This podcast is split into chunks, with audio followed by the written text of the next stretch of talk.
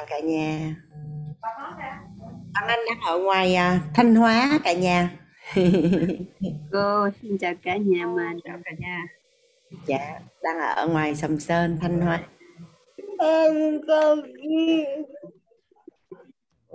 Chào Hoài Thương. Chào cả nhà.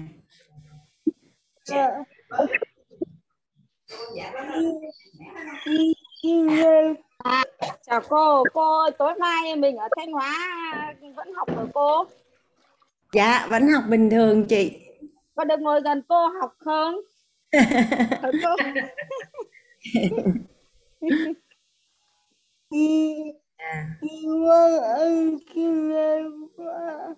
Ai mới hỏi Hằng Anh là ngày mai gặp nhau ngoài Thanh Hóa ta? À, em Hoàng Hoa. Dạ. Có được ngồi gần cô học không ạ? Ra đây đi rồi sắp xếp chị. Vâng, cảm ơn cô ạ. Ngày hôm qua là mình cùng nhau làm cái phần năng lực thu hút tiền đó cả nhà. Nó có ba cái năng lực trọng điểm ở trong tài chính, đó là thu hút tiền, giữ tiền và nhân tiền. Thì mình phải có tiền thì mới có tiền để mà giữ, đúng không cả nhà? Xong có tiền giữ rồi mới có cơ hội để nhân tiền chứ. Nên nó rất là quan trọng. Đó là nói về tài chính thì đầu tiên là thu hút tiền trước. Dạ, cái học phần của ngày hôm qua nhà mình, những anh chị có bài học tâm đắc ngộ muốn chia sẻ cùng với cả nhà không ạ?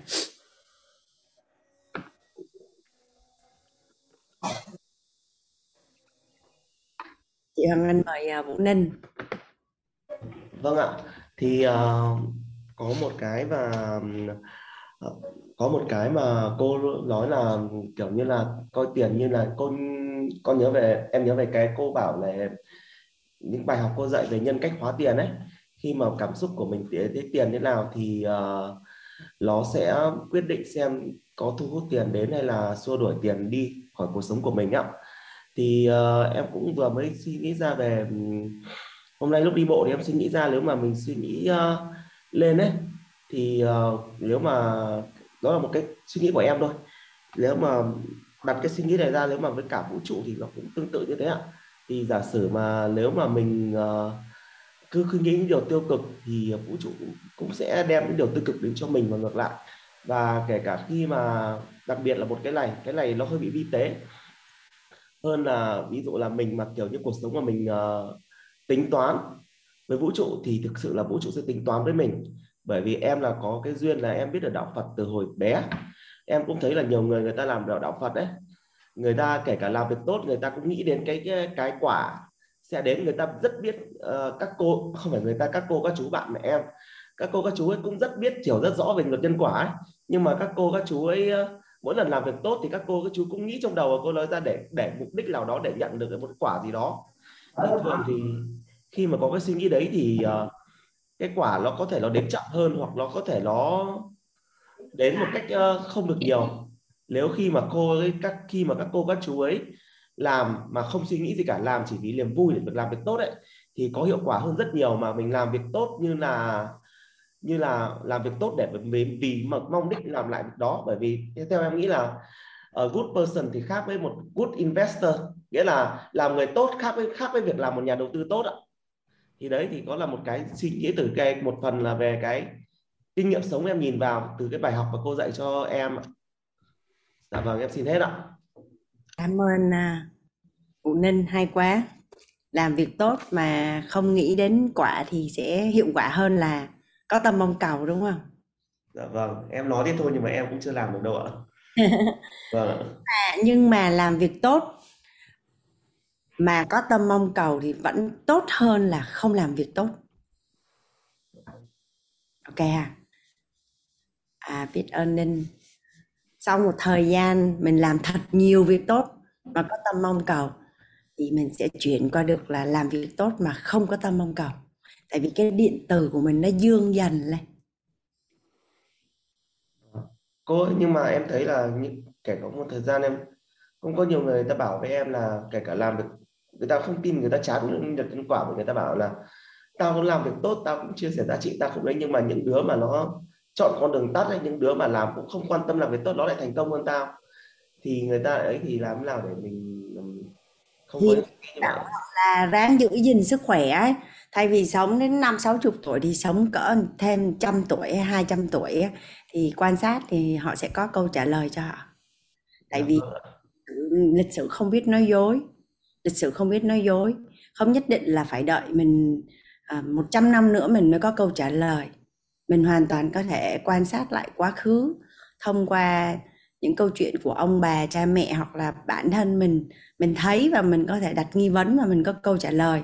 Chứ đâu cần phải đợi đến lúc mà 100 tuổi, 200 tuổi mình mới nhận ra là à, thì ra là điều đó đúng, thì quá trễ rồi. Dạ vâng ạ. Em biết ơn cô, em biết ơn mọi người đã lắng nghe ạ. Dạ, cảm ơn Ninh. Em mời chị Thanh ạ. Dạ.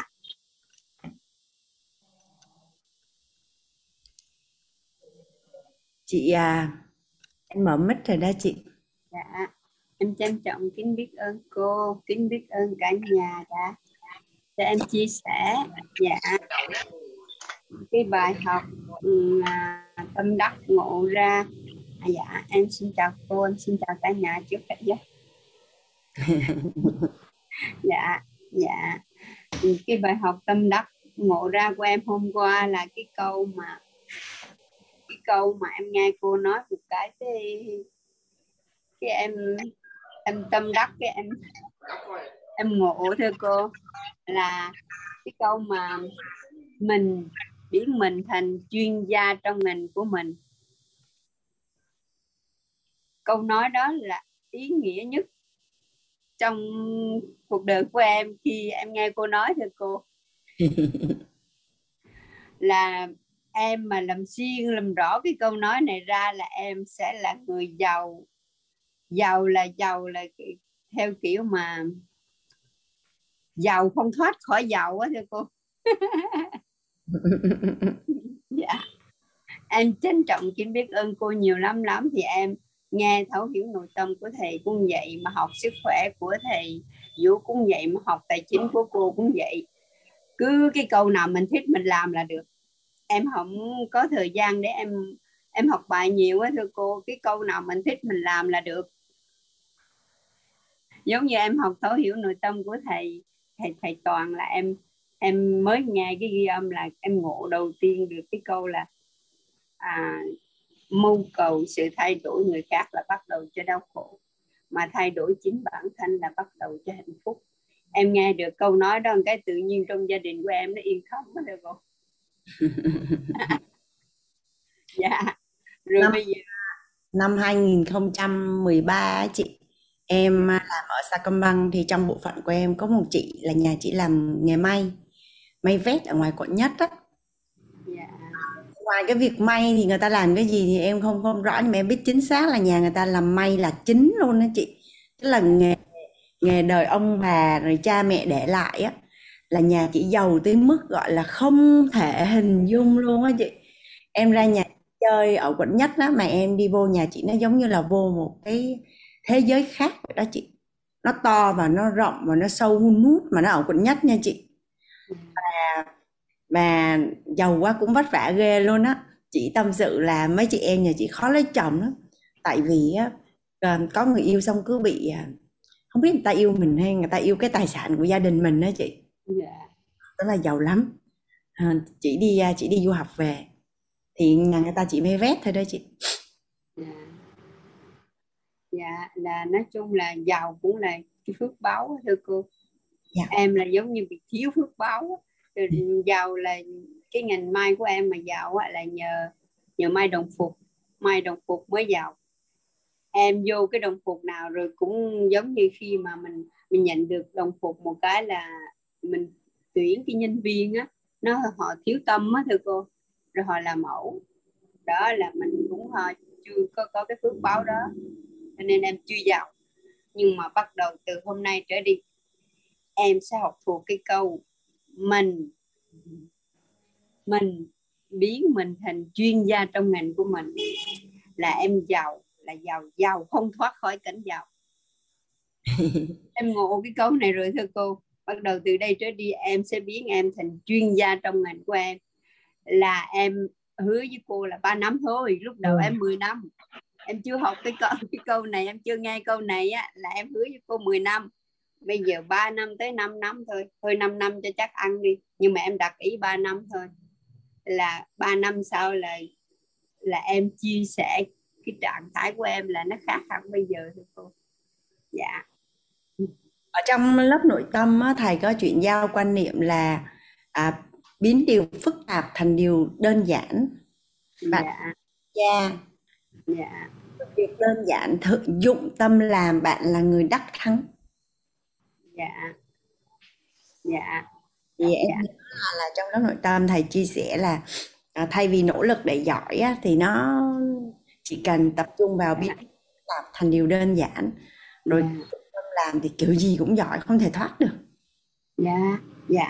Cái câu này em chỉ cần làm xuyên làm rõ, nói chung là em cái câu này mà em làm là nói chung là em ngon dữ lắm luôn thưa cô. Biến mình thành chuyên gia trong ngành của mình. Em đọc đi đọc lại, em nghe xong rồi một cái em ghi vô, rồi xong rồi em sẽ ghi lên tường, chỗ nào em cũng ghi cái câu này hết á, biến mình thành chuyên gia trong ngành của mình. Em trân trọng kính biết ơn cô, kính biết ơn cả nhà nhiều lắm, kính biết ơn thấu hiểu nội tâm của thầy. Kính biết ơn nhân mạch chị Lê Thị Mít Chi, kính biết ơn cả nhà WIT mình luôn. Em trân trọng.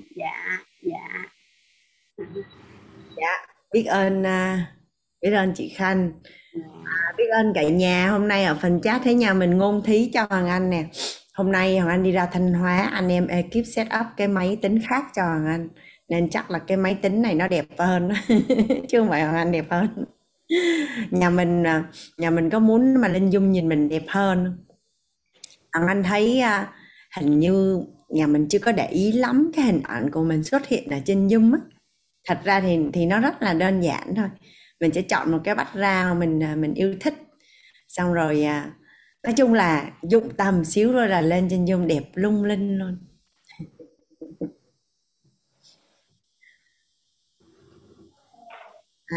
Hoàng Anh cô, em thấy cô ngoài là cô đẹp ở trong hơn trong thưa cô.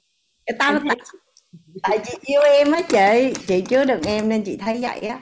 Hôm bữa là của cái phần đủ đầy về ngoại hình, về nhan sắc là yêu.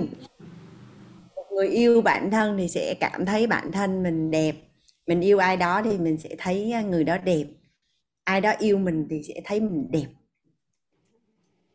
Em thấy ai cũng thấy vậy, mà ai cũng thấy cô bên ngoài là đẹp hơn trong nhiều lắm luôn. Dạ cô mịn màng giống như da của em bé 16 tháng vậy đó. Dạ biết ơn chị. Trân trọng kính biết ơn cô. Em mời chị Thanh Hồng ạ.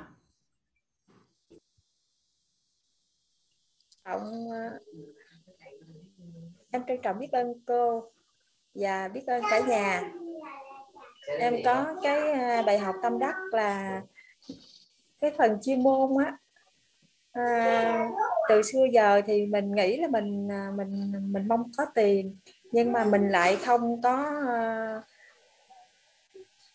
bám chấp vào cái công cụ mà tạo giá trị, làm xuyên làm rõ để cho cái ý tưởng đó nó được lớn lên và để trở thành hiện thực. Mà nhờ học trong WIT và học từ khóa học tài chính của cô mà em mới thấy là cái ý bám chấp vào công cụ tạo giá trị á, nó rất là hay. Và em sẽ theo cái mục này mà làm rõ làm xuyên hơn để mà tạo tài chính cho mình hơn ạ. Trân trọng biết ơn cô và biết ơn cả nhà đã lắng nghe. Biết ơn chị Thanh Hồng. Cái mà bám chấp vào công cụ á cả nhà mình cứ quan sát sẽ thấy là nó vi diệu tới mức không thể hình dung luôn ấy. Tuy nhiên á là một cái người mà kiên trì bám chấp vào một cái gì á, ví dụ như một cái người cứ thất bại xong rồi làm lại, người ta sẽ nói đó là kiên trì. Nhưng sẽ có hai người là thất bại rồi làm lại là thành công. Nhưng có một người là thất bại, làm lại hoài nó cũng không thành công. Vậy thì sự khác nhau của giữa hai người đó là cái gì? Thì nếu như làm lại mà không có rút ra bài học và không có cải tiến thì nó đâu có ra được cái kết quả mới. Phải có cái gì đó thay đổi thì mới có kết quả mới chứ, đúng không ạ? Nên là rất là nhiều người bị hiểu nhầm là 10 năm kinh nghiệm nó rất khác với 10 năm đi làm. Ví dụ như đơn giản là mình đi làm nail là móng tay móng chân thôi. Cái chị làm nail chị sẽ rất là tự tin là tôi làm nail 10 năm rồi. Nhưng mà cái lúc mà chị mới vào nghề, chị vừa vào nghề, cái sau một năm cái chị biết làm. Suốt từ cái một năm đó tới 10 năm sau chị không có cải tiến gì hết. Thì có nghĩa là gì? Chỉ có 1 năm kinh nghiệm và 10 năm đi làm, chứ không phải là có 10 năm kinh nghiệm. Trước đây khi Hoàng Anh đi làm thì ở trong tổ chức Hoàng Anh cũng là cấp quản lý trung gian thôi. Thì nhân viên mới lên khiếu nại là tại sao em làm 6-7 năm rồi mà cái bạn kia mới vô mới có 2 năm thôi mà lương cao hơn em. Ý là bạn bị hiểu nhầm là càng thâm niên thì sẽ càng được trả lương cao. Nhưng mà không phải, cái giá trị mà mình tạo ra khác nhau thì mình sẽ được nhận khác nhau, chứ không phải là thâm niên. Nếu như mình đi làm mà mình làm thâm niên mà mình thấy mình không được tăng lương á, vậy có nghĩa là gì? Coi chừng là công ty họ tình nghĩa, mình làm lâu họ không nỡ cho mình nghỉ việc. Nên mình lên mình đòi tăng lương là có cơ hội nghỉ nhanh hơn. Còn nếu như mà mình làm ở trong ngành mình làm chuyên gia hay là mình mua bán và theo năm tháng mà mình không phát triển lên thì mình sẽ bị đào thải. Xong cái mình nói cái nghề này nó bạc. Con thằng Anh hỏi thằng Anh là mẹ làm nghề gì thì có nhiều tiền vậy mẹ? Thằng Anh nói thật ra nghề nào cũng nhiều tiền hết á. Con làm top những cái người mà xuất sắc nhất trong cái ngành đó thì con sẽ kiếm được rất là nhiều tiền. Tại vì những người xuất sắc nhất thì có phải là họ sẽ tạo ra được giá trị nhiều, đúng không ạ? Xong rồi biết tọa thí để chuyển giao nữa. Nên cái gọi là bám chấp vào công cụ có nghĩa là mình định tâm với nghề, nhưng mà nó cần thêm một yếu tố nữa là mình cần phải có học hỏi và cải tiến và làm cho cái công việc của mình nó luôn luôn tốt hơn. Thì chắc là mình làm. Nhà mình cảm thấy chỉ đơn giản là làm nail hay bán đồ ăn thôi, mà mình dụng tâm làm và cải tiến liên tục thì theo như cả nhà là sau 10 năm mà sau 20 năm mình có tương lai không ạ? Dạ. Biết ơn chị Thanh Hồng có bối cảnh để mình cùng nhau làm rõ thêm cái phần này.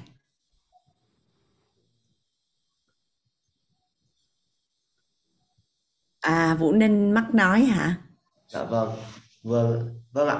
Vừa nãy cô vừa nói thì em mới chợt nhớ ra là ở trong những cái lớp làm giàu mà em học thì các anh chị lại nói là muốn làm giàu thì phải đi theo trend ấy. Trend của khách hàng muốn gì thì mình chạy theo trend của họ ấy.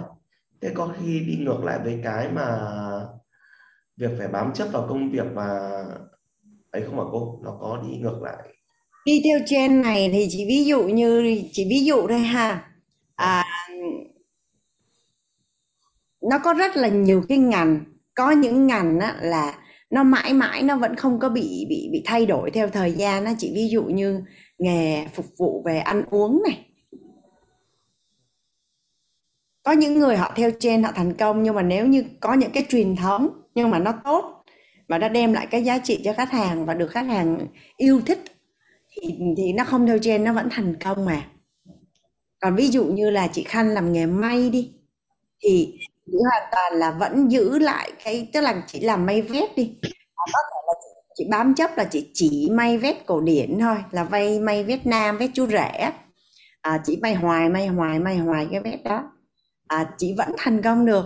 Nhưng mà nếu chỉ theo trend thì có thể là chị chuyển qua vét gọi là vét hiện đại, vét cách điệu, rồi vét bằng vải linen rồi này kia. Thì nếu như mà chị đáp ứng được một cái nhóm khách hàng mà người ta yêu thích cái sản phẩm của chị ấy, chị bán được nhiều thì chị cũng vẫn thành công. Nên là cái điều mà mình được học đó, nó là đúng nhưng mà không phải là đúng cho tất cả mọi tình huống.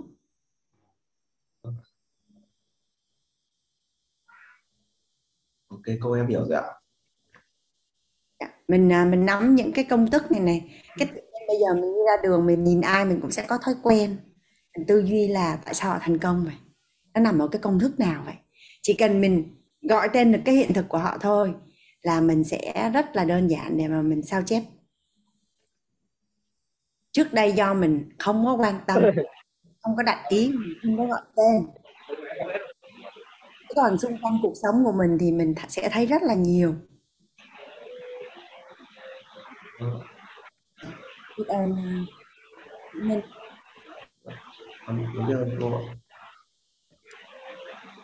Anh mời chị Huyền. Bây giờ chị cô nhóm nóng biết ơn cả lớp vì cho cơ hội để được chia sẻ. Dạ thưa cô, em nói cô có nghe rõ không ạ? Rõ chị Hiền ơi. Dạ em biết ơn cô ạ. Dạ vừa rồi thì em có được nghe hai cái ý kiến, cái tâm đắc ngộ của chị Khánh với cả của Ninh ấy, thì em có một cái cũng bị mắc nói, cũng muốn chia sẻ và có một cái tâm đắc chung với cả chị Thanh. Tức là trước đây ấy, thì em không có ý thức được cái việc định tâm trong cái nghề của mình yêu thích.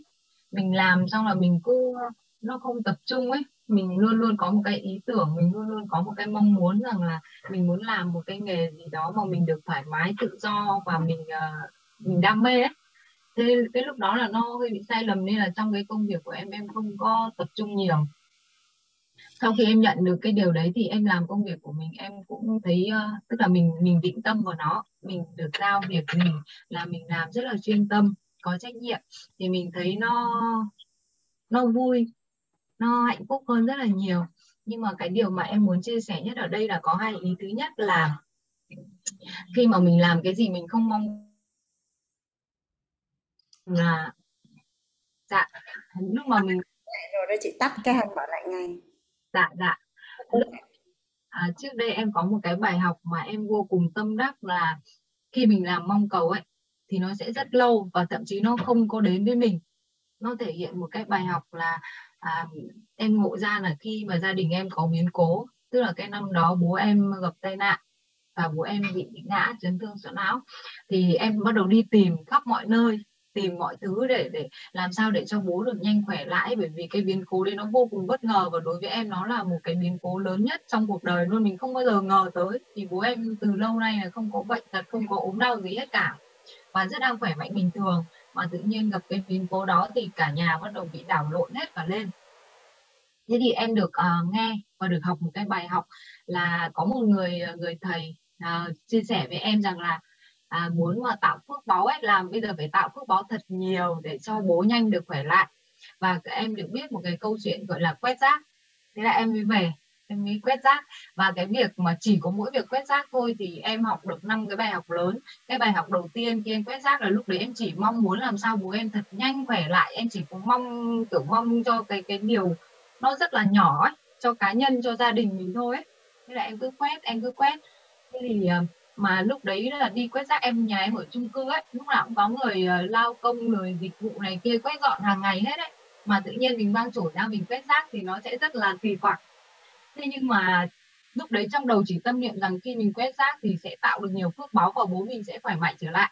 Thế là em cứ quét, nhưng mà cái lúc đấy cái tôi của mình rất là to, xong là có người phục vụ rồi mình đi quét thì người ta sẽ nghĩ là kiểu hâm dở ấy. Thế là em cứ quét sáng thật sớm, em dậy từ 4:30 5 giờ em đi quét rác. Còn hôm nào buổi sáng mà em không có quét được sớm thì tầm 11 giờ đêm ấy em mới mang ra em quét. Thì nhưng mà khi mà mình cứ làm cái việc như vậy thì sẽ có ngày có người phát hiện ra ấy. Nên là em mới đến một ngày thì một ngày chủ nhật đẹp trời em vẫn làm cái việc đó, thì tự nhiên cái hôm đó tối muộn thì mọi người liên hoan, thì mấy cái căn ở tầng nhà em hôm đấy lại 3-4 nhà cùng liên hoan và họ cùng ra về cùng một cái lúc đó luôn. mà họ nhìn thấy em quét rác, bắt đầu họ bảo ô chị Hiền ơi chị bị hâm mà, ôi hôm nay trời có bão rồi, trời ơi sao mà tầng mình có cô Tấm này kia. Lúc đấy em xấu hổ vô cùng luôn, vô cùng tận, bảo là nếu như mà xong không biết chui vào đâu, không biết trốn thế nào. Thế nhưng mà sang lúc đấy tự nhiên ngay cái khoảnh khắc đó thì mình trấn tĩnh lại được, và mình chỉ cười gượng một câu, mình nói là chị tranh thủ tập thể dục cho nó đẹp da, đẹp dáng. Thế là xong mọi người cười cứ trêu vậy, xong rồi dần dần thì nó cũng thôi. Thế là em qua cái đó thì em nhận ra được một bài học rằng là bất cứ một cái việc gì làm ấy, khi mà mình bỏ buông được cái tự ái cá nhân ấy, mình bỏ được cái tôi của mình xuống, thì người ta có nói thế, có trêu mãi thì cuối cùng xong rồi nó cũng thôi. Và quả thật là cái việc đó nó thành một cái thói quen thì qua cái đó thì em lại học được bài học rất hay, là khi em quét sớm như vậy thì sẽ gặp những cái người hàng xóm mà hàng ngày em không có bao giờ được gặp.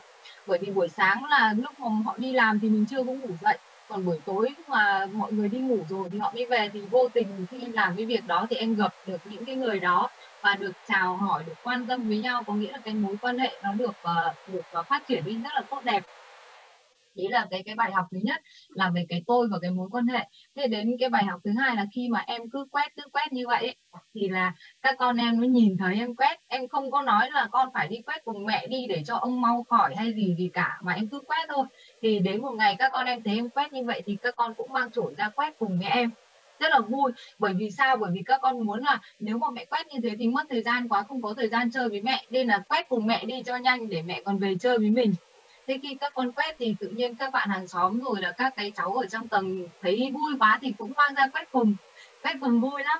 Thế là em, nhưng mà cái đấy nó không hạnh phúc và vui bằng một cái bài học em nhận ra là khi em quét một mình ấy, thì những cái chỗ cái khe ở cái cầu thang thì bây giờ cũng có những cái đường cầu thang gỗ, cái cửa thoát hiểm nhá, hay là các cái phòng kỹ thuật, phòng rác ấy, thì nó sẽ có những cái cửa đó, và những cái khe đấy thì mọi ngày em vẫn quét đều đặn. Và em mỗi khi quét thì em luôn đọc một cái câu gọi là quét rác trong tâm. Thế thì khi mà em quét thì em không có moi móc được những cái khe đó, thì các cái bạn nhỏ và con nhà em quét ấy, thì các bạn ấy moi móc rất là kỹ luôn, trời ơi nó ra rất nhiều rác. Thế là em mới giật mình. Thế nhưng mà các bạn ấy tìm ra rác thì các bạn ấy hô âm ĩ lên, ôi mẹ ơi ở đây có nhiều rác lắm, ôi bác Hiền ơi ở đây nhiều rác lắm.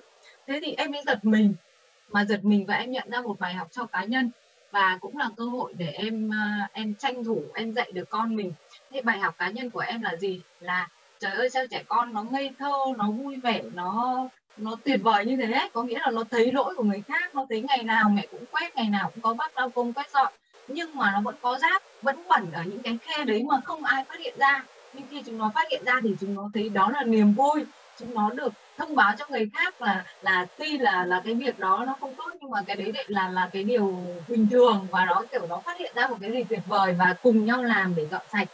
Thì trời ơi sao mình thấy mình nhỏ bé thế, mình không bằng những cái bạn nhỏ ấy, mình học được cái bài học đấy. Nhưng ngược lại thì em lúc đấy thì em chia sẻ với các bạn nhỏ và con mình rằng là trời ơi con biết không, có nghĩa là khi mà mình làm việc xấu ấy, mình có giấu đi tận đâu đó thì sẽ có một ngày nào đấy thì cũng sẽ có người tìm ra cái việc đó và phát hiện ra cái lỗi đó.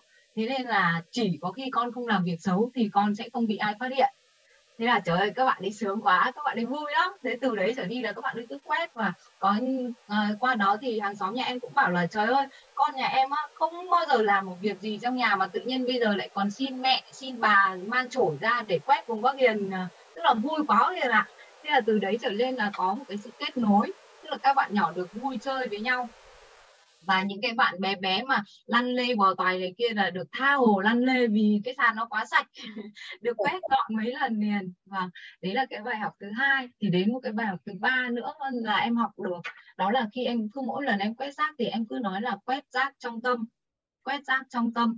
Thì tự nhiên có một ngày em nhận ra rằng là khi mà em đi làm hoặc là khi mà em ở nhà ấy, em khó chịu với chồng với con, hay là đi làm mà gặp đồng nghiệp xong là em bực bội ấy, cái công việc nó không suôn sẻ thuận lợi thì không hiểu sao rác ở đâu nó ra nhiều thế.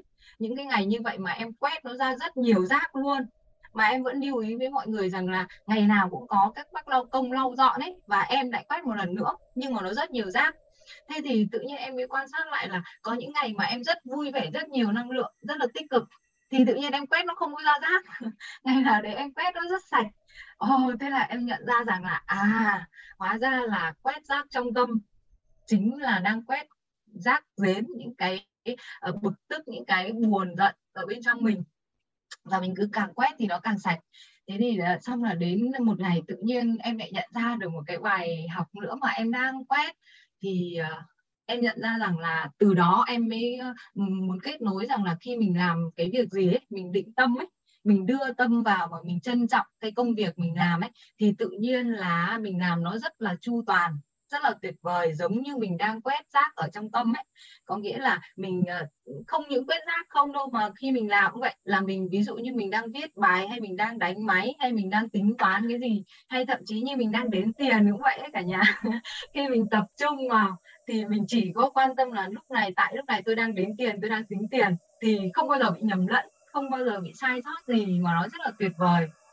Thế thì em vẫn cứ quét như vậy và đều đặn như thế, thì đến một ngày cả nhà có biết không, em học được một cái bài học mà em thấy nó vô cùng là tuyệt vời, mà đúng là em hiểu được cái câu là ngộ thì giây phút thoát ra ấy. Có nghĩa là một ngày em đang quét rác bình thường như thế này, em cứ đọc quét rác trong tâm thì tự nhiên á, em cảm giác nó nhẹ bẫng luôn, như một cái gì nó như một cục đá hay cái hòn đá nó ở trên người mình, nó rơi tõm xuống hết, tức là người mình nó nhẹ kinh khủng. Và lúc đấy cả nhà biết không ạ, em nhận ra một bài học là khi mình quét rác chính là mình đang quét đi những cái sân hận, những cái khổ đau, những cái buồn bã, những cái khó khăn của tất cả mọi người ấy. Mình càng quét, mình đang làm cái việc vô danh vô lợi mà, đâu có ai bắt mình đi quét rác đâu, đâu có ai bắt mình đi phục vụ đâu. Thì lúc đấy tự nhiên em hoàn toàn em không có nghĩ gì đến cái việc là mình phải quét rác để tích phúc đức cho bố mình nhanh khỏe nữa, mà trong cả một cái thời gian đó thì thấy bố em bình an hơn rất là nhiều. Và em quét như vậy thì em nhận ra rằng là khi mình quét như vậy thì có phải là thứ nhất là cái mối quan hệ với hàng xóm các thứ xung quanh này, mình được nâng cao này, mình được kết nối nhiều hơn này, mình được chơi cùng các con ấy. Khi mà các con nhỏ nó chơi cùng nhau, nó tụ tập, nó vui vẻ cùng nhau thì có phải bố mẹ cũng quan tâm và chào hỏi, cũng kết nối với nhau nhiều hơn ấy. Rồi là mình cũng chia sẻ giúp đỡ với nhau. Thế thì trời ơi, lúc đấy em sướng quá. Em biết rằng là khi mà mình dụng tâm, mình làm những cái việc mà cho cộng đồng, cho xã hội, mình đi chia sẻ, mình giúp đỡ càng nhiều người mà mình không có mong cầu gì hết cho bản thân mình ấy, thì tự nhiên mình nhận lại được rất nhiều những cái giá trị vô giá. Và đấy là cái bài học mà cực kỳ là tâm đắc mà em nhận ra. Thế thì muốn nói rằng là sau này em cũng có muốn làm một cái công việc mà em cũng mong muốn. Trước đây thì em chưa có biết đến tổ chức WIT của mình ấy, em chưa biết là cái cách nào để mình chia sẻ hay là mình giúp đỡ, hay mình làm những cái việc nó tốt hơn, để nó lan rộng hơn. Thế là em cứ tâm đắc là mình phải làm được một cái công việc gì đấy mà nó mang lại ý nghĩa cho cộng đồng. Thì tự nhiên đúng là vũ trụ gửi đến em. Một ngày em gặp được một cái bạn là bây giờ em cũng phải chia sẻ thật với cả nhà là em đang kinh doanh một cái sản phẩm. Tức là lúc em gặp thì em vui lắm, bởi vì bạn ấy thấy lấy từ rác thải là vỏ dứa. Rác thải từ vỏ dứa, bởi vì là quê hương của bạn ấy là vỏ dứa rất là nhiều, những cái nhà máy xuất khẩu nước dứa ấy, thải ra môi trường rất nhiều rác là vỏ dứa. Thì bạn ấy rất là đau đáu về cái việc đó, cộng thêm cái việc là vợ bạn ấy bị nấm móng tay ạ, tức là nấm kinh khủng luôn, mỗi khi mà làm đến hóa chất là nó chảy máu rồi nó đau đớn lắm. Thế là bạn ấy mới nghiên cứu, thì dựa vào cái công thức hóa học của cái bà tiến sĩ Sukodo của Thái Lan ấy, bà mong muốn Thái Lan thành cái bếp ăn của thế giới ấy, thì là cái công thức lên men enzyme ấy. Bạn ấy mới về, bạn nghiên cứu và bạn ấy ngâm cái vỏ dứa đó, cái rác thải đó, thì bạn ấy tạo ra một cái loại enzyme, và từ cái enzyme đấy thì chế tạo ra các loại nước tẩy rửa như nước giặt này, nước rửa bát này kia. Thì nó vô cùng tuyệt vời là vợ bạn ấy bị khỏi luôn cái bệnh đó nhờ enzyme, thế là không có bị nữa. Và cái quan trọng hơn cả là bạn ấy thấy những người dân ở xung quanh mình rất là nghèo, rất là khó khăn, thế là bạn ấy kêu gọi và bạn ấy ký hợp đồng với những cái nhà máy xuất khẩu kia, mua lại hết những cái rác thải vỏ dứa đó để ngâm enzyme và tặng cho những người xung quanh, và lại tạo công ăn việc làm cho những người dân của mình xung quanh. Và sau này cái sản phẩm đấy thì cái nước thải ra môi trường nó lại làm sạch cái môi trường nước, xong lại cải tạo được môi trường đất. Và cái bã của cái sản phẩm đấy, khi mà mình ngâm ủ enzyme xong tạo thành sản phẩm rồi ấy, thì cái bã vỏ dứa đấy được quay vòng để ngâm ủ thành phân bón và lại tặng lại cho người nông dân. lại trồng dứa tiếp. Trời ơi, cái vòng đời đó khép kín. Em thấy hạnh phúc vô cùng khi em thấy cái sản phẩm đó. Thế là em làm. Thì em không có phải dân kinh doanh chuyên nghiệp giống như kiểu cô Hoàng Anh nói. Em không biết quản lý tiền, em không biết làm thế nào. Thế là em bảo trời ơi, không biết bây giờ mình làm thì sẽ như nào. Nhưng mà với cái tâm của em lúc đấy, em chỉ mong muốn là mang được cái sản phẩm tốt để chăm sóc sức khỏe cho mọi người và cải tạo môi trường sống, cũng như làm cho kiểu trái đất mình nó được an toàn hơn ấy, bằng một cái chút nhỏ bé của mình thôi. Em không hề nghĩ đến lợi nhuận hay cái gì cái lúc đó cả. Thế tự nhiên khi em làm thì trời ơi, mọi người ủng hộ một cách bất ngờ luôn. Em không có biết là ô, hóa ra mình cũng biết làm kinh doanh. Thế là khi mà học đến lớp nội tâm của thầy thì em hiểu rằng là có những cái thứ mà mình biết nhưng mà mình không biết là mình biết ấy. Cái vòng tròn hiểu biết ấy, thì càng ngày em càng thấm, và cứ thế em cứ làm, và mỗi một cái hành động mà khi em làm, em không có nghĩ gì đến cái lợi nhuận cho bản thân, không có nghĩ gì đến cái việc mà mình làm mình phải được cái nọ được cái kia ấy.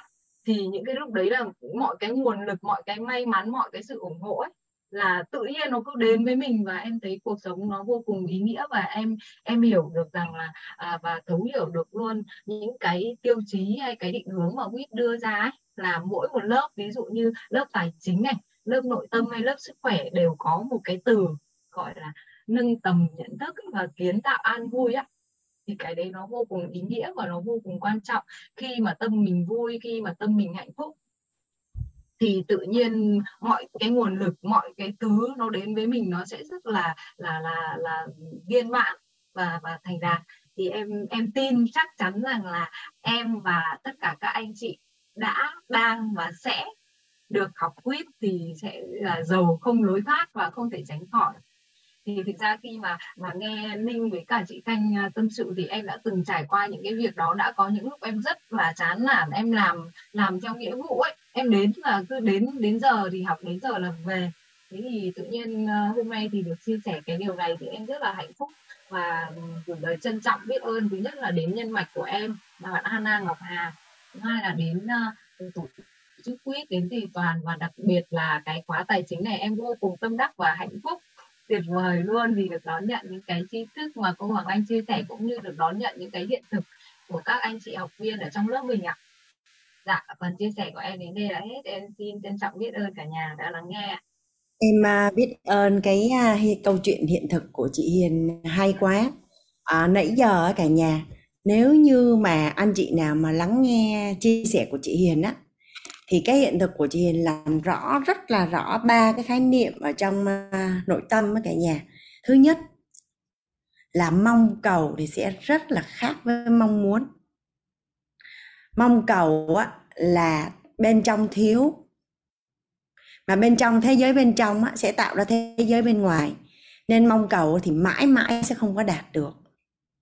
Nhưng mà mong muốn á, là nó có cái trạng thái là đủ đầy ở bên trong, nhưng mà vẫn đặt ý để đạt được một cái điều gì đấy, thì cái tần số rung động điện từ bên trong nó là cân bằng và hướng dương. Thì tương tự như vậy, đối với tài chính nó cũng y như vậy. Nếu mà chị ứng dụng vô được cho trong tài chính, nó y chang như vậy. Và cái lúc mà chị nói là chị làm á, chị cũng chưa nghĩ nhiều đến tài chính, mà chị rất là đơn giản là chị thấy cái sản phẩm mình nó tuyệt vời nên chị muốn chia sẻ. Một mặt đó là chị muốn lan tỏa cái gọi là cái giá trị tạo ra của cái người bạn của chị. Nhưng mà cái người bạn của chị lúc mà chị làm á, chị đặt ý thì ý niệm đó là ý niệm dương. Em cũng quan sát nội tâm của em mấy năm vừa qua, cái nào mà lúc ban đầu mình làm á, nó đến một cách rất là tự nhiên, là ôi tại vì mình thấy cái đó hay quá nên mình chia sẻ, hay là mình thấy là cái điều đó nó quý quá nên mình muốn chia sẻ, thì nó thành công một cách rất là nhẹ nhàng. Tức là nó thành công ngoài, nó không có nằm trong kế hoạch, nhưng mà nếu như có cái sự tính toán rất là kỹ ngay từ đầu, gọi là vì tiền á, thì nó là ý niệm âm. Chỉ thường nó sẽ không có thuận lợi như ý niệm dương đâu. Đó là lý do mà tại sao yêu thương á, là trọng điểm để kích hoạt tính tài. Chị thấy có phải là cái người bạn của chị vì yêu thương vợ mà ra hẳn một cái sản phẩm, một cái ý tưởng sáng tạo về mặt kinh doanh. Đấy là vì yêu thương mà hành động. Xong rồi cũng vì quan sát thấy là nó ảnh hưởng đến môi trường nè, rồi nói chung là đặt ý nghĩ cho vợ và nghĩ cho người, nghĩ cho xã hội, cho những người xung quanh, nên thì tự nhiên bắt đầu nó ra được cái ý tưởng và thành công cái ý tưởng đó. Thì đó là vì yêu thương mà hành động. Và cái chỗ đặt ý nó khác với ý niệm âm và ý niệm dương như thế nào, và mong cầu nó khác mong muốn như thế nào. Đó là lý do mà em nói là cái điều mà quý giá nhất mà em cảm thấy là em rất là biết ơn khi mà được thầy gọi tên và chuyển giao công thức cho nhà mình ở trong lớp Thấu Hiểu Tài Chính Kiến Tạo An Vui. Nó là năng lượng đủ đầy. Đủ đầy có nghĩa là, thứ nhất là khi mình khởi tạo bất cứ một cái mục tiêu gì thì nó là mong muốn chứ không phải là mong cầu. Thứ hai á, là khi mình đủ đầy á, thì nó giống như là đủ rồi mà, đủ rồi nên nó đầy, nên nó ứa ra, nó tràn ra. Tức là mình luôn luôn tập trung á, là nghĩ cho lợi ích của người khác nhiều hơn lợi ích của mình. Thì cái đó là vì yêu thương mà hành động. Thì nó là ý niệm dương. Nên là nếu như mà mình đã nắm được cái trọng điểm này và mình biết cách để làm cho cái thế giới bên trong của mình nó đủ đầy á, thì ở bên ngoài á, thuận duyên tự nhiên mình sẽ gặp được cái ý tưởng và một cách rất là tự nhiên để mình thành công thôi. Em xin phép cô một chút xíu nữa thôi ạ, tại vì cô nhắc đến cái từ yêu thương ấy, em thấy nó vô cùng là đúng với cái trường hợp này. Thứ nhất là tại sao cái sản phẩm đấy đúng như cô nói đấy ạ, đầu tiên là khởi phát từ tình yêu thương với người vợ của mình, bạn rất là yêu vợ. Xong cái thứ hai là bạn ấy cũng ở một cái vùng quê nghèo, cô ở một vùng quê nghèo của Thanh Hóa ạ. Tức là xã hội đấy chị. Vâng đấy ạ. Thế xong là bạn ấy rất là thương cảm với những cái người nông dân xung quanh mình, bởi vì là nhiều khi mà cô có tưởng tượng là khi mà Trung Quốc thu gom nông sản của mình xong là mất mùa ấy, họ không có mua nữa ấy. Cả người dân chỉ có ngồi khóc mà nhìn những cái xe container dưới chở đi, cô rất là đau xót luôn mà không được cái gì. Thế là bạn ấy mới nghĩ ra một cái là bây giờ làm thế nào, và thực sự là bạn ấy trùng hợp với cái năng lượng của em là từ bao lâu nay em luôn khát khao là đất nước Việt Nam mình ấy có rất nhiều những cái sản phẩm tuyệt vời, những cái nông sản mà thế giới không hề có được biết đến ấy. Mà trong khi đấy người dân của mình thì vô cùng lãng phí, có những lúc mà giải cứu thanh long hay là giải cứu dứa gì đấy mấy trăm đồng một cân hay mấy nghìn đồng một cân, nó vô cùng là đau xót. Thế xong một cái hiện thực nữa mà chính từ bản thân em cũng trải nghiệm luôn là khi em trồng cái cây hoa tóc tiên ấy ạ, có nghĩa là em trồng một cái chậu đất, nó đất khô cằn nứt nẻ hết ra. Cô tưởng tượng là em trồng thế thì tự nhiên hôm đấy ông xã em mới bảo là bảo con trai em là con ơi vứt cái này đi. Trời ơi, lúc đấy em nghe thấy em bảo là ô đừng vứt của em, nhưng mà nói thật lòng và phải liêm chính nội tâm với cô là lúc đấy là em rất tiếc cái giỏ tiếc cái giỏ trồng, vì nói thật là em mua một cân cái củ hoa tóc tiên, họ gọi là huệ mưa ấy, thì em mua có 100.000, thế nhưng mà em mua cái giỏ để trồng và đất là nó gần 1 triệu lúc đấy là em tiếc cái giỏ lắm. Thế thì em bảo thôi từ đã, cứ để đấy cho em. Thì vô tình thì trong đúng cái tuần đó thì nhà em lại có ăn thịt này, ăn cá này, ăn gà này, thì em dùng cái enzyme đó ạ, cái enzyme từ vỏ dứa đấy, thì em mới rửa những cái rửa gà, rửa cá thì nó bớt tanh bớt nhớt rồi thì em không nói là gì, nhưng mà rửa xong em mang cái nước thải đó thì em cứ tưới qua 2 cái chậu đó của em.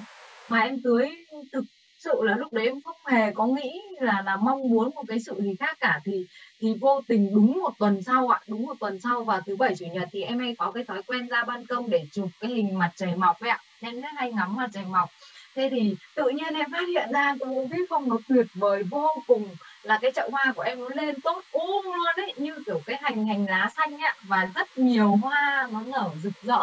Thì trời ơi, lúc đấy em nhận ra một điều là em cảm nhận là sau cái câu mà sự sống nảy sinh từ cái chết ấy, trời ơi, nó vô cùng tuyệt vời. Và cái enzyme nó chính là cái men sống để nó nuôi nấng cái sự sống đó, và cộng với cái việc mà em làm, em không có mong cầu gì, và hàng ngày em ra em cứ cảm ơn các cái bạn cây, các cái bạn hoa cây cảnh nhà em ấy. Thế đâm ra là cái cây kim tiền nhà em nó cũng hay ra hoa, và cái chậu hoa đó của em tự nhiên nó sống lại. Thì trời ơi, em thấy nó quá là hạnh phúc luôn. Và em biết rằng là mọi thứ mà bắt nguồn từ yêu thương, từ trái tim ấy, thì nó sẽ mang đến trái tim, và nó như kiểu tâm truyền tâm ấy, nó được chạm đến nhau ấy, thì nó rất tuyệt vời. Và lúc đấy em nhìn thấy cái thông điệp của WIT lúc nào cũng có cái câu là thấu hiểu và kiến tạo an vui.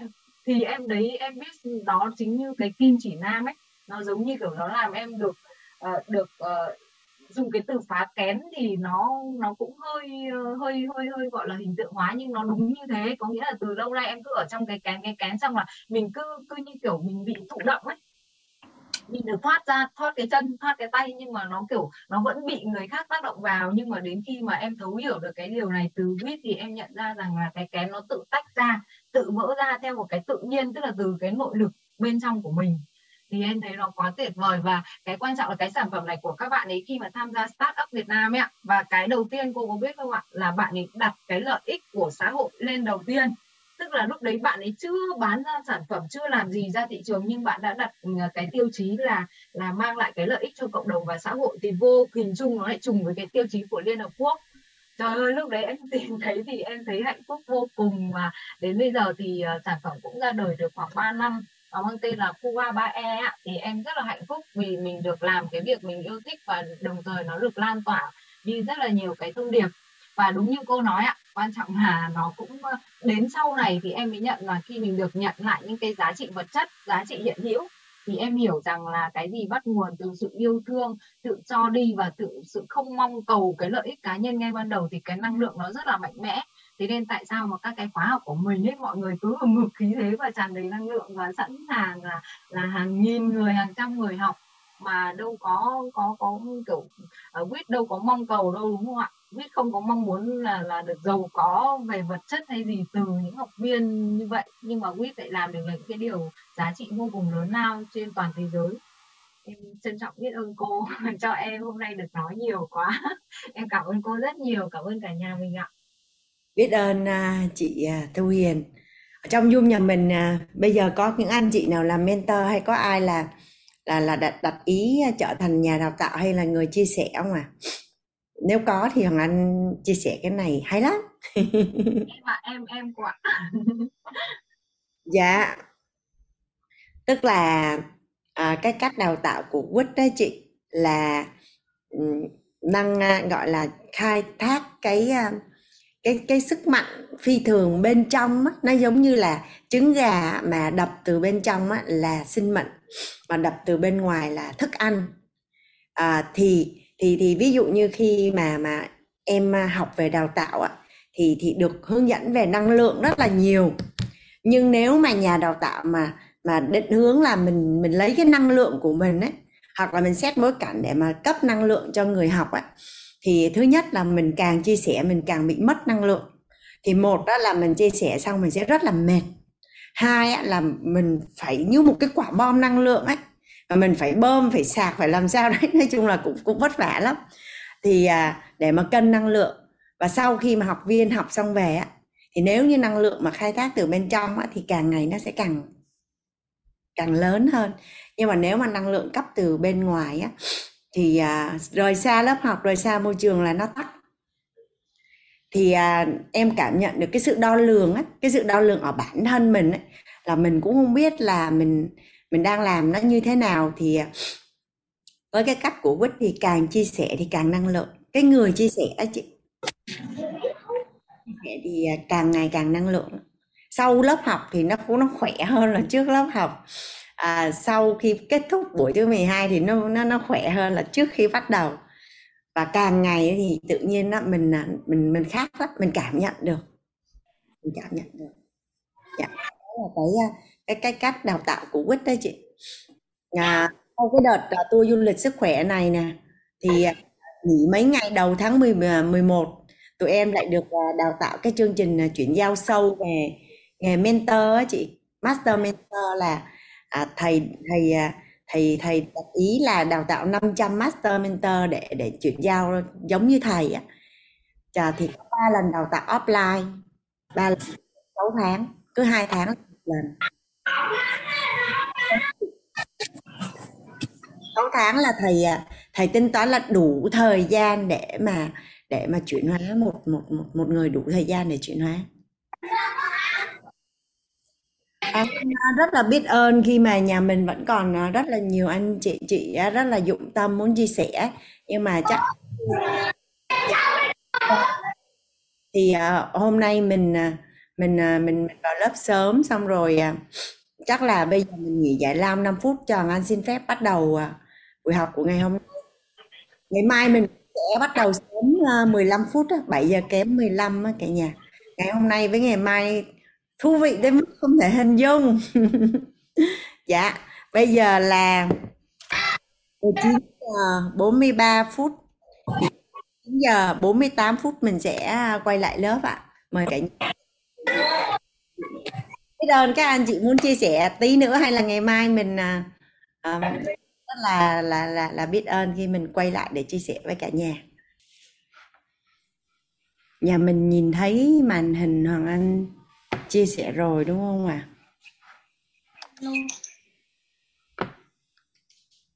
Alo cô ạ. Dạ mình thấy. Mình chưa thấy hình của cô, chỉ thấy tờ giấy trắng. Chưa thấy. Cô thấy rồi ạ. Thấy chưa ạ? Thấy màn hình chia sẻ của cô rồi ạ. Thấy rồi á cô. Thấy Hoàng Anh luôn á. Chưa thấy cô Hoàng Anh. À dạ đây.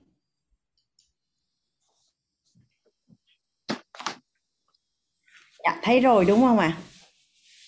Chưa thấy cô. Chưa thấy cô. Giấy trắng đó cô ạ. Sao hôm nay cô lại đi đâu mà không thấy mặt cô rồi? Đổi máy Mac Pro cả nhà. Đợi. À.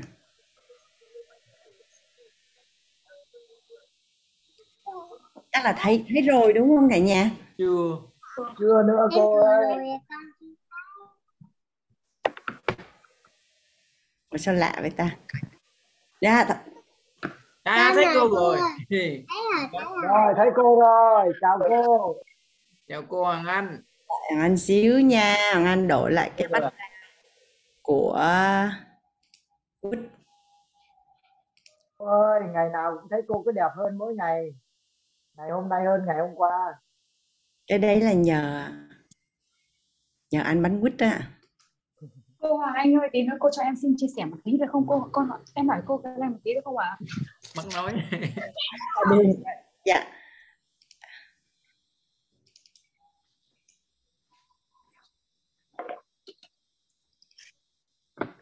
Không được.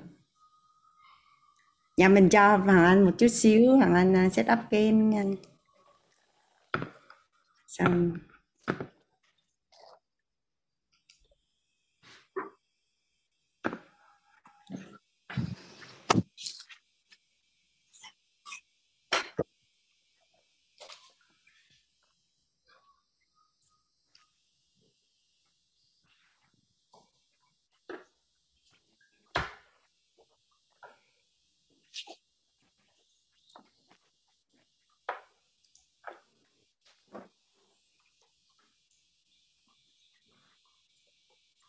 À chị, có một chị muốn chia sẻ là ai ạ? Dạ em ạ. Dạ, chắc là để cái màn hình Hoàng Anh chưa nhìn thấy. Chị Tú đúng không ạ? Chị Tú chia sẻ đi ạ. À, em biết cô đã gọi cho em chia sẻ và em cảm ơn cả nhà đã nghe chia sẻ của em ạ. Cô Hoàng Anh ơi, em học lớp tài chính của cô ấy. Thế em muốn ngộ ra và học và nhất ngộ ra là nhiều thứ này. Cái thứ hai nữa là cô nghe rõ em không nói không ạ? Nghe rõ chị Tú.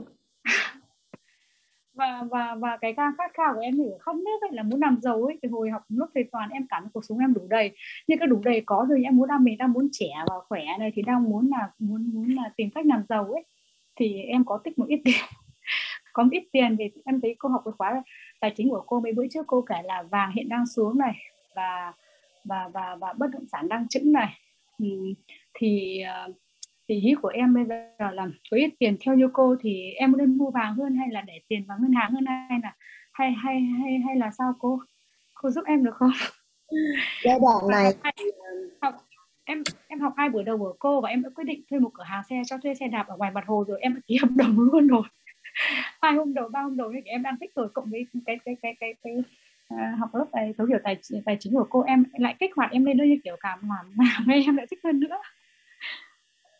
Có cái này thì nó tức là khi mà mình được học á, được chuyển giao từ các chuyên gia tài chính ấy, mình sẽ thấy nó rất là đơn giản. Nhưng mà nhân cái bối cảnh của bạn Tú hỏi ấy, thì Hoàng Anh nói hơi chậm một chút cái chỗ này nhưng mà nó cực kỳ quan trọng. Có nghĩa là chu kỳ kinh tế chị Tú là nó sẽ có những cái chu kỳ, nó cũng sẽ lặp đi lặp lại, lặp đi lặp lại, lặp đi lặp lại. Thì chu kỳ lớn thì cứ 10 năm một lần, cứ 10 năm là một lần, thì nó sẽ xảy ra một cái giống như là khủng hoảng kinh tế vậy đó. Thì nó giống như cái đợt này đang là ở cái vùng đấy này. Khủng hoảng kinh tế có nghĩa là gì? Tất cả đều đi xuống hết. Là xã hội là cắt giảm chi tiêu này, ngân hàng thì hút tiền về này bằng cách là tăng lãi suất và hạn chế và gần như là không cho vay. Mà có nghĩa là gì? Nó giống như là nước lên thì thuyền lên, mà nước xuống thì tất cả nó sẽ bị đi xuống theo. Nên cái giai đoạn này làm cái gì nó cũng sẽ không có thuận lợi bằng cái giai đoạn mà xu hướng lên. Vậy có nghĩa là gì? Giai đoạn này mà giới gọi là tài chính mà chuyên nghiệp á, người ta sẽ co cụm. Trước cái giai đoạn này thông thường là người ta sẽ bán ra hết và người ta sẽ giữ tiền mặt ở trước cái giai đoạn này, và ta ngồi người ta chờ khi mà xuống đáy á, thì ví dụ như bất động sản bị thị trường bị ngộp đi, người ta sẽ mua những cái bất động sản giá rẻ, thì khi tự thị trường nó phục hồi nó sẽ lên dần, tới gần đỉnh là họ sẽ bán. Vậy có nghĩa là cái mà Hoàng Anh đang nói ở đây là gì? Giai đoạn này chị ngồi im và chị giữ được tiền mặt thôi là thắng rồi. Chứ đừng có phải vận động là đi đầu tư cái gì và đi đầu tư cái gì.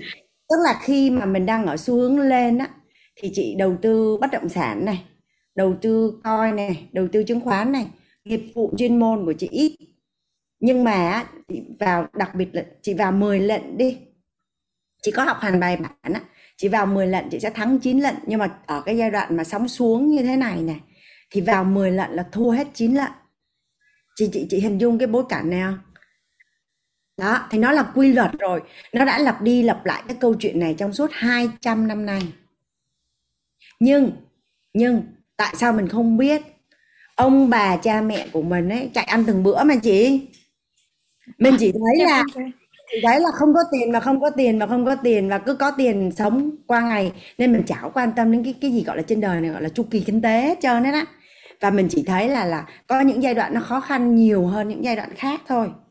Rồi, nó có một cái nhóm người thứ hai là sau một thời gian làm ở cái chu kỳ sóng lên là tích lũy được một khối tài sản. Hắn ví dụ như chu kỳ kinh tế lớn là 10 năm thì mua được nhà, mua được xe để dành được mấy tỷ á. Thì có tiền là sẽ bắt đầu nhúc nhích. Có tiền là sẽ nghe người ta hướng dẫn là tiền nhân tiền đi đầu tư chỗ này, chỗ kia, chỗ nọ.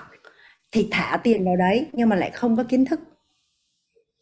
Tất cả các chuyên gia tài chính, các người thầy đều nói đi, tất cả những cái người mà giàu có chị, là những tỷ phú, họ đều nói đi nói lại có đúng một cái câu thôi, là bạn chỉ ra quyết định khi bạn biết rõ về nó, còn tuyệt đối là không ra quyết định theo đám đông. Chị. Nhưng mà cô em thực ra là chị nói thêm cái này cho nó xong cái khúc này chị. Là không đám đông có nghĩa là sao? Trên thị trường là 100 người thấy tới 95% là không học về tài chính. Vẫn cứ đi đầu tư. Đó là lý do mà mình thấy có rất là nhiều người là tích lũy được tài sản và sau đó lại mất hết tài sản của mình, và sau đó lại làm từ đầu, xong vòng lặp lại. Vòng lại nó lại lặp lại.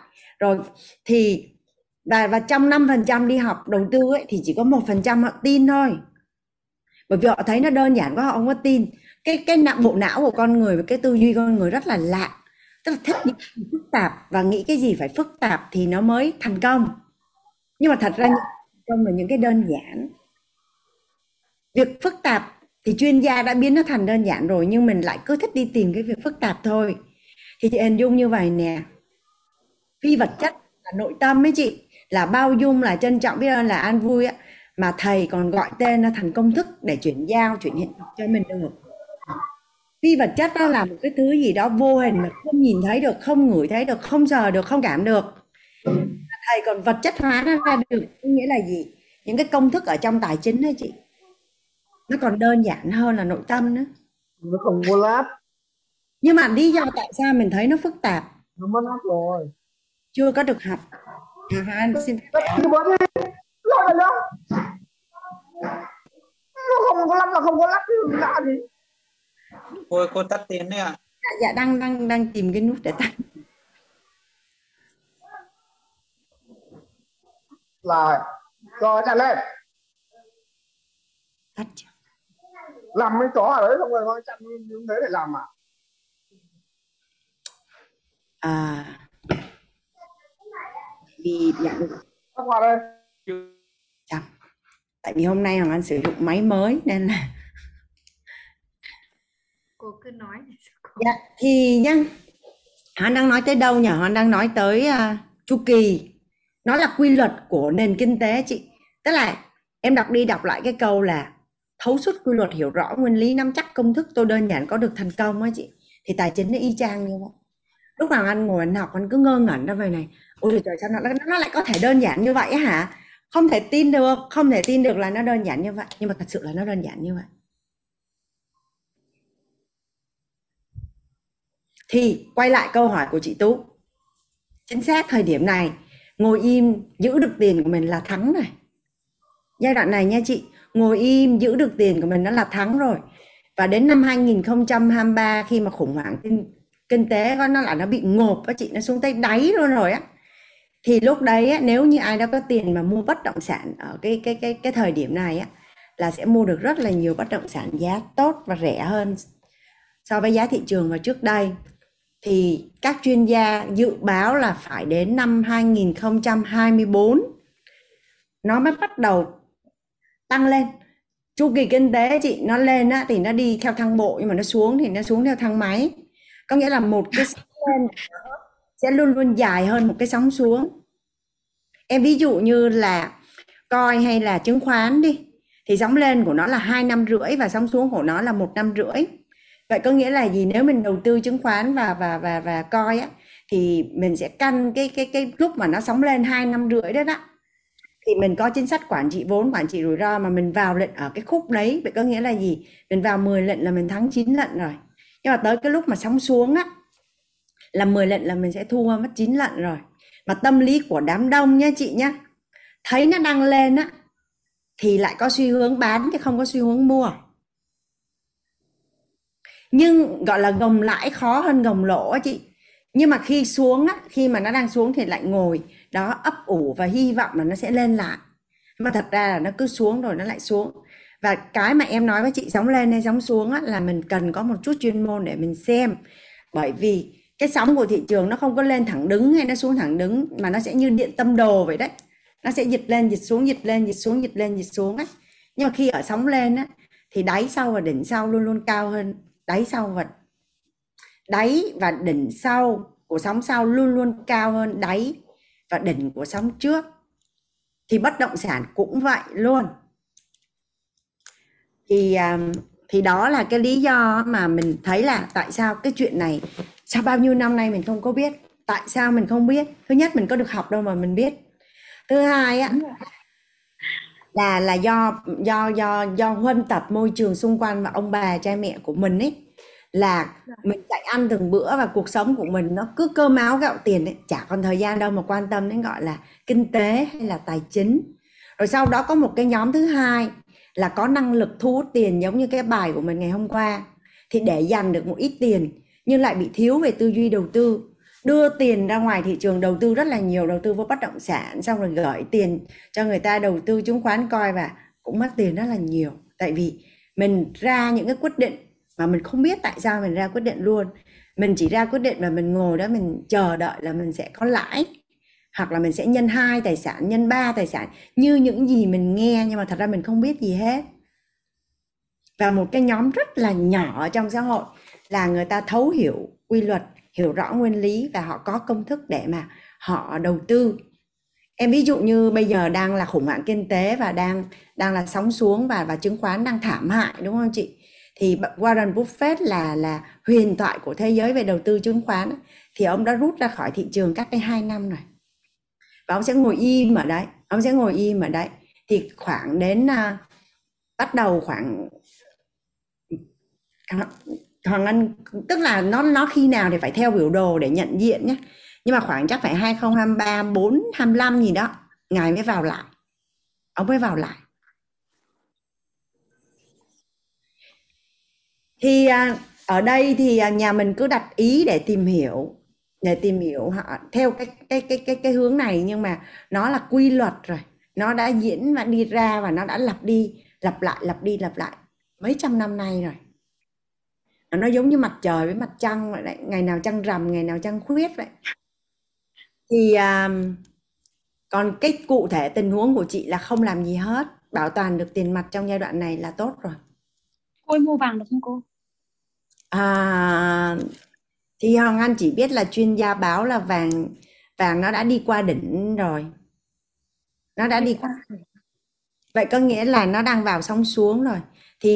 Thì Hoàng Anh không có mua vàng nên không có vô để theo dõi sát. Nhưng mà nó có lên lại hay không thì phải hỏi lại. Nhưng mà thời điểm cách đây khoảng hơn một tuần thì Hoàng Anh hí hoáy Hoàng Anh bảo là mua vàng, thì bắt đầu bạn Hoàng Anh xem biểu đồ coi cho Hoàng Anh thì bảo là nó qua đỉnh rồi, để phải tiếp tục theo dõi. Theo như cô là mua, nếu mà mình mua tích trữ thì thường thường là mình để mình biết được cái vàng xuống khi là xuống. Chị mua theo kiểu như vậy, khoảng 10 năm nữa có khi chị bán cũng chả sao. Chị không có ý định là 1 2 3 năm nữa bán, mà mấy năm nữa chị mới bán thì chị mua cũng được. Có vàng thì con nên bán lúc này. Ôi, Hoàng Anh chưa có nghiên cứu về thị trường vàng nhá, nên không có dám trả lời đâu. Không Hoàng Anh. Không có nghiên cứu. Chưa có tham gia thị trường vàng với vai trò là của một chuyên gia.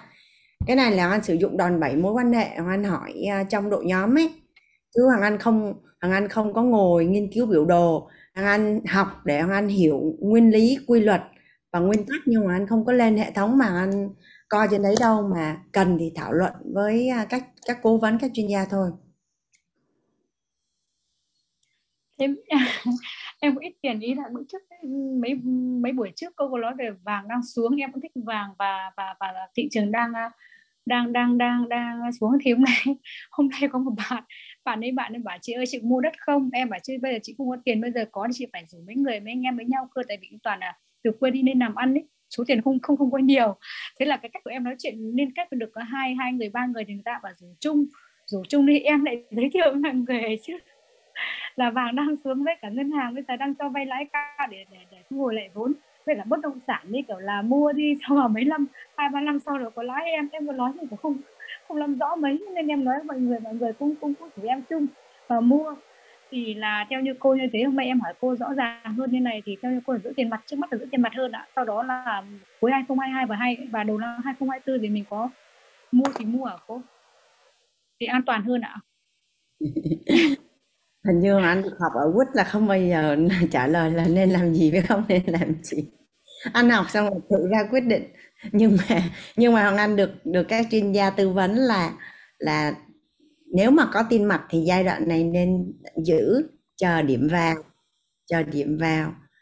Còn nếu ai mà có nợ vay ngân hàng á, thì nếu có điều kiện thì trả nợ vay rồi sau đó quay lại sau, bởi vì khả năng cao là lãi suất sẽ tăng, bởi vì lãi tiền gửi tăng thì lãi vay sẽ tăng.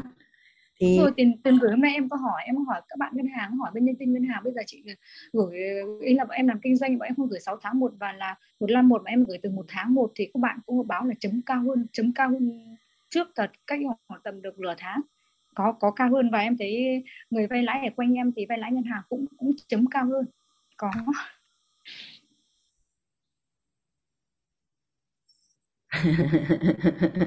Thì những gì chị Tú hỏi là Anh trả lời xong rồi đấy, chị có hỏi đi hỏi lại nói bằng đấy à. Theo như cô cho em hỏi một tí, thì bây giờ cô nắm được như thế thì bọn em thì thực ra như cô đấy, như kiểu là cái bọn em bây giờ ở quê lên như các cụ ấy về bố mẹ em ngày xưa gọi chỉ cần bữa ăn qua ngày đủ lo thôi, bọn em đi ra ngoài cũng nỗ lực năng lực và cũng được như bây giờ này. Thì bây giờ làm cách nào để em biết được thị trường, cô cách nào giúp em không để em nắm bắt được thị trường nữa không? Theo như chị Tú, tại sao Hoàng Anh biết à? Thì em nghĩ là cô cũng tìm hiểu ạ.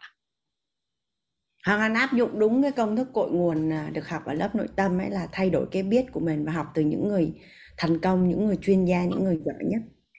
Thế như cô bây giờ nhé, quanh em những người em quen mà em biết thì những người thường thường như em và dưới em thôi, trên đi em thì chưa có, lên bây giờ em muốn người thì người nào đó trên em thì chơi cùng thì em họ sẽ kéo em lên. Thực ra quanh em thì chưa người là hơn em, tại vì em cũng xuất phát từ quê lên thì em như mức được như bây giờ. Và cái chú đang hơi bị vội ấy. Thôi bây giờ như vậy này, mình cứ bình an mình học xong lớp thấu hiểu tài chính Kiến Tạo An Vui đi. Khi mà mình đã biết rõ mình cần gì thì tự khắc mình sẽ biết cần phải làm gì ấy chị. Còn mình chưa rõ nghĩa là khi mình chưa rõ là mình đừng có làm gì hết trơn. Ví dụ như sau lớp tài chính của Hoàng Anh này, ngày bao nhiêu Hoàng Anh không nhớ, ngày 17, ngày 18, 19 là ở trong mentor có một bạn là chuyên gia tài chính, bạn có một cái lớp tư duy tài chính online buổi tối miễn phí ở tại nhà.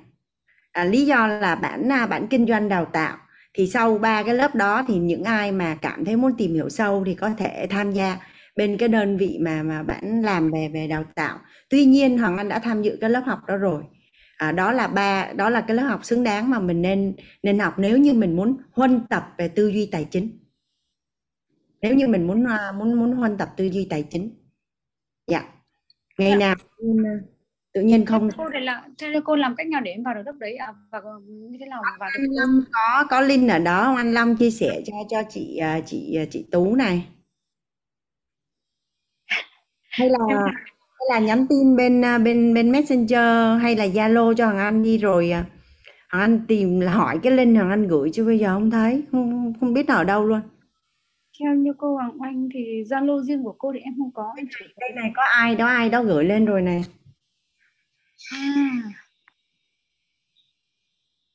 Hoàng Anh cũng lớp học này rồi. Dạ, rồi em biết ơn cô ạ, em trân trọng biết ơn cô nhiều lắm ạ, vì cô đã giúp em cái khúc mắc này ạ. Cô em chỉ nhớ là 2 buổi đầu tiên của cô, 3 buổi đầu tiên của cô, thế là em có động lực, thế là em chốt luôn thuê cửa hàng cho thuê xe đạp luôn. Anh mình học thấu hiểu tài chính cái mà An Vui xong cái mình rất là năng lượng, xong mình rất là muốn ra những quyết định này kia, nhưng mà anh dặn luôn là giai đoạn này là cái giai đoạn gần như là không có nên ra những cái quyết định đầu tư và mở kinh doanh hay cái này cái giai đoạn này làm cái gì nó cũng sẽ không có thuận lợi bằng cái giai đoạn khác, gọi là nước lên thuyền lên á. Ví dụ như lúc mà anh về hướng nghiệp Á Âu, Hoàng Anh làm đi, thì khi mà ngồi nghiệm lại nó vô đúng sóng lên là năm 2012 tới giờ là nó thuận lợi không thể hình dung luôn. Xong rồi ra các quyết định đầu tư mua bán này kia cũng vậy. Thì cái chu kỳ mà từ năm 2012 cho đến 2019 trước Covid á, là cái gì nó cũng thuận lợi hết. Sau đó trở đi là thấy cái gì nó cũng khó khăn. Hết. Thì bây giờ mình phải kiên trì, mình ngồi chờ nó qua cái giai đoạn này. Ai là người copy cái đường link này? Cảm ơn Hạnh Nông. Mình đi học đi, tư duy tài chính xứng đáng để mình huân tập lắm cả nhà. Trời ơi mình sẽ ghiền lắm, mình thích lắm. Ôi là trời ơi tại sao mình không cái điều này mấy chục năm. Em lớp cô em cũng nhìn sẵn rồi, em đang hiền thì ông cái về phần cho thuê xe đạp ấy, ông anh em ấy thì có thuê ở cạnh đấy thì ông đang làm ăn được thì em cũng thuê cạnh đấy một chút thôi, ở đấy họ cho thuê thì anh bảo có thuê đi làm thì em nghĩ xác định là làm, sao cho đầu em tính xác định một tầm 60%, 70% an toàn. Thế em mới vào tiền và em thuê. Đó là tình hình chung của nền kinh tế, nhưng mà tất nhiên nó có ngoại lệ nha cả nhà. Nhưng mà thường á, nó ngoại lệ có nghĩa là sao? Hồi nãy nhà mình nghe Hoàng Anh nói là ví dụ như tới cái sóng xu hướng lên đi, 10 quyết định thì nó đúng hết 9 quyết định rồi. Một quyết định sai, nhưng mà sóng xuống là 10 quyết định chỉ đúng có một quyết định à. Vậy có nghĩa là phúc báo của mình mà có. Cho dù mình ra cái quyết định vào cái thời điểm xấu như thế này nhưng mà biết đâu nó vẫn tốt sao? Nên nhưng mà nhà mình thử bắt đầu nhé, khi mà Hoàng Anh nói xong bắt đầu mình quan sát. Mình bắt đầu quan sát, mình lấy lịch sử ra mình đọc, mình search những từ khóa ở trên Google và YouTube. Mình đặt ý, mình tìm hiểu đi, mình sẽ thấy nó là một cái điều nó đã lặp đi lặp lại cả mấy trăm năm nay rồi. Xong cái đến khi Hoàn học xong, Hoàn thấy nó đơn giản, Hoàn mới hỏi chị Minh sao nó đơn giản như vậy mà sao ít người giàu có vậy chị Minh. Chị Minh thì tự nhiên Hoàng Anh mới nhớ ra là thật sự là mấy chục năm trời trong mối quan hệ của Hoàng Anh á, không có ai rủ Hoàng Anh đi học hết, cũng không ai nói về cái chuyện này hết, mà cũng không biết về chuyện này luôn, không hề biết về chuyện này luôn. Mới biết gần đây thì khi biết rồi đi đâu cũng thấy ai nói hết, giống như cả thế giới xung quanh mình nó nói về câu chuyện đấy vậy đó. Nhưng mà thật ra là mới biết. Nhà mình hình dung được cái chuyện này không ạ? Nhà mình có ai á là Hoàng Anh ví dụ như nhà mình nhỏ lớn không bao giờ đi giày thể thao Adidas hết, cái tự nhiên mình thích, cái mình tìm hiểu, cái mình đi tìm giày Adidas mình mua. Mình không thấy trên đời này chỗ nào bán giày Adidas hết, cái đến khi mình tìm ra rồi mình mua được đôi giày mình đi rồi, thế là mình đi ra đường chỗ nào mình cũng thấy shop bán giày Adidas, xong đi ra đường nhìn xuống chân người nào cũng mang giày Adidas. Có ai có cái cảm xúc đó chưa? Có ai đã có cái hiện thực đó không ạ? Tương tự như vậy, khi mình bắt đầu huân tập về tài chính, mình đặt ý là mình muốn giàu, mình nó giống như là bên trong tâm trí mình nó giống như một cái la bàn vậy đó, nó sẽ thu hút thông tin rồi con người rồi nhân duyên rồi Google rồi email nó gửi về cho mình để mình chọn lựa cái gì để mình tham gia. Là thế giới xung quanh mình nó tràn ngập những cái thông tin mà mình quan tâm, trong khi trước đây chả bao giờ mình thấy. Ai thử đi xăm chân mày đi, chưa bao giờ xăm chân mày thì ra đường chỉ thấy người không xăm chân mày, sau khi xăm chân mày ra nhìn chân mày ai cũng nhìn và thấy hình như cả thế giới.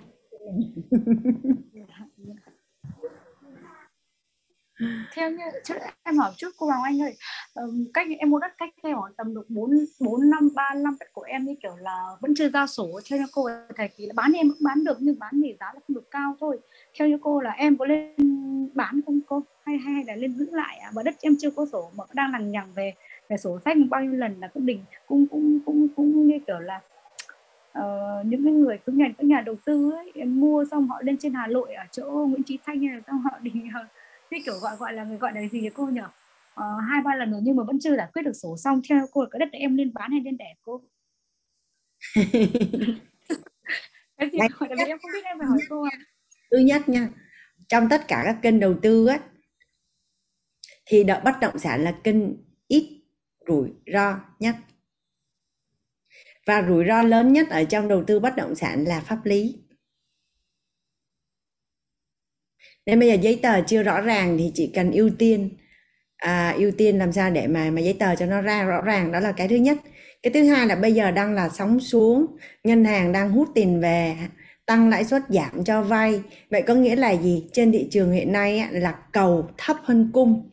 Chuyện gì sẽ xảy ra khi mà nhu cầu thì thấp hơn nguồn cung thì giá nó sẽ xuống, số lượng người mua nó sẽ ít. Thì nếu mà chị bán vào giai đoạn này thì chắc chắn là chị không bán được giá tốt rồi. Dạ đúng rồi ạ, so với nếu em bán đi so với đợt trước lên sóng mà mất 2 giá 3 giá. Rồi em cảm ơn cô ạ. Trời ơi, nhà mình á, đặt ý huân tập tài chính xong mình sẽ ngồi mình cứ ngỡ ngàng ra là tại sao nó có thể đơn giản như vậy mà cả cuộc đời mình không có biết. Tại vì có bao giờ mình muốn biết đâu mà mình biết. Đất em mua đợt đấy em ký với công ty và em vào 95% tiền rồi, còn 5% còn lại ít nữa có sổ thì là vào, nhưng mà mua 4 năm nay rồi. Con em mua đợt đấy là 7 triệu 1 mét, bây giờ lên là thành đợt đấy sóng lên là rơi khoảng tầm 17 triệu 1 mét, nhưng mà mấy người hỏi nhưng em không bán. Nhưng bây giờ em thấy pháp lý nó không rõ ràng, em nhiều khi cũng nghĩ đến là nhiều khi cũng hơi lạ. Hơi lạn vì đất không chưa có bìa đỏ. Nhiều khi bọn em trẻ. Chị Minh Thu hỏi là thời điểm này mua đất được không này? Thì thật ra nếu mà cái dòng tiền của mình nó chắc như bắp ấy, mà mình có tiền mà giai đoạn này mình tìm được, giai đoạn này là cơ hội vàng để mua được những cái vị trí bất động sản đẹp, quý và hiếm. Tại vì nếu chưa chắc là có tiền đã mua được, nhưng mà giai đoạn này là cái giai đoạn mà mình sẽ được quyền được lựa chọn rất là nhiều. Nhưng mà mình phải tính trước là nếu mà mình sử dụng đòn bẩy ngân hàng thì thứ nhất có chắc là được ngân hàng cho vay không, chứ không thôi đi đặt cọc xong rồi quay về ngân hàng không cho vay là mất cọc. Tại vì giai đoạn ngân hàng đâu cho vay đâu. Thứ hai là nếu vay ngân hàng thì mình phải tính là ví dụ như mình vay 1 tỷ đi, mình đóng cho ngân hàng 1 tháng là 10 triệu đi, thì khả năng nếu ngân hàng tăng lãi suất lên gấp rưỡi và gấp đôi thì cái số tiền mình đóng cho ngân hàng nó sẽ nhiều hơn, thì cái dòng tiền của mình nó có đáp ứng hay không. thì mình mới ra quyết định được. Nói chung giai đoạn này đang là giai đoạn tranh tối tranh sáng, thì các cái quyết định nó hơi nó khi mà nó sáng rõ ràng luôn thì nó thuận lợi hơn. Thôi mà nói đến đây thôi chứ hẳn đâu mà nó nhiều cái tờ. Dạ em biết ơn cô, em biết ơn cô nhiều, cô đi chia sẻ và nói cho em nhiều hơn ạ, và em biết hơn ạ, em biết bây giờ mình đang cần gì ạ. Dạ, và làm gì ạ? Nói là vẫn chưa rẻ, khả năng là 2023, 24 mua đẹp hơn. Khả năng chị Hoàng Thị Ngọc Quỳnh nói là cao quá cả nhà. Nói chung giai đoạn này ai mà có tài chính đủ đầy, xong có tiền để dành, chỉ cần ngồi ôm giữ tiền được nguyên là ngon lắm rồi. Rồi tầm mà sang năm em tính sau ạ, tầm mà sang năm là 2023 để em tính sau. Ok, cảm ơn, biết ơn chị. Dạ, em biết ơn cô ạ. Dạ. Lắm. Dạ, em chào cô ạ. Dạ. Rồi, ngày hôm qua Hoàng Anh cùng với cả nhà đi vào cái chỉ số thông minh tài chính thứ nhất là năng lực thu hút tiền. Hôm nay thì mình sẽ đi qua cái chỉ số thông minh tài chính thứ hai, đó là năng lực giữ tiền. Hồi nãy Hoàng Anh đã chia sẻ được màn hình chưa ta? Được rồi đây. Năng lực giữ tiền. Khi nghĩ đến năng lực giữ tiền thì mình nghĩ đến cái gì đầu tiên cả nhà? Năng lực giữ tiền. Khi nghe đến năng lực giữ tiền thì mình nghĩ đến cái gì ạ?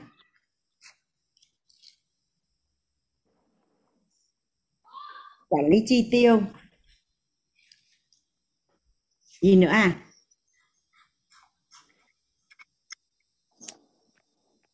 Gì nữa à? Tiết kiệm.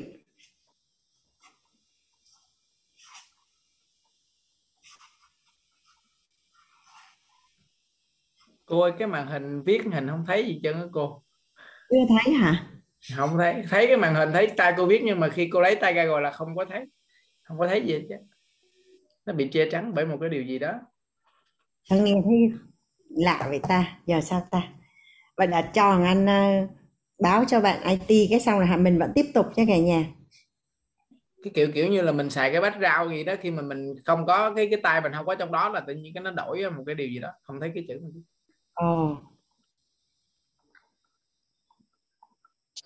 Bây giờ khi mà nói đến năng lực giữ tiền nè là mình sẽ nghĩ đến tiết kiệm, có kế hoạch đầu tư, mua.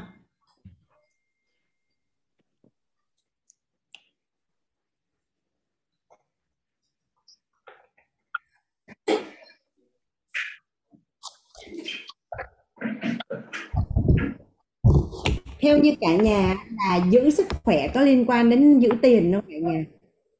Mình sẽ bảo vệ tiền của mình thông qua việc gián tiếp làm bảo vệ của mình, thì có liên quan đến bảo vệ tiền của mình không cả nhà?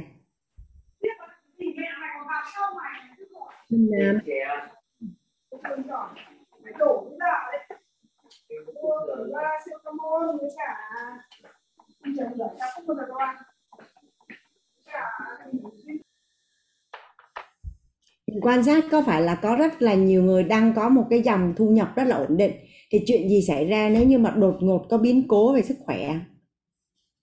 Hoặc là có rất là nhiều người là cả một cuộc đời dành dụm và tiết kiệm tiền, và cuối cùng là tất cả những cái số tiền mình kiếm được cuối đời mình lại dành để mà đổi lại sức khỏe. Mà đổi có được không ạ? Ai đây cảm thấy được rằng là để mà bảo vệ tiền của mình, giữ tiền của mình thì thông qua việc gián tiếp là tập trung vô bảo vệ sức khỏe.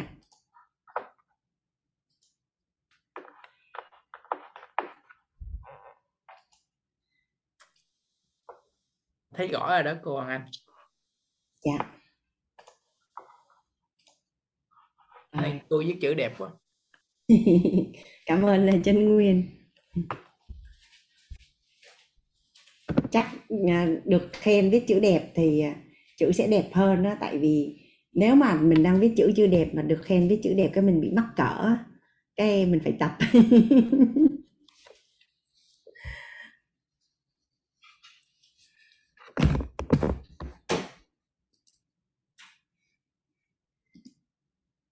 Bảo vệ sức khỏe là bảo vệ tiền. Cách đây khoảng 3 năm cái Hoàng Anh bắt đầu uống dinh dưỡng, 4 năm chứ, Hoàng Anh bắt đầu sử dụng dinh dưỡng. Cái Hoàng Anh làm biếng ở tại nhà, cái anh mới hỏi bạn Hoàng Anh là có cái dinh dưỡng gì mà uống cho nó đơn giản như siro đô nít không, chứ giờ uống viên ngán quá. Cái bạn Hoàng Anh nhìn Hoàng Anh nói về nè cả nhà, thì đâu có sai đâu, nếu bây giờ không uống vitamin á, thì mấy bữa nữa uống thuốc bệnh. Có ai ở đây có trải nghiệm bị ốm chưa à? Có phải lúc mình khỏe, mình ăn, mình tập thể dục, mình làm mọi thứ nó rất là thuận lợi, nhưng khi mình bị ốm á, mà bảo mình uống nước thôi mình còn làm biếng nữa. Có ai bị ốm bao giờ trong cuộc đời của mình không à?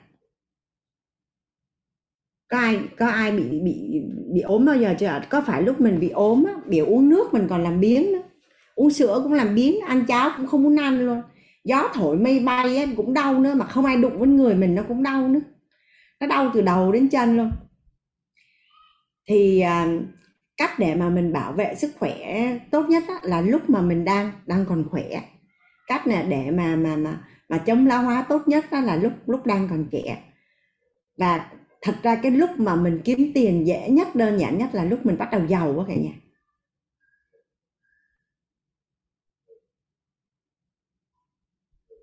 Dạ, nên á là rất là đơn giản là mình giữ sức khỏe thôi, thì đó cũng là một cách gián tiếp để mình bảo vệ được cái năng lực giữ tiền. Chưa kể nó còn liên quan đến những cái khác nữa cả nhà nha.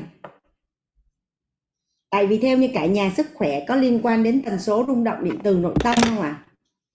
Sức khỏe có liên quan đến tần số rung động điện từ nội tâm không ạ?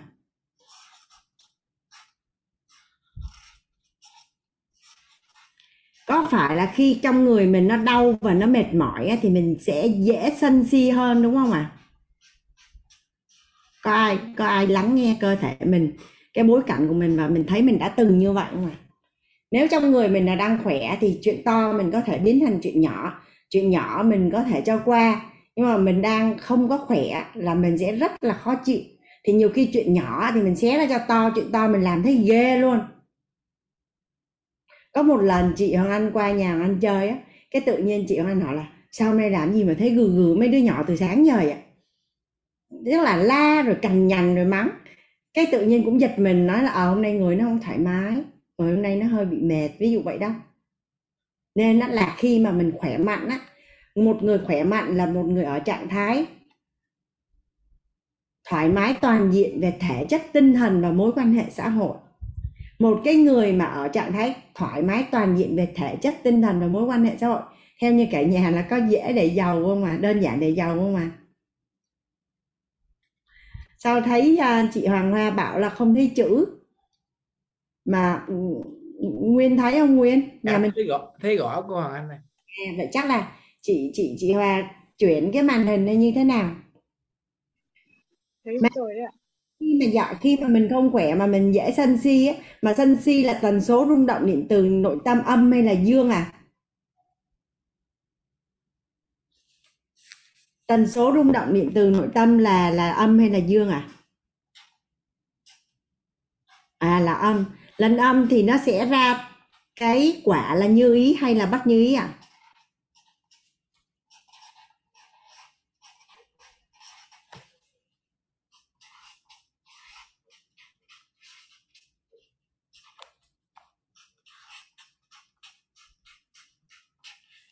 Là khi mình giữ sức khỏe là mình sẽ hỗ trợ cho cái việc bảo vệ, quản trị cái tần số rung động điện từ nội tâm là ở cân bằng và hướng dương. Vậy thì khi mà mình cảm thấy cái tần số rung động điện từ nội tâm của mình đang âm á, theo như cả nhà là nên làm gì ạ? Hôm nay sao nó dễ thương sao đâu ta?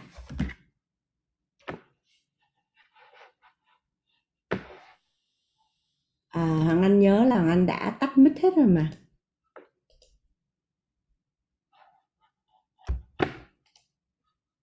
Dạ. Có rất là nhiều người á, là đang gặp chuyện bất như ý thì sẽ bị lúng túng là nên làm gì bây giờ. Thì không nên làm gì hết. Lúc mà tần số rung động điện từ mới là âm thì khi đó mình ra các quyết định nó không được thấu suốt. Mình phải ngồi đó, mình đưa mình về trạng thái cân bằng, rồi sau đó mình muốn quyết gì thì quyết. Bây giờ ví dụ như mình đang làm ăn đi, mình đang làm ăn mà mình biết rất rõ là tần số rung động điện từ của mình đang âm. Vậy thì lúc đó mua hay không mua, bán hay không bán, hợp tác hay không hợp tác, đầu tư hay không đầu tư, mình sẽ nghĩ rất là nhiều. Nhưng mà theo như cả nhà khôn ngoan nhất ở lúc đấy là mình nên làm gì ạ? Nên làm gì ạ? Cái này quan trọng lắm cả nhà. Lúc mà tần số rung động điện từ của mình biết chính xác nó đang là âm thì nên làm gì ạ? Dạ, là không làm gì, đưa nó về cân bằng, không làm gì hết. Trong mối quan hệ tình cảm, làm việc, tất cả mọi thứ, khi mình biết rất rõ là tần số rung động điện từ nội tâm của mình đang âm là mình không có ra quyết định và không làm gì hết. Bởi vì lúc đấy nó không có được sáng suốt. Hằng Anh thấy nhà mình ray hen ấy, đã đặt câu hỏi cho Hằng Anh hay là như nào ạ? Tại vì Hằng Anh đang chia sẻ phần năng lực giữ tiền á. Dạ chị Quyết có câu hỏi cho Hằng Anh à? Không. Ôi, lúc em hỏi nhưng mà đã hết giờ rồi, thôi em để lúc khác cô ạ. Em xin lỗi cô, em chưa tắt luôn, chưa đặt tay xuống. Hai đầu giờ chị, ngày mai 7. Vâng, em biết ơn cô ạ. Biết ơn.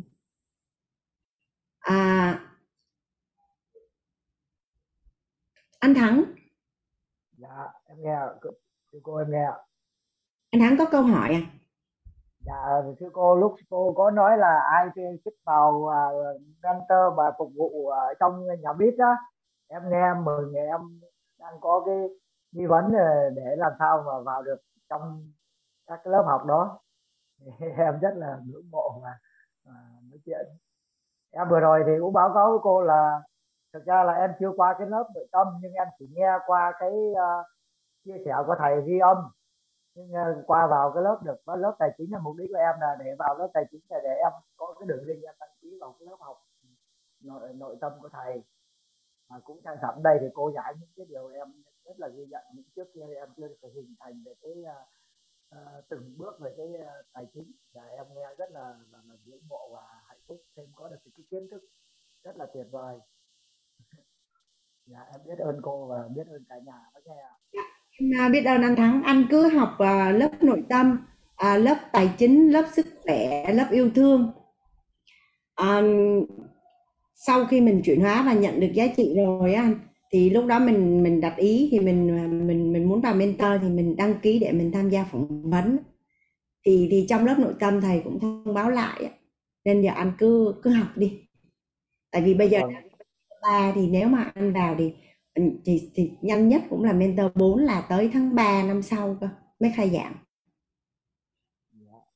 Em cũng vào cái khóa 18 này trước, xong cái rồi em lần em vào em học. Em rất là ngưỡng mộ anh Thắng. Dạ. Tới cái việc mà khi mà sức khỏe của mình nó không ok, nó ảnh hưởng đến tần số rung động điện từ nội tâm là mình chỉ cần quán chiếu với bản thân của mình, nhớ lại trong quá khứ là mình sẽ biết rất rõ cái điều này, đúng không cả nhà? Thì cái điều trọng điểm Hằng Anh lưu ý ở đây là khi mà mình biết rất rõ điện từ mình đang âm ấy, thì tốt nhất là mình đừng có ra cái quyết định gì hết. Thông thường mình sẽ hay đi hỏi người này người kia là nên làm gì trong cái lúc đấy, nhưng thật ra là không nên làm gì hết. Tại vì trên đời này cũng chả ai biết được là làm cái gì là ra kết quả tốt hay không tốt, như ý hay bất như ý. Tại vì chỉ khi nào cái tần số rung động điện từ nội tâm nó mà cân bằng hướng dương thì nó sẽ ra quả như ý và ngược lại. Vậy có nghĩa là gì? Và cái tần số của mình thì là mình biết. Dạ.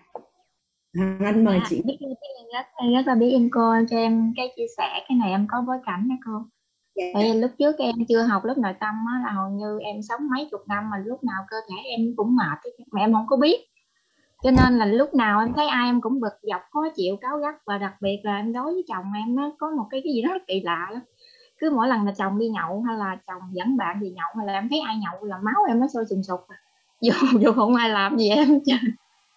Và đôi khi có những cái chuyện nó rất là đơn giản thôi, chồng chỉ nhậu với bạn thôi, mà nhiều khi nó qua nói lại hồi là em khoan em chọi luôn á, nó nóng đến một cách gục không hiểu nổi. Cái em đặt cái nghi vấn à, em đôi khi em bình tĩnh lại em, ủa sao mình kỳ vậy, kỳ lạ vậy, chuyện đơn giản sao đôi khi mình làm cho nó lố lên vậy ta, mình làm sao để mình bớt lại cái nóng bây giờ ta. Cái đặt cái nghi vấn đó, cô, mà do mình đặt cái nghi vấn nó chưa đúng cho nên mấy chục năm mà cứ lòi ra toàn cái nóng không à. Tới bây giờ luôn em mới qua được lớp nội tâm, em mới hiểu được à thì ra là hồi đó giờ mình có câu hỏi nhưng mình đã hỏi sai rồi, hỏi chưa nó chưa đúng chuyện mình mong muốn. Thật ra là mình phải làm ngược lại, mình hỏi cái nóng nên nó ra cái nóng không. Bây giờ học nội tâm mình mới biết, em điều chỉnh lại. Lúc đó em nghi vấn là không biết là do mình bị trầm cảm luôn á. Có một thời gian em sinh bé vừa xong cơ thể em rất là mệt mỏi luôn, và hầu như em phải vật vã chăm con từ đêm cho tới sáng, đi gặp ai muốn quạo chửi bất kỳ ai luôn, hay cả con em luôn. Con em bình thường em thương nó lắm, nhưng mà tới chuyện quạo lên em hết chịu và em đập nó luôn. Đập lúc nhiều khi em có một cái suy nghĩ là mình đốt nhà hay là mình hại con mà luôn. Có những cái suy nghĩ mà nó kỳ lạ như vậy luôn đó. Cho nên nhiều khi em nói vậy là cuối cùng em mới nghĩ soi lại nội tâm mình. Em nói ngoài mình ra không ai cứu mình được, mình phải đi tìm cái con đường nào đó mình hiểu làm sao để mình chữa được cái căn bệnh trầm cảm này của mình. Tại vì em gào thét lên mà hầu như trong nhà không ai hiểu được em, không ai chia sẻ cùng. Mỗi lần mình quạo lên thì mọi người càng tránh xa mình thêm, chồng con tránh xa mình thêm, ai cũng sợ mình chứ, thấy mình anh ta sợ rồi. Cho nên là em mới đặt cái câu hỏi như vậy đó, là cái tự nhiên không biết lần mò làm sao em vô được lớp đặt nội tâm. Em học là em nghe đúng một câu của thầy nói là cái này không phải là trầm cảm mà là do rối loạn điện từ thôi, chỉ cần mình cân bằng lại điện từ là được. Cái tự nhiên là em hiểu được, em ngộ ra được, là em làm chủ được, tức là tự nhiên cái chết nó tự nhiên biến mất, nó không còn nữa, và từ từ mình sẽ làm chủ được và cái nóng nó cũng biến mất luôn. Cho nên em rất là tâm đắc luôn cái câu mà không phải là chết là một căn bệnh, mà chỉ đơn giản là rối loạn điện từ, mà hầu như hồi đó thì mình đâu có hiểu. Ai cũng nói là đẻ con ra là phải trầm cảm sau sinh hay là trầm cảm, rồi cái mưu cầu á, mọi người phải quan tâm đến mình. Mà đâu có ai quan tâm mình đâu, khi mình bực lên thì mọi người chạy xa hết, đâu có ai dám lại gần mình quan tâm. Cho nên mình càng mưu cầu người khác, thay đổi người khác lại đau khổ tiếp tục. Tâm đắc cái câu thứ hai của thầy là mưu cầu sự thay đổi cho của người khác là mưu cầu là đau khổ, mà thay đổi mình là bắt đầu hạnh phúc. Em bắt đầu lại quay về chính em thay đổi. Mỗi lần em chuẩn bị mà em nhớ về quá khứ hay là này kia nọ là em phải dùng nhất từ thiền của thầy. Hồi đó buông dừng thôi, dứt chấm dứt. Ở đó thôi, biết vậy thôi. Rồi tiếp tục là phải tâm niệm. Có một cái câu em tự đặt ra cho chính mình luôn là lúc nào em nói tâm tĩnh lặng, khí huyết nó ôn hòa, lời nói dịu dàng dễ nghe thì mọi điều tốt đẹp sẽ đến. Hầu như em luôn đọc cái câu đó trong đầu em, nhẩm gì suốt. Chứ hồi xưa em cũng từng nghe những cái bài pháp thoại, em cũng là niệm Phật luôn, nhưng mà mỗi lần em nóng lên em niệm Phật là ngoài em hầu như là cái tâm mình nhảy ra ngoài luôn chứ niệm cũng trả lại ít gì. Do mình niệm bằng cái miệng, mà cái tâm mình nó không có niệm. Đó có. Cho nên là em khi mà em học được nội tâm thì em giống như là em bắt trúng một cái chân lý. Em tâm đắc mà em nói trời ơi, cái này là chân lý của cuộc đời. Và tự nhiên từ đó em thay đổi được. Cái bắt đầu cái thời gian học nội tâm thì em gặp thêm một cái cảnh nữa. Cái cảnh này là cái cảnh này cô, cái gói loạn điện tử tiếp theo lần nữa là chồng em nó bị một cái tai nạn. Là như đi ra đường mà hai người có cái vấn đề tai nạn đụng nhau ấy. Cái về á là bên kia người ta bắt phải đền bù người ta mấy trăm triệu lần, mà trong đó trong khi trong nhà tài chính thì không đồng. Em tiếp tục gói loạn. Cái lúc đó em suy nghĩ là bây giờ mình lo cũng không được gì mà mình chưa biết cách giải quyết như thế nào, thì tiếp tục thôi, giờ vô lớp nội tâm rồi học tiếp. Em học từ sáng mà 4 giờ em biết vậy là có thể em học tới khuya tới tối luôn, em học không biết mệt mỏi luôn. Rồi cái em chỉ tập trung em học thôi, em học từ nội tâm qua tài chính rồi qua sức khỏe, em học hết. Em không có nghĩ gì tới mấy cái chuyện đó, em nói chắc là vũ trụ là cái gì đó sẽ mang đến một điều tốt đẹp cho mình ha. Em đặt cái ý là sẽ có một cái cách nào đó giúp cho con hướng tới một cái cách giải quyết mà hai bên hòa thuận vui vẻ, mà nói làm sao cái từ cái lời nói của mình làm cho người ta dễ chịu, người ta dễ chịu với mình, mà dẫn đến một cái hòa giải mà hai bên thỏa hiệp với nhau một cách im đẹp nhất. Thì lúc đó em đặt ý vậy thôi, rồi em lo em học ngày học đêm luôn học. Tuy nhiên thời gian trôi qua cái người ta cũng không có làm thói gì bên em, nhưng mà người ta nói do gia đình bên đó người ta không có đủ điều kiện, cho nên bắt buộc em là phải cho người ta cái số tiền đó. Cho nên em mới bây giờ em suy nghĩ nè, bây giờ rất là may mắn rồi, bây giờ là chồng mình còn hiện diện trong nhà đó, còn may mắn rồi. Thì bây giờ là tiền, cái gì giải quyết được bằng tiền thì nó còn rất là may mắn, chứ bây giờ tính mạng nó mất thì mình đâu còn giải quyết được nữa. Cho nên bây giờ không phải là cái mình mất đi mà cái mình còn được, còn được là còn cái tính mạng. Em tập trung vào cái còn thôi. Bây giờ em nghĩ là nếu bước đường cùng luôn thì em kêu em bán cái nhà, lúc đó em kêu em đăng bản bán nhà luôn. Em nói trong tài sản trong nhà chỉ còn căn nhà duy nhất, em đăng bản bán nhà. Lúc đó em không có nghĩ gì cho, em rất là vui, em đăng bản bán nhà mà em vui lắm. Không biết sao bán nhà mà vui. Cái có người hỏi mua, nhưng cái đứa em của em nó thấy hoàn cảnh gia đình vậy, nó nói bây giờ vợ chồng của nó sẽ chạy lo phụ, nó chạy khắp nơi, nó vay mượn không biết làm sao luôn. Không biết sao mà nó vay mượn người lạ không mà người ta cho mượn đủ số tiền mấy trăm triệu luôn. Cái nó mới đưa cho em, nó nói bây giờ tạm thời ở lại đó đi, mà nó giải quyết cho. Rồi vậy cuối cùng là đứa em nó xây được cho em mấy trăm triệu đưa cho em, mà hiện tại em còn ở trong nhà luôn. Trước mắt là giải quyết cách vậy. Cho nên đó, trong cái lúc mà gói gọn điện từ rồi đó, thì nó tập trung vào là nhất sự thiền, buông hết tất cả, buông xả để đó, chứ không phải buông bỏ luôn, mà mình xả rồi mình tập trung vào mình chị Tuyền đang ở tại nhà. Cái từ cái ý niệm của chị á, lý do gì mà chị huy động được mấy trăm triệu một cách đơn giản như vậy mà không phải bán nhà cả nhà? Cái đó là cái tâm thái đủ đầy á, cái tâm thái trân trọng và biết ơn á, và tập trung vào những gì mình có, mình còn lại, chứ không tập trung vào cái điều mà mình nghĩ là mình mất. Cái hiện thực của chị á, đúng cái điểm đó. Thì họ anh nghĩ là trong cuộc sống cũng sẽ có những anh chị và những cái gia đình đó, cũng sẽ rơi vào cái bối cảnh gọi là khó đủ đường đó. Thì nắm đúng cái chỗ đó là ngon. Chị đã có được cái hiện thực này rồi á chị Tuyền, chị cứ làm lớn nó lên thôi. Chúc mừng chị.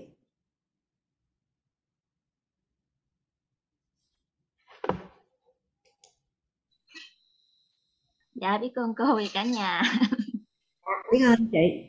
Hồi nãy mình nói về cái chỗ là sức khỏe cả nhà, nó liên quan đến mình đang nói ở phần trọng điểm ở đây là năng lực giữ tiền nha cả nhà. Mình sẽ cùng nhau tập trung ở chỗ này, nhưng mà tại sao sức khỏe nó lại liên quan đến tiền? Thì ngoài cái vấn đề về tài chính, công việc làm ăn rồi hiện tại tương lai của mình á, thì sức khỏe nó còn ảnh hưởng đến tần số rung động điện từ nội tâm nữa. Thì khi mà tần số của mình mà cân bằng hướng dương á, thì tự nhiên tài chính của mình nó cũng thuận lợi. Tài chính của mình nó cũng thuận lợi. Vậy thì á, hồi nãy là ở trong phần chat Hằng Anh thấy là các anh chị gửi ra rất là nhiều giải pháp khi mà mình đang âm thì làm sao á. Thì cái đó là mình cứ lắng nghe và mỗi người sẽ có cách khác nhau. Nhưng mà ở đây á, là Hằng Anh muốn chia sẻ cái trọng điểm là khi tần số rung động điện từ của mình biết rõ là đang âm, mình không có ra quyết định, đặc biệt là những quyết định quan trọng có ảnh hưởng và hệ lụy lâu dài thì không có ra quyết định. Ví dụ như là một người phụ nữ mà đang buồn người chồng của mình, khi mà biết người chồng mình có mối quan hệ tình cảm với người phụ nữ khác mà ra quyết định ly hôn vào cái thời điểm đó là chưa có phù hợp. Mình phải để cho mình bình yên trở lại, cân bằng lại, rồi sau đó mình muốn như thế nào thì sẽ tính sau. Thì nó sẽ thường là những cái quyết định nó sẽ đem đến cho mình cái sự bình an. Thì tài chính cũng vậy. Làm hay không làm, hợp tác hay không hợp tác, đầu tư hay không đầu tư, bán hay là giữ, mua hay là không mua, thì có nghĩa là gì? Lúc đó mà mình năng lượng tốt, tần số rung động điện từ nội tâm mình đang dương á, thì thường các quyết định của mình trong cái giai đoạn đó là nó sẽ đúng đắn, nó sẽ đem lại cái kết quả tốt như ý. Nó là quy luật rồi. Quy luật có nghĩa là bạn tin hay không tin, bạn muốn hay không muốn, bạn thích hay không thích, thì nó vẫn diễn ra. Thì đó là liên quan đến năng lực giữ tiền luôn. Rồi nó còn thêm một cái nữa, để mà mình giữ tiền của mình á, thì mình bảo vệ cái chi tiết nào.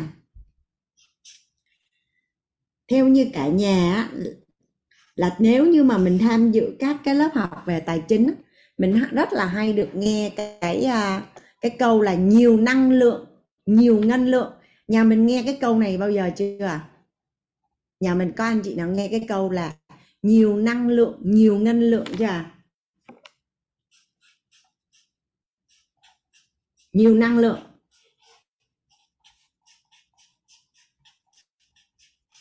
Nhiều năng lượng, nhiều ngân lượng.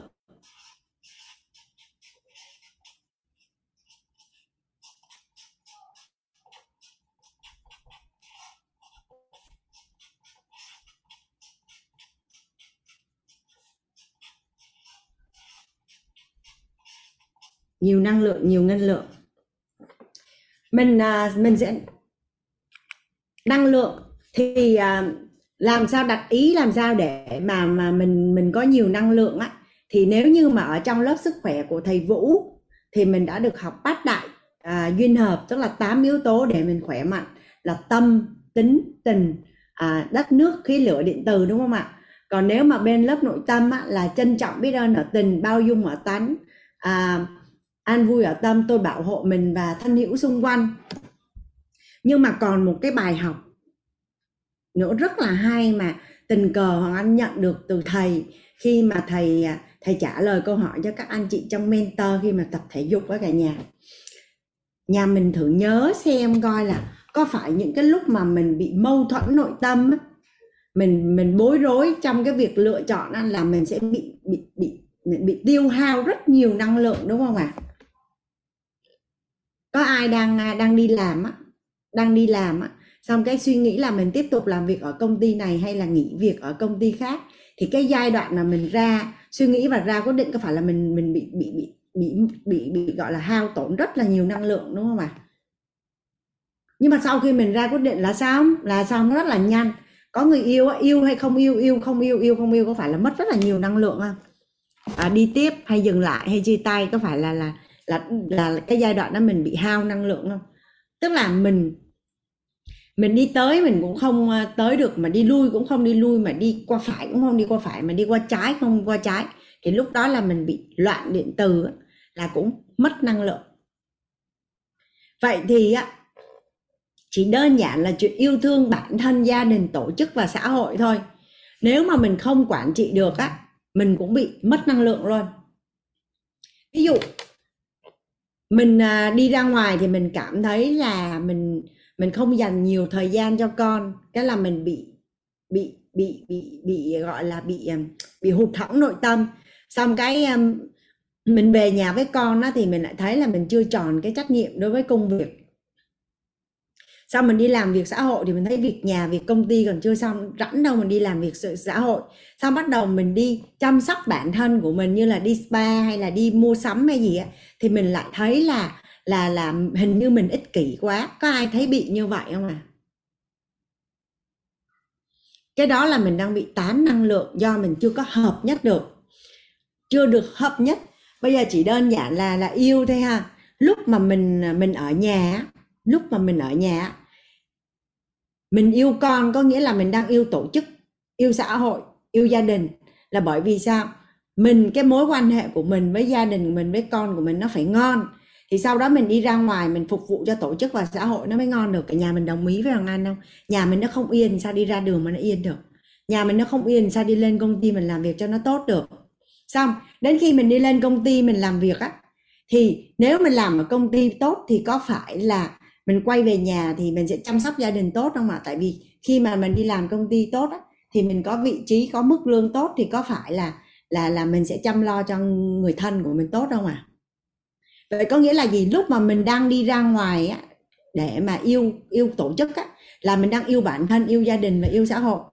Sau cái lúc mà mình đi làm việc của xã hội á, là vì mình làm việc ở xã hội á, thì mình mới mở rộng mối quan hệ, mở rộng tầm nhìn, rồi mình cho đi, thì có phải là lúc đó mình đang yêu bản thân, yêu gia đình và yêu tổ chức không?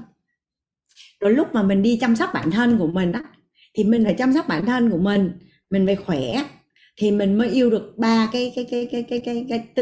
cái tứ trọng ân còn lại á, là yêu bản thân, gia đình, tổ chức, xã hội. Thì khi mình hợp nhất được 4 cái đó là mình sẽ tụ được năng lượng. Tại vì bản chất của con người không có bị phân tán năng lượng mà bị phân mảnh nội tâm, nên dẫn đến mình bị tán năng lượng. Thì khi mình hợp nhất được nội tâm thì mình không có bị tán năng lượng nữa. Nhà mình có ai làm được điều này chưa ạ?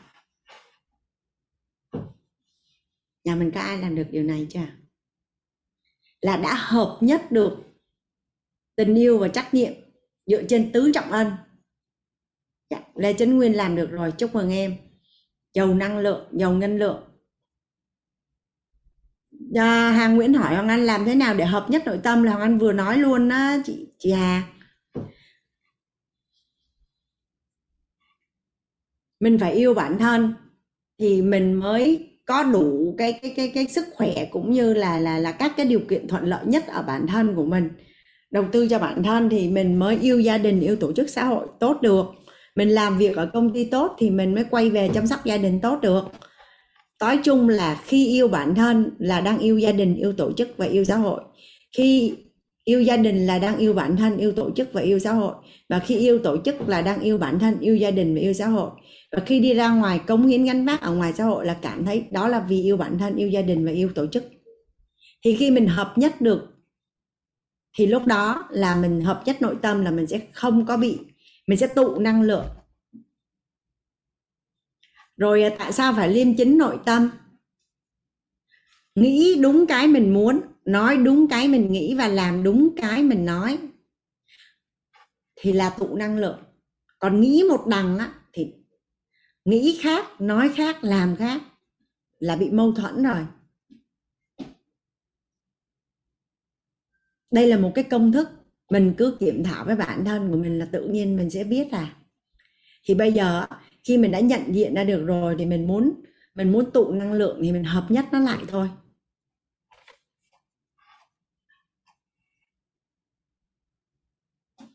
Nhà mình ok ở chỗ này không ạ?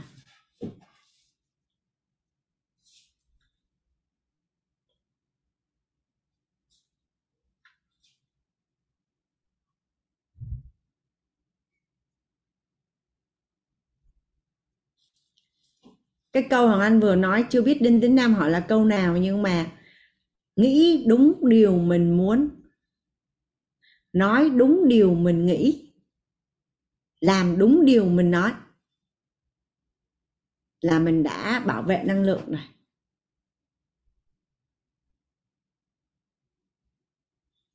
Và nói về việc chứa đựng và mở rộng trái tim cả nhà.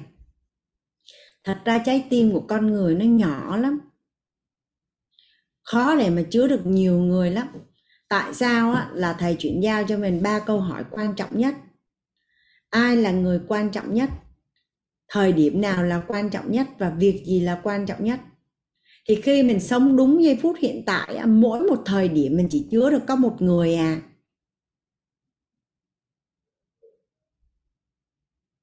Hàng Anh giả bộ ha, mình đi đến công ty mà mình cứ chứa con của mình á, là có phải mình bị mâu thuẫn liền không cả nhà? Sau mình đi về nhà, mình không chứa chồng chứa con của mình lại chứa những người ở bên ngoài hay là gia đình mình, có phải là nó bị phân mảnh liền không à? Nên mình sống đúng giây phút hiện tại thì tự nhiên mình chứa được. Hoàng Anh nghe cái cách của Hoàng Anh, không biết là của anh hay của chị Hà Nguyễn hỏi á, hắn có cảm giác là mình chưa có học lớp nội tâm, hoặc là mình học chưa có trọn vẹn. Ở lớp tài chính thì Hoàng Anh chỉ muốn chuyển giao với cả nhà là cái việc mà để mà mình có cái năng lực giữ tiền thì nó thông qua gián tiếp rất là nhiều những cái yếu tố khác, mà nếu mà mình làm được thì nó rất là tuyệt vời. Thì nhiều năng lượng á, là nhiều ngân lượng. Vậy thì khi ít năng lượng thì sao ạ? Có phải là tiền nó sẽ dễ bị tán đi đúng không ạ? Dạ, và nó còn thêm một cái nữa. Nhà mình nhớ cái cán cân tiền và phước hôm bữa Hoàng Anh chia sẻ cùng với cả nhà không ạ?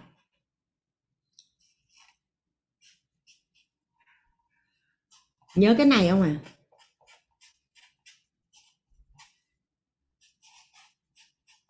Cách chiêu phước báo có phải là cái cách để bảo vệ tiền của mình không cả nhà?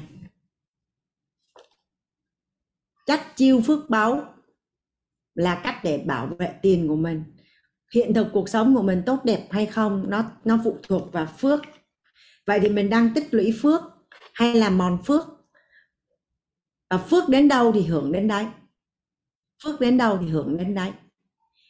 Khi mà có quá nhiều tiền mà không đủ phước để cân được tiền thì tự nhiên có quá nhiều tiền thì nó là họa chứ không phải là phước. Thì có một cái từ ở đây mà tình cờ trong lớp nội tâm được bạn là Hoàng Dung chia sẻ, anh nhớ là nó bối cảnh là anh dùng cái từ ở đây là liên quan đến năng lực giữ tiền nha cả nhà. Chắt chiêu phước báo.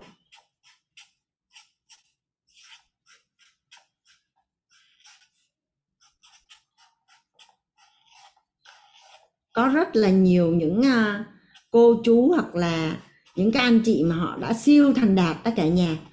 Tiền của người ta tính gọi là nhiều lắm luôn. Thì khi mà anh ở gần những người đó anh mới phát hiện ra đa số những người đó họ có cái năng lực tự chăm sóc bản thân, không có làm phiền đến người khác, không có nhờ vả người khác, không có sai người khác, luôn luôn sắp xếp mọi thứ rất là ổn luôn á. Mình nghĩ là khi mà rất là giàu như vậy đúng không, thì người ta sẽ có rất là nhiều người phục vụ hay này kia, thì tự nhiên những người đó họ lại có cái tánh là họ rất là chủ động trong cái việc, những cái việc liên quan đến bản thân của mình, không có hay làm phiền người khác.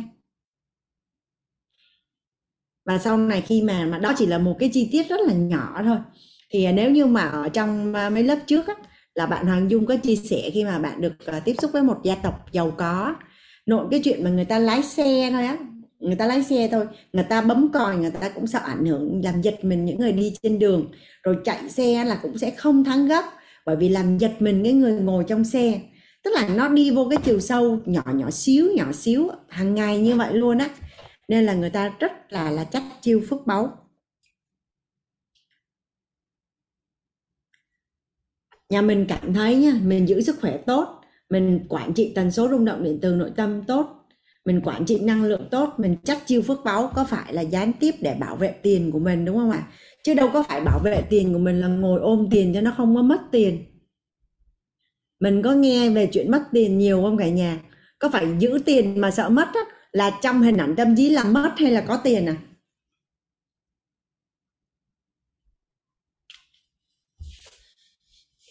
Nếu mà sợ mất tiền thì hình ảnh tâm trí là mất hay là có à? Dạ. Cái gì mà mình không rõ, không biết thì mình sẽ sợ. Biết rõ thì không sợ nữa. Thì bây giờ tại sao mình sợ mất tiền? Vậy chắc chắn là năng lực tư duy tài chính của mình có vấn đề, kỹ năng của mình có vấn đề thì mình học thôi. Thay vì ngồi sợ mất thì mình sẽ đi hỏi những cái người đó làm sao để cho không sợ mất tiền nữa. Làm sao để giữ được tiền. Và nó còn để mà giữ tiền đó, nó có thêm một cái nữa là kiểm soát khoái cảm vật chất tạm thời.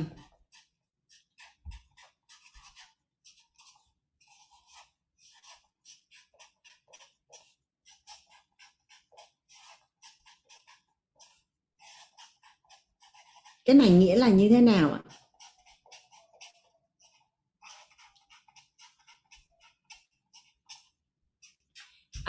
Ở trong cái bài tập mà định giá giấc mơ á cả nhà, có phải đích đến của mình là độc lập tài chính trọn đời, là tự do tài chính trọn đời, là di sản tài chính đúng không ạ? Vậy thì khi mà mình chưa đạt được cái mục tiêu của mình thì mình có vung tay và hưởng thụ không cả nhà? Khi mình đã có một cái đích đến rõ ràng như vậy thì khi mình có tiền thì mình có vung tay hưởng thụ không ạ?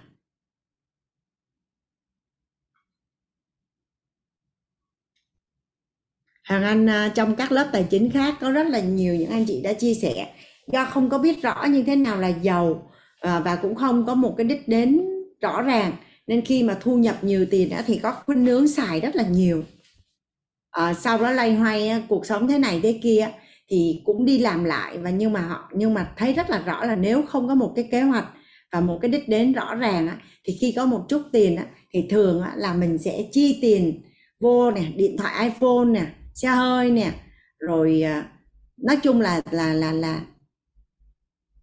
giữa cái việc mà bỏ ra 500 triệu để mua một cái xe hơi hay 1 tỷ để về quê ăn Tết, gọi là cho bằng ăn bằng em cho có với người ta. Phải đem cái số tiền đó đi đầu tư á. Thì nếu như mình có tư duy tài chính mà mình ngồi mình tính, nó là một sự khác biệt tới mức không thể hình dung.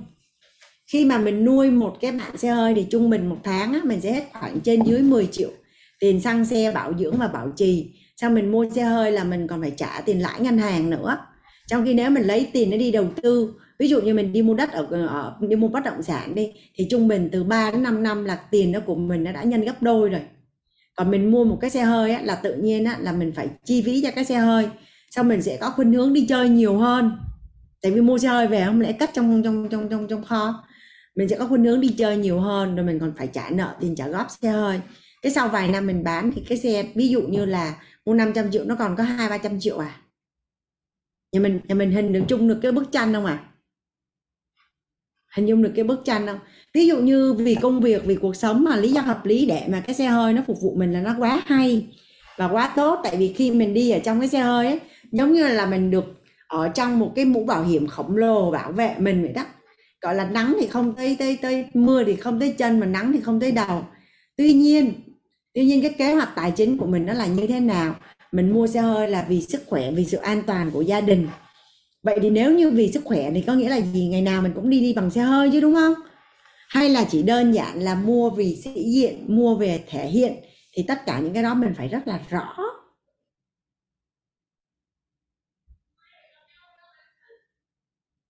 Mình phải rất là rõ. Dạ đúng rồi. Khi mà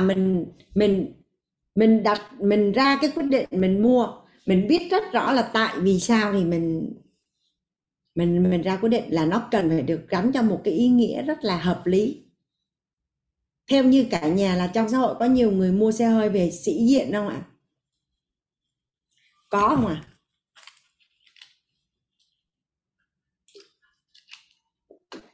Nhiều khi mua cái xe hơi chỉ để Tết về quê ăn Tết là mình có xe hơi rồi hết. Có một lý do đó thôi. Không có lý do thứ hai.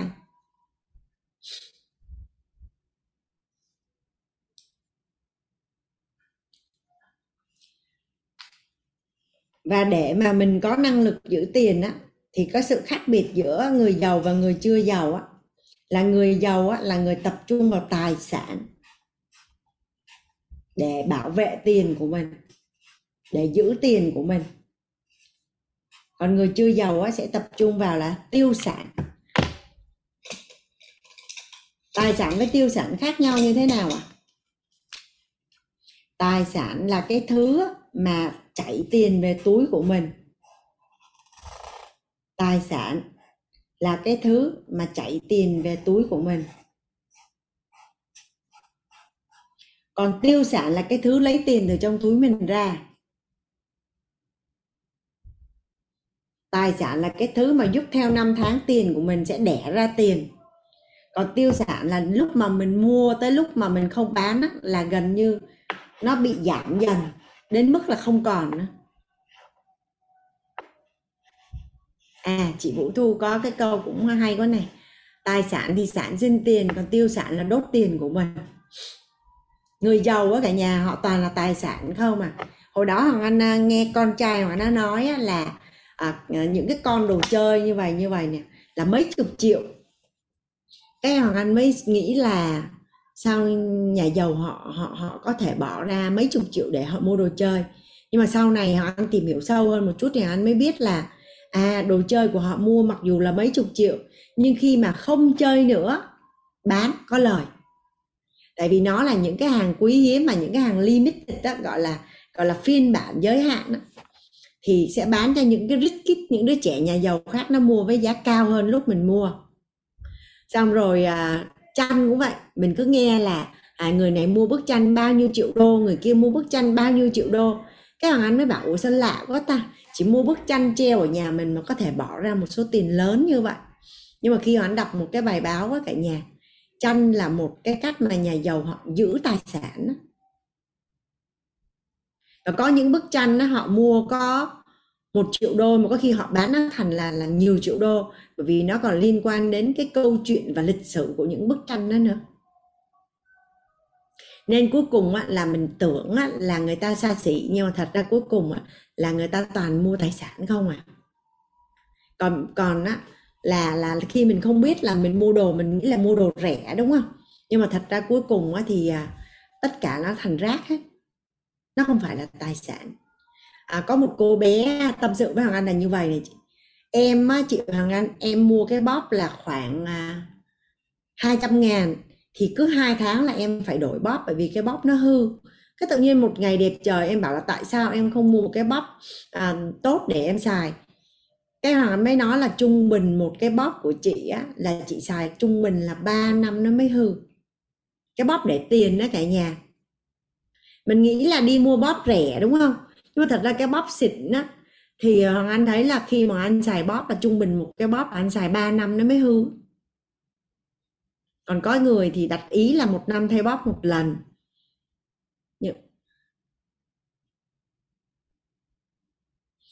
Còn thật ra thì bạn Tuấn Đỗ nói là mua khi tác giả còn khó khăn, còn nổi tiếng thì bán được rất nhiều tiền này. Thì thật ra là chơi tranh, chơi đá hay chơi đồ cổ hay chơi đồ chơi ấy, nó cũng có chuyên môn ở trong cái giới đó luôn. Họ đam mê và họ có chuyên môn và họ mua, họ sưu tầm, họ tích lũy, gọi là chơi mà ra tiền. Dạ. Đây là tất cả những cái gì mà để mình có thể giữ được tiền của mình.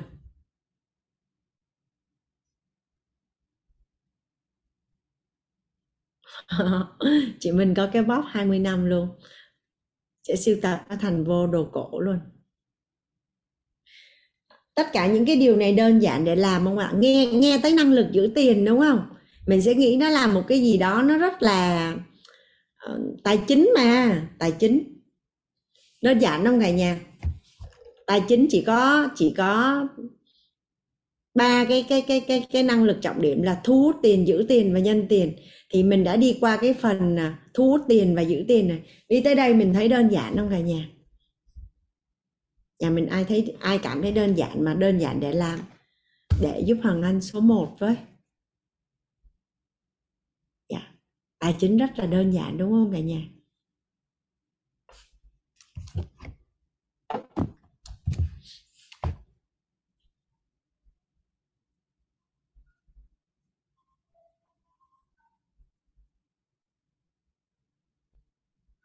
Và để có thể giữ được tiền thì đây là câu hỏi của một số anh chị ở những buổi trước này. Cần có kế hoạch xài tiền. Có phải là tiền là một là nó có một cái nguồn năng lượng và rất là có sức hút. Nếu như mà mình không có kế hoạch cho tiền của mình thì người có kế hoạch người ta sẽ xài giúp tiền của mình. Nhà mình nhớ cái hôm mà mình học 8 quan niệm chuẩn về tiền đúng không ạ? Vậy thì bây giờ các cái kế hoạch xài tiền như thế nào là hiệu quả. Thì cái năng lực rất là may khi mà mình đã có chuyên gia, thầy TH Ecker là một cái người mà đã chia sẻ cái quy tắc về giữ tiền 6 chiếc lọ cả nhà.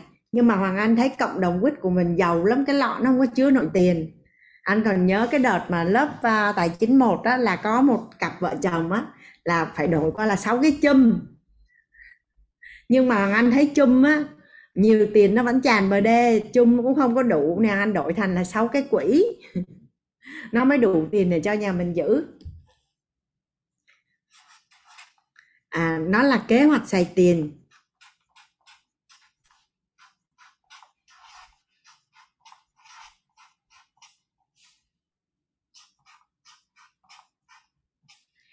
Trên toàn cầu hiện nay nó chỉ có một hệ quy chiếu này thôi cả nhà.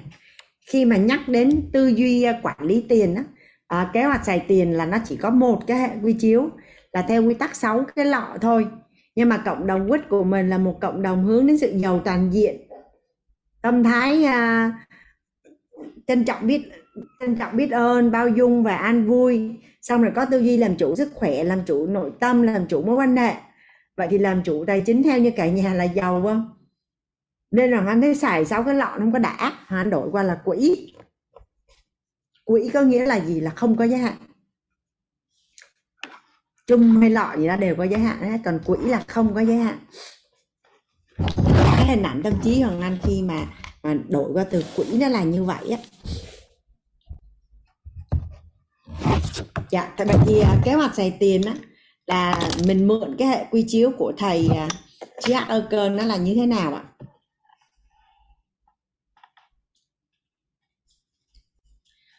ạ? Cái quỹ thứ nhất đó, đó là quỹ phát triển bản thân.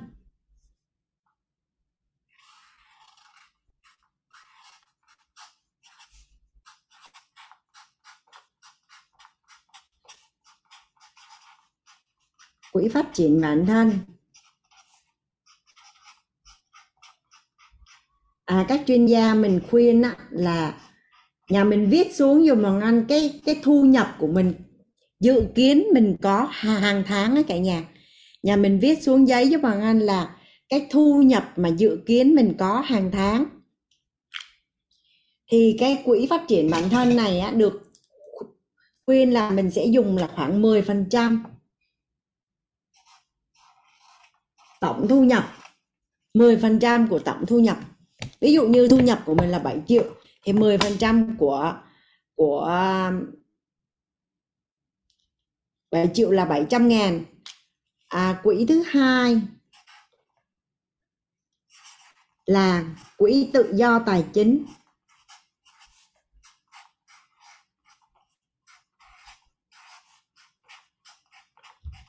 Thì cũng là 10%.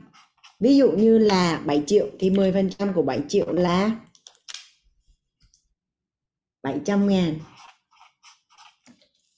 Quỹ thứ ba là quỹ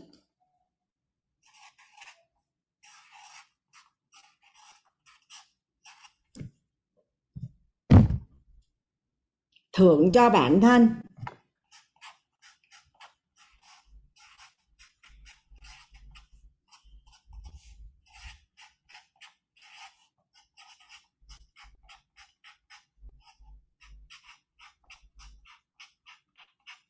Quỹ này các chuyên gia tài chính cũng đưa cho mình con số là 10%. Quỹ thứ 4 là quỹ biết ơn.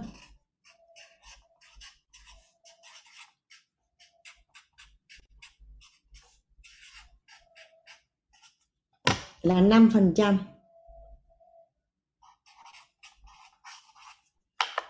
Quỹ thứ 5 là quỹ tiết kiệm dài hạn.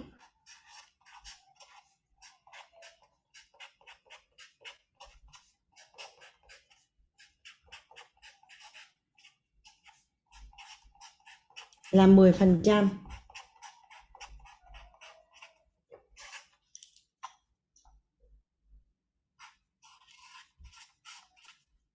Quỹ số 6 là quỹ chăm sóc bản thân và gia đình.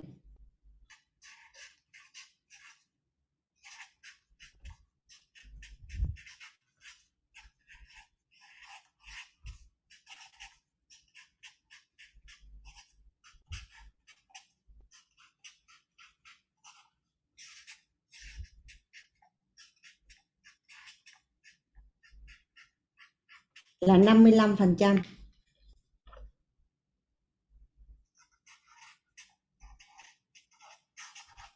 Các con số mà mình được khuyên ở đây nè cả nhà là con số tham khảo cho người mới bắt đầu. Khi mà mình rõ ràng minh bạch trong tài chính mà mình làm theo nguyên tắc 6 cái quỹ này nè, là tại sao mình phải làm theo cái nguyên tắc 6 cái quỹ này? Tại sao mình phải làm? Không làm được không? Nó sẽ đem lại cho mình cái lợi ích gì? Thì ở trong cái bối cảnh của lớp của mình đó, là hôm bữa tình cờ đó, là bạn Lê Chấn Nguyên là có chia sẻ về cái lợi ích mà bạn có được khi làm 6 cái quỹ. Nhà mình còn nhớ không ạ?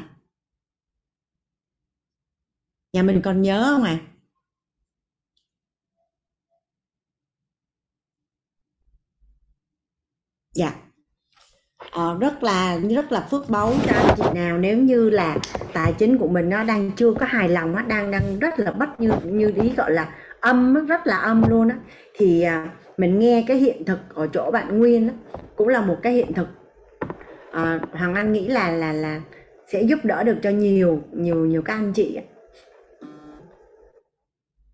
Hoàng Anh dùng từ là tham khảo cho người mới bắt đầu là bởi vì nếu như mà mình trong quá trình mà chia sẻ phân tích đó, thì có thể là cái chỉ số quỹ tự do tài chính này nè là sẽ có sự thay đổi một chút, có sự thay đổi một chút.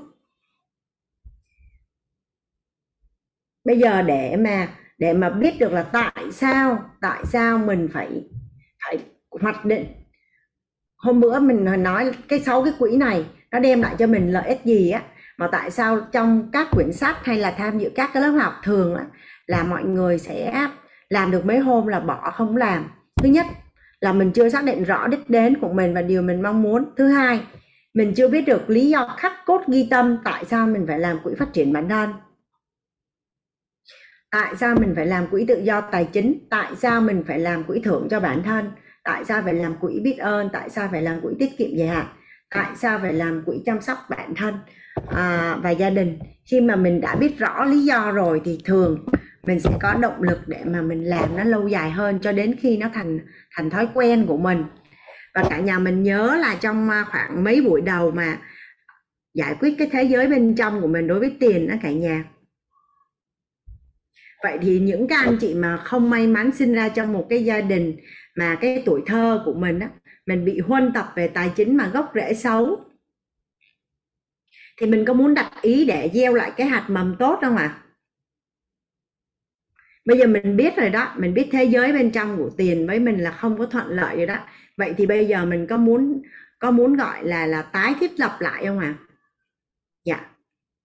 Tái thiết lập lại vậy thì có phải là mình đang trồng xuống một cái nhân mới đúng không cả nhà? Mình trồng xuống một cái nhân mới, cái quá khứ của mình nó đã lớn, nó thành một cái cây rồi, thành một cái cây già rồi, mà bây giờ là mình muốn thay nhân đổi quả. Mình muốn thay nhân đổi quả và bây giờ mình nhận diện ra được rồi, mình mới trồng xuống một cái nhân mới. Vậy thì bây giờ cái việc mình cần làm là gì? Hàng ngày mình tưới nước bón phân cho cái nhân đó. Nhà mình đồng ý với Hoàng Anh không ạ? Hàng ngày mình tưới nước bón phân cho nó. Ủa, thế giới bên trong của mình, ủa, tưới nước bón phân là cách nào đây? Cái cây mình trồng ở ngoài kia mình còn biết mình đi mua phân về, xong rồi sáng mình tưới nước, chiều mình tưới nước. Cây mà còn non còn yếu thì mình sẽ che chắn cho cây, mình nẹp cho cây để cây lớn. Vậy thì cái cây ở trong thế giới bên trong của mình nuôi nó bằng cách nào đây? Có ai đặt nghi vấn này không ạ? Có ai đặt nghi vấn này không ạ?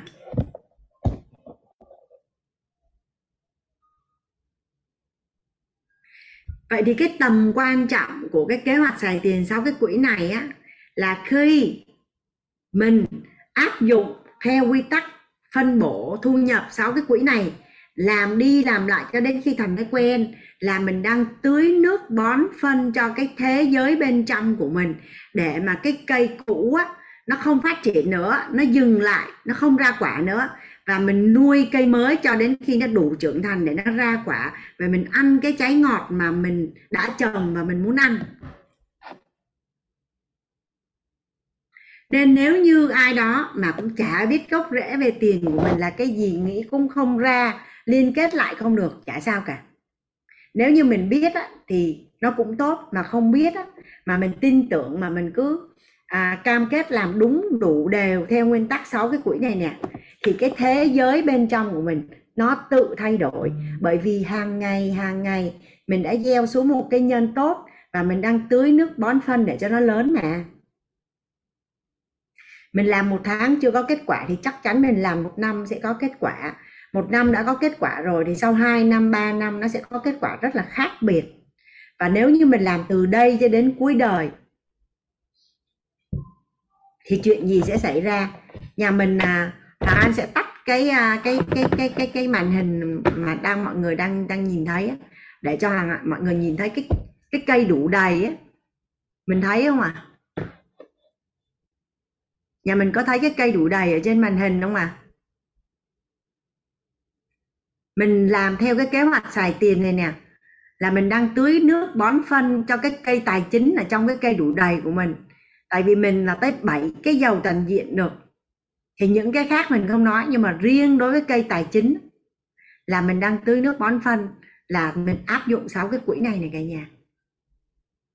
Nhà mình nhớ giúp Hoàng Anh cái này nha. Vậy có nghĩa là gì?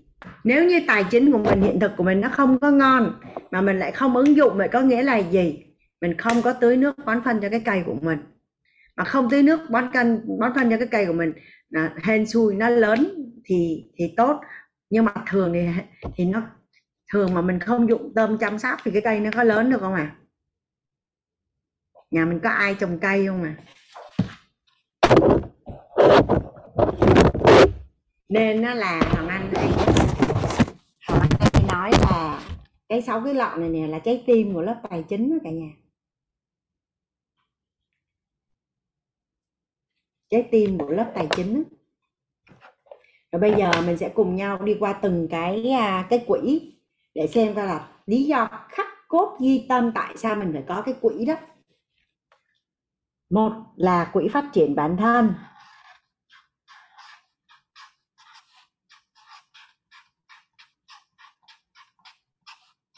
Nhà mình giúp đỡ Hoàng Anh mình ghi xuống cái câu á, quỹ phát triển bản thân.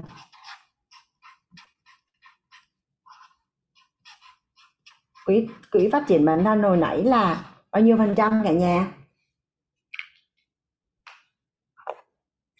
Quỹ phát triển bản thân là 10%.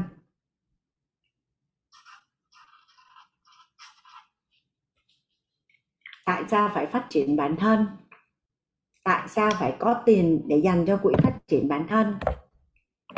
Một cái gì mà nó không lớn lên, nó không phát triển thì có nghĩa là nó đang hoại đi, đúng không ạ? Một cái gì mà nó không lớn lên, nó không phát triển thêm thì có nghĩa là nó hoại đi.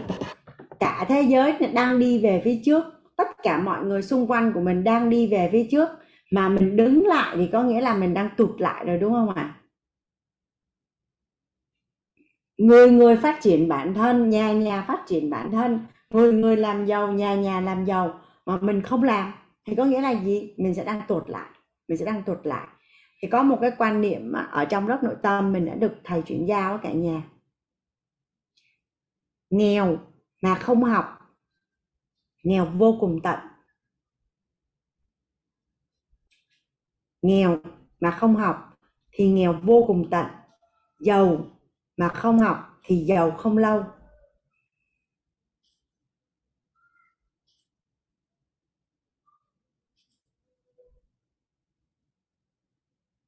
Anh Đinh Tiến Nam có câu hay quá này.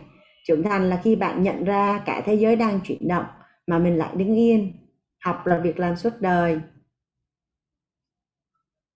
Nghèo mà không học là nghèo vô cùng tận. Giàu mà không học là giàu không có lâu.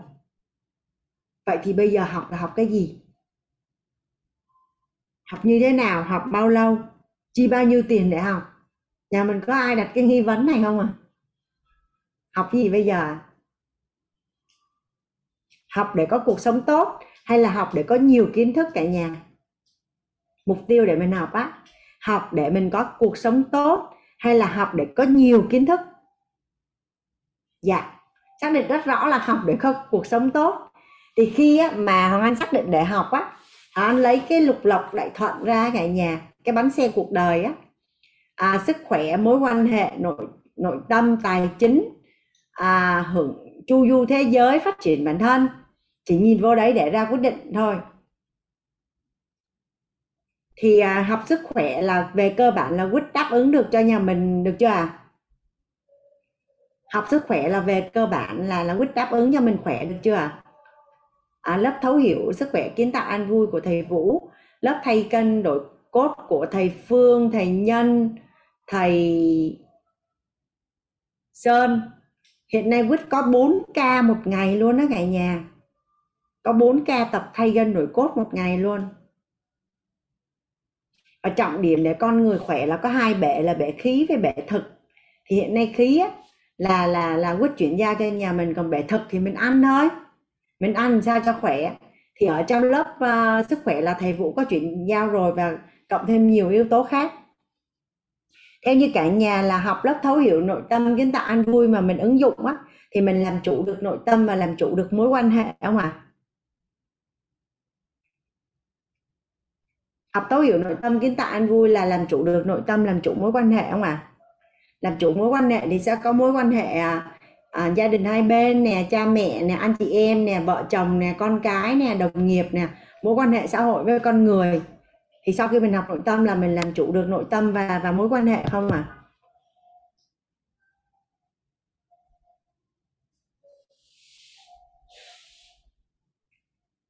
Tài chính. WIT thì chưa có tạo phương tiện công cụ để mà mình kiếm tiền, nhưng mà bữa nay là mình đi tới buổi thứ 11 thì theo như cả nhà là sau khi học Thấu Hiểu Tài Chính, Kiến Tạo An Vui là mình cảm thấy là liên quan đến tài chính nó có vẻ là đơn giản hơn chưa ạ?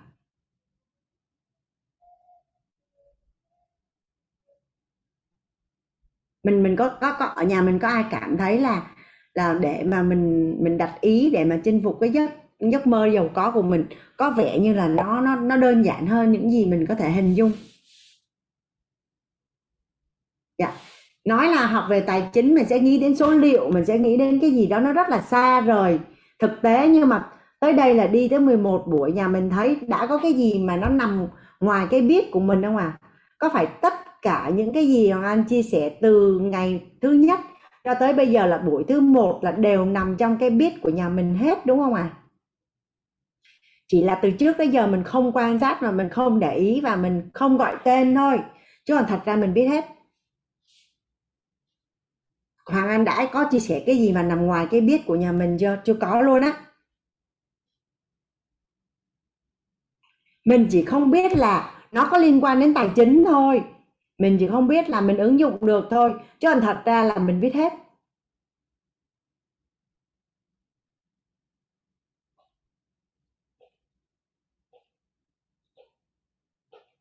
Ủa vậy thì bây giờ 10% này mình làm gì cả nhà? Tại nếu WIT đào tạo hết rồi 10% này làm gì?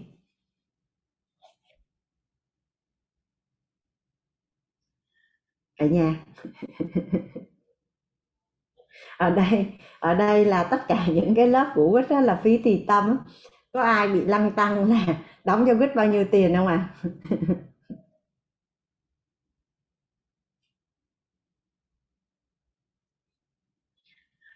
Đóng tiền cho WIT 10% thu nhập xứng đáng không cả nhà?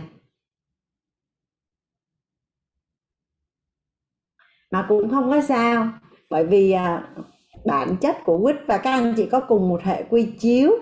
Có nghĩa là gì? Nếu mà giá trị của WIT mà tạo ra nhiều hơn số tiền nhà mình đóng thì WIT tích lũy được phước báu. Nhưng mà nếu anh chị đóng tiền nhiều thì bản thân mình tích lũy phước báu cho bản thân của mình. Và WIT thì lại càng có nhiều tiền thì lại càng nỗ lực tạo nhiều giá trị hơn. Và những cái đồng tiền mà nhà mình đóng vô mà WIT nỗ lực tạo giá trị nhiều hơn thì mình lại được cộng hưởng phước báu. Nên đường nào WIT cũng có lợi. Nên là hiện nay là về mặt theo dõi và đóng hay như thế này thế kia thì trách nhiệm để quản lý hệ thống thì vẫn đóng, nhưng mà cái tâm thái của điều hành của tất cả các thầy cô anh em ở trong WIT với chuyện này nó cảm thấy nó nhẹ không cả nhà? Tại vì khi mình đủ phước báu thì bằng cách này cách kia không biết sẽ có người đến chợ, hay là mình sẽ được chợ về tri thức, về cơ hội làm ăn, về một cách nào đó để mà cuối cùng á, là mình tiếp tục nỗ lực và tạo nhiều giá trị hơn cho xã hội đúng không ạ? Và đợt lớp nội tâm vừa rồi thì Hoàng Anh không có tham gia được xuyên suốt thì không biết là thầy có chia sẻ về WIT Kids không?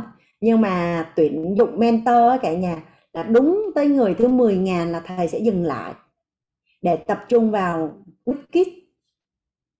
Có nghĩa là đào tạo về sự trưởng thành và phát triển giàu toàn diện cho con em của mentor.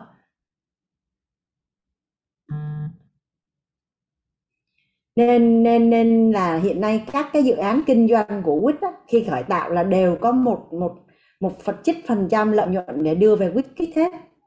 Thì nếu như mà cái dòng tiền nó về sớm á, là dự án nó sẽ khởi động sớm luôn đó cả nhà.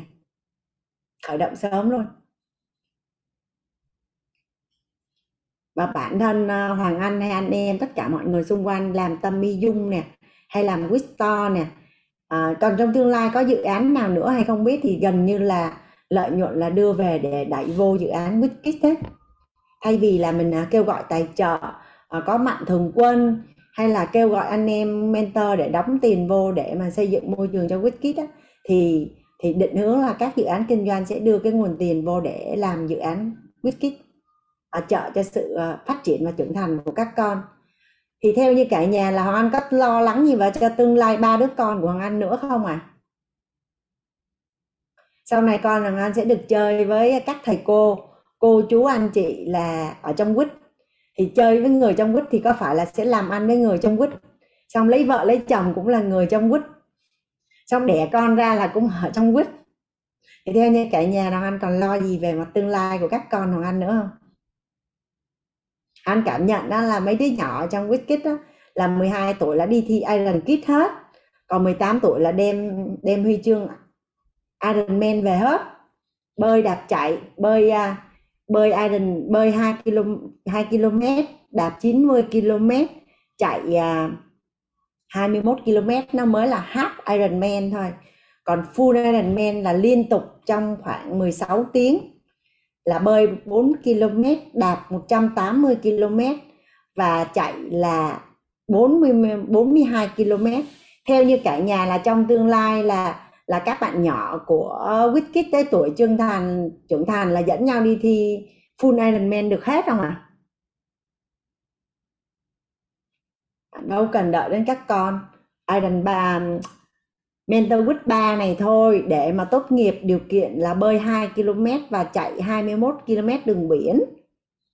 Mà chạy 21 km đường biển á, là tương đương với 42 km đường bộ. Mà đợt Mentor 2 là các anh chị chạy hết trơn rồi. Thì Mentor 2 chạy hết trơn này đâu có lý do gì mà Mentor 3 không chạy được đâu, đúng không ạ?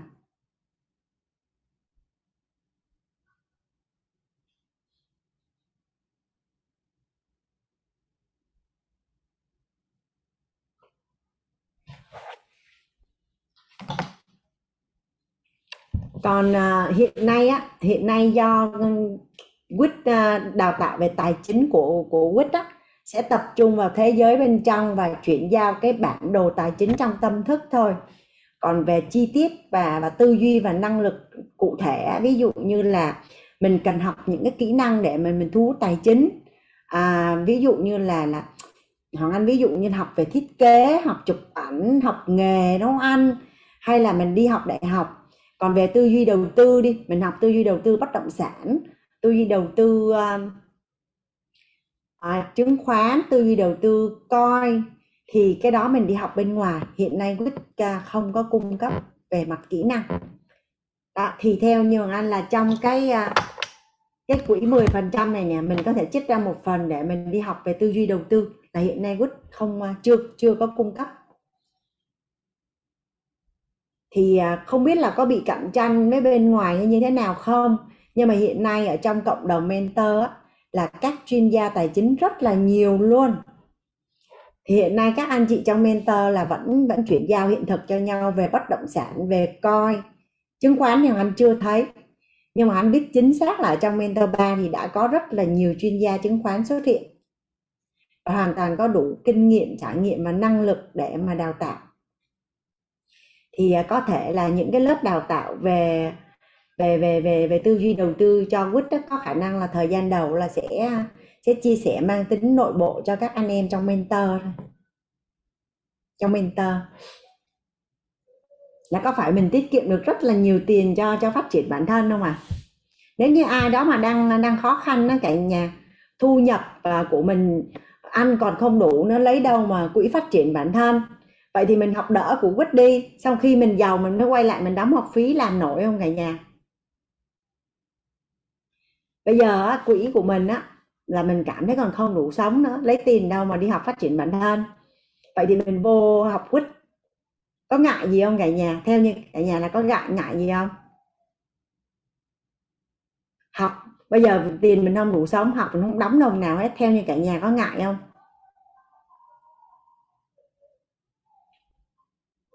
Nếu như mình quản trị nội tâm của mình học nghiêm túc, mình chuyển hóa và sau đó cuộc sống của mình nó tốt đẹp hơn rất là nhiều, lúc đó mình quay lại mình đóng tiền thì nội tâm của mình sẽ không bị ngại. Ai đồng ý với Hoàng Anh chuyện này? Dạ không mất phước ạ. tuyệt đối không mất phước ạ. Có nghĩa là gì? Tại sao á, tại sao một người thì họ có thể có cái tâm thái đón nhận mà là không? Bây giờ nếu như mình vào mình học một cách nghiêm túc và trân trọng những cái giá trị mình được học, mình trân trọng những cái giá trị mình được học. Tại mình sẽ đặt cái nghi vấn nha, tại sao có những anh chị đã đi học tiền tỷ rồi, đi gọi là lên rừng suốt biển xuyên biên giới mà giờ vẫn vô quýt học? Vậy có nghĩa là gì? Vậy là chắc là nó ngon, vậy thôi mình học hành cho nó nghiêm túc, mình có tương lai. Cái sau đó cuộc sống của mình chuyển hóa, mình tốt hơn và mình dư dả về tài chính, lúc đó mình mới quay lại mình đóng cho WIT thì đâu có gì đâu ngại. Ngon không cả nhà? Mà cái đó theo như cả nhà là có phải là giúp đỡ cho WIT tích phước báu lớn không thể hình dung không ạ?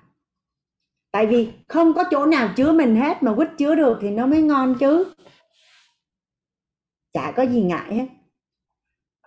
Con trai Hoàng Anh á, lúc mà đăng ký đi học đàn, xong cái con trai gọi cho Hoàng Anh, con trai nói là mẹ ơi con đang ngủ trưa. Cái bác Tùng gọi cho con, bác Tùng nói là cho con học miễn phí, xong rồi tặng cho con cái đàn nữa đó mẹ, mà con ngại quá à, con không có dám lấy. Cái Hoàng Anh mới nói là con nghĩ sau này cuộc đời con thành công không? Ê, con trai nói là dạ chắc có. Nói vậy thì con cứ ăn học cho nó đàng hoàng nghiêm túc đi, cái sau này con thành công đó, con quay lại con trả ơn cho bác. Bây giờ con cứ đón nhận cừ khôi đi, nhưng con phải học nghiêm túc và có sự trân trọng và biết ơn. Rồi sau này trong tương lai khi có bối cảnh thuận lợi trả ơn nó cũng không có muộn. Theo như cả nhà là 30 năm sau nữa mình mới trả ơn được không à? Cuối đời mình mới trả ơn được không à? Không có ngại cả nhà ha.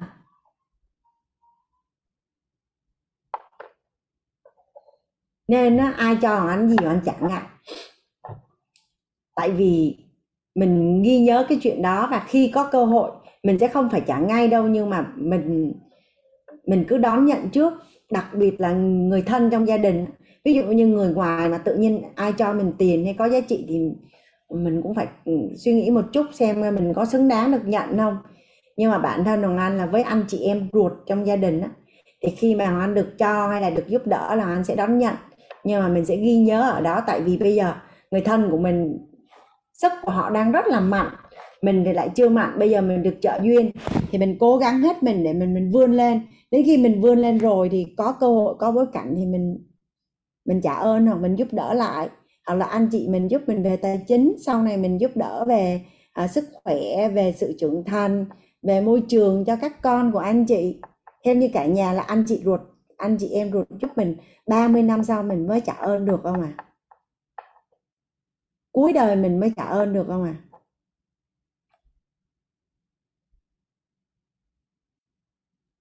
Nói chung mình có cả một cuộc đời để trả ơn. Nên là bây giờ nếu mà cuộc sống mình nó đang vướng mắc, nó đang khó quá, mà có ai đó mà họ sẵn sàng giúp mình á, thì mình cứ đón nhận đi, mình đừng có quên là được.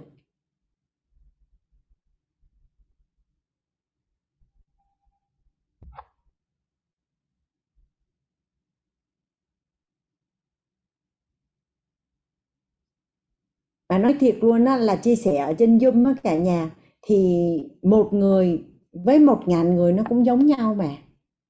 Nên cái sự hiện diện của mình á, nó đã là tích phước báu rồi. Còn sau đó là mình trân trọng biết ơn, xong rồi mình lại đóng tiền cho WIT nữa thì nó còn bội tăng nữa. Xong cái đến khi mà mình giàu lên, cuộc sống mình chuyển hóa toàn diện, cái mình quay lại mình trợ cho WIT để mà cùng xây dựng cái môi trường cho các con, thì trong đó cũng có con của mình, thì nó lại càng tốt hơn nữa.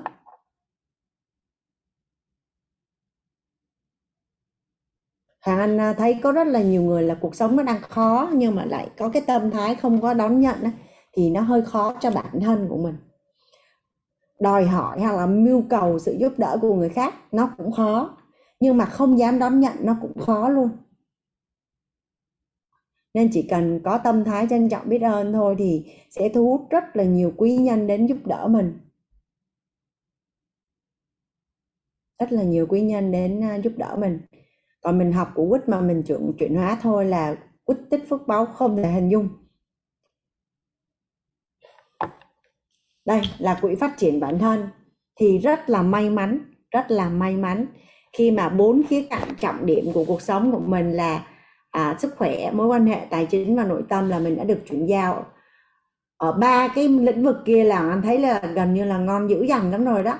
Còn riêng về tài chính á, thì trong cái tư duy đầu tư, còn nếu ai mà điều hành doanh nghiệp thì cần có tư duy về tài chính doanh nghiệp. Còn tư duy về đầu tư thì mình cũng có thể huân tập thêm về bất động sản, về chứng khoán và về coin, thì mình sẽ đi nhanh hơn.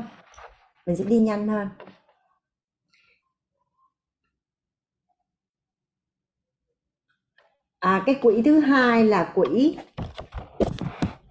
tự do tài chính. Tối nay mình sẽ đi với nhau cái quỹ tự do tài chính. Cả nhà cho thằng anh hỏi á, là ngày mai á, thì theo lịch á, là 10 giờ là mình sẽ hết. Nhưng mà nhà mình có đồng ý là Hoàng Anh sẽ thông thả đi cho nó trọn vẹn, xong rồi mình nghỉ được không ạ? Ngày mai mình không nghỉ lúc 10 giờ được không cả nhà?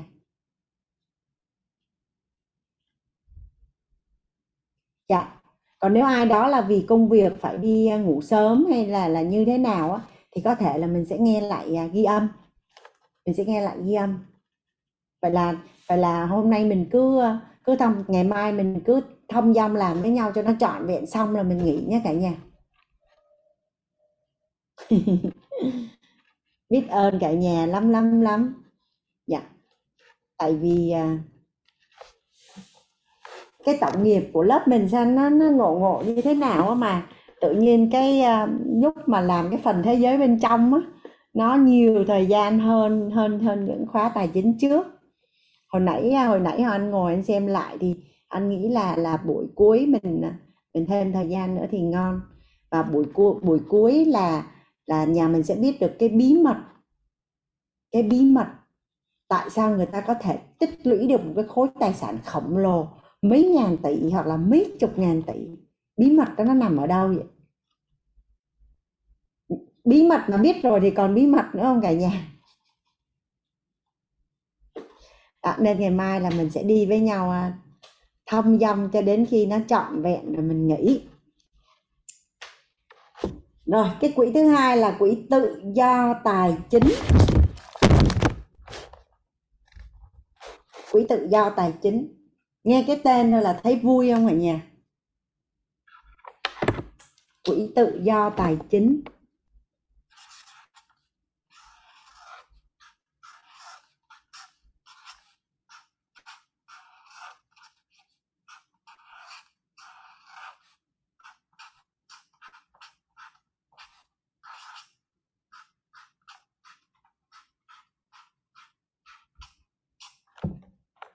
Anh chưa có xin phép thầy, nhưng mà mình đi tới sáng với lại mình thêm một buổi thì cái nào nhà mình thích hơn?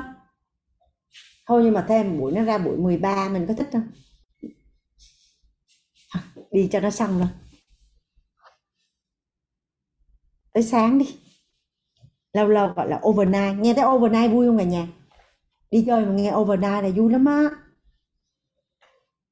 Phải vui lắm mới overnight.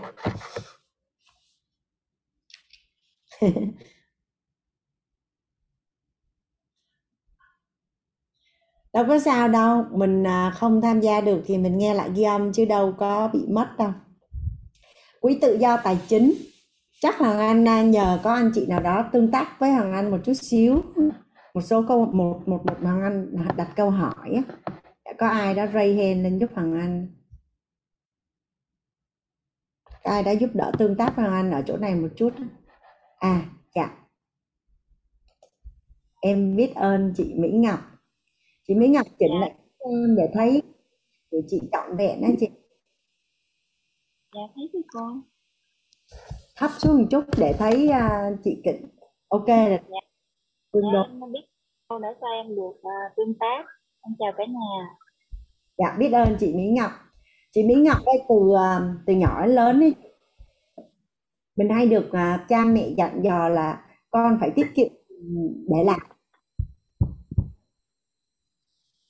Dạ, hồi nhỏ là má em hay lắm cô, má em cho tiền, mỗi sáng đi học đều cho tiền, rồi lúc nào cũng, nhà thì không khá giả nhưng mà lúc nào má cũng cho tiền đó, thì má ít có dặn dò nhưng mà má hay dặn là tiết kiệm, để tiết kiệm tiền để khi mà cần xài gì thì có lấy ra xài, má em hay dặn vậy đó cô.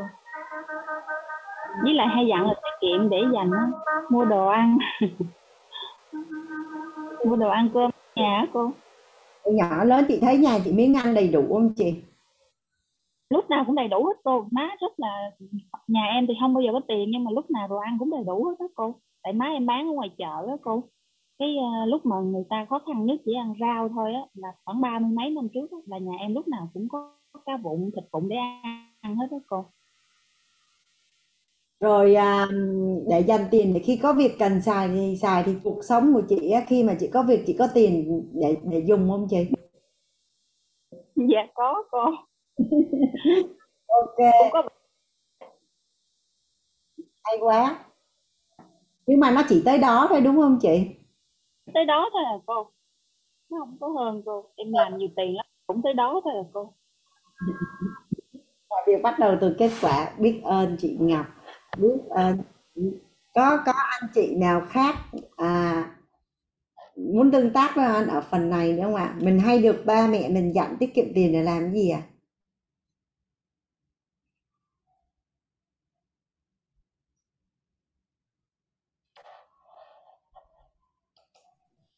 Dạ, em biết ơn chị Nguyễn Thị Thông đã giúp đỡ em.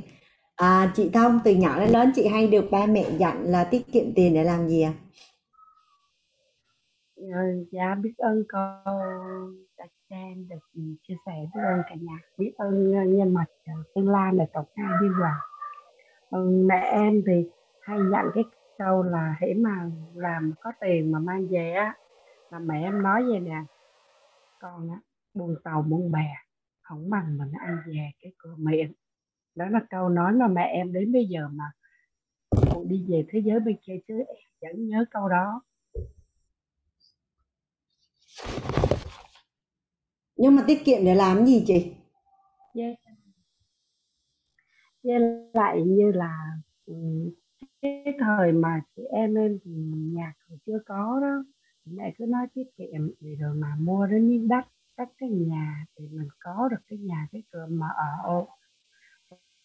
Chị thì mình phải chi tiêu cái đồng tiền đó, rồi phải dành dụng để như mà có đám tiệc hay là có ai mà mời tới hay là có cái cần cái gì thì mình sẽ có cái đồng tiền đó mà chi trả, để không phải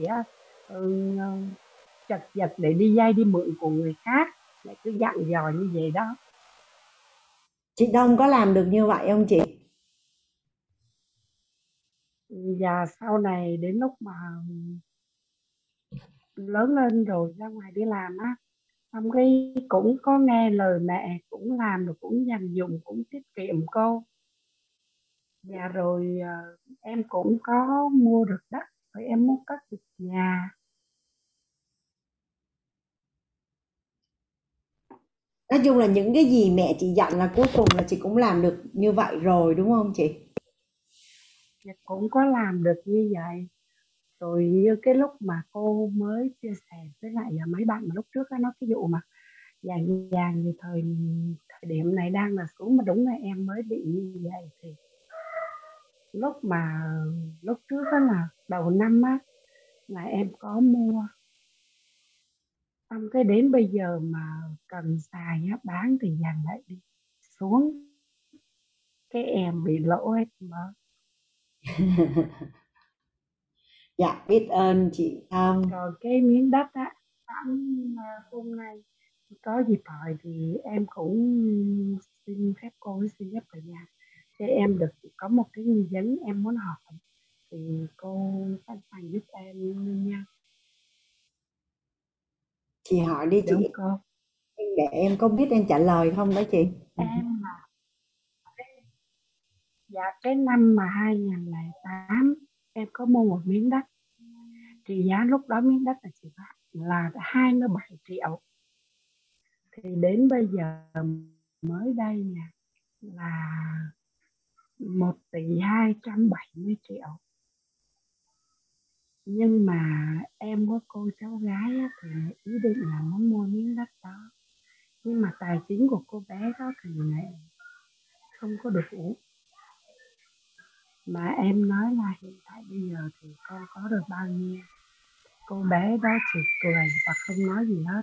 Và cái miếng đất đó nó là nhà giống như vậy. Thời điểm đó em mua cái miếng đất đó thì người ta nói là thế mà ai có hộ khẩu ở đó thì mới được mua, còn nếu mà không có hộ khẩu ở nơi đó thì không có được mua. Thì em có nhiều anh thì em mà đứng tên miếng đất đó.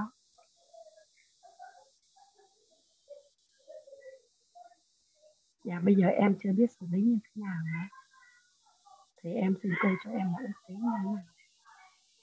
Thứ nhất là về pháp lý thì mình phải gặp luật sư chị. Nhưng mà tóm lại là pháp lý chị cũng không có rõ ràng đúng không chị? Ý là như vậy. Nó lại là nhằn cái vấn đề nó dày nữa nè. Chắc là chị đang muốn cái gì á chị? Có nghĩa là bây giờ em muốn như là anh rể em thì đứng tên, nhưng mà bây giờ cháu gái thì muốn mua, thì em muốn là nếu như muốn mua thì là muốn anh rể em là sang tên hẳn cho cô bé đó. Nhưng mà đất đó của ai? Mà anh đó thì lại không có sang tên, nhưng mà lại cô bé tôi đi ra ngoài đăng ký, mà đất là của em.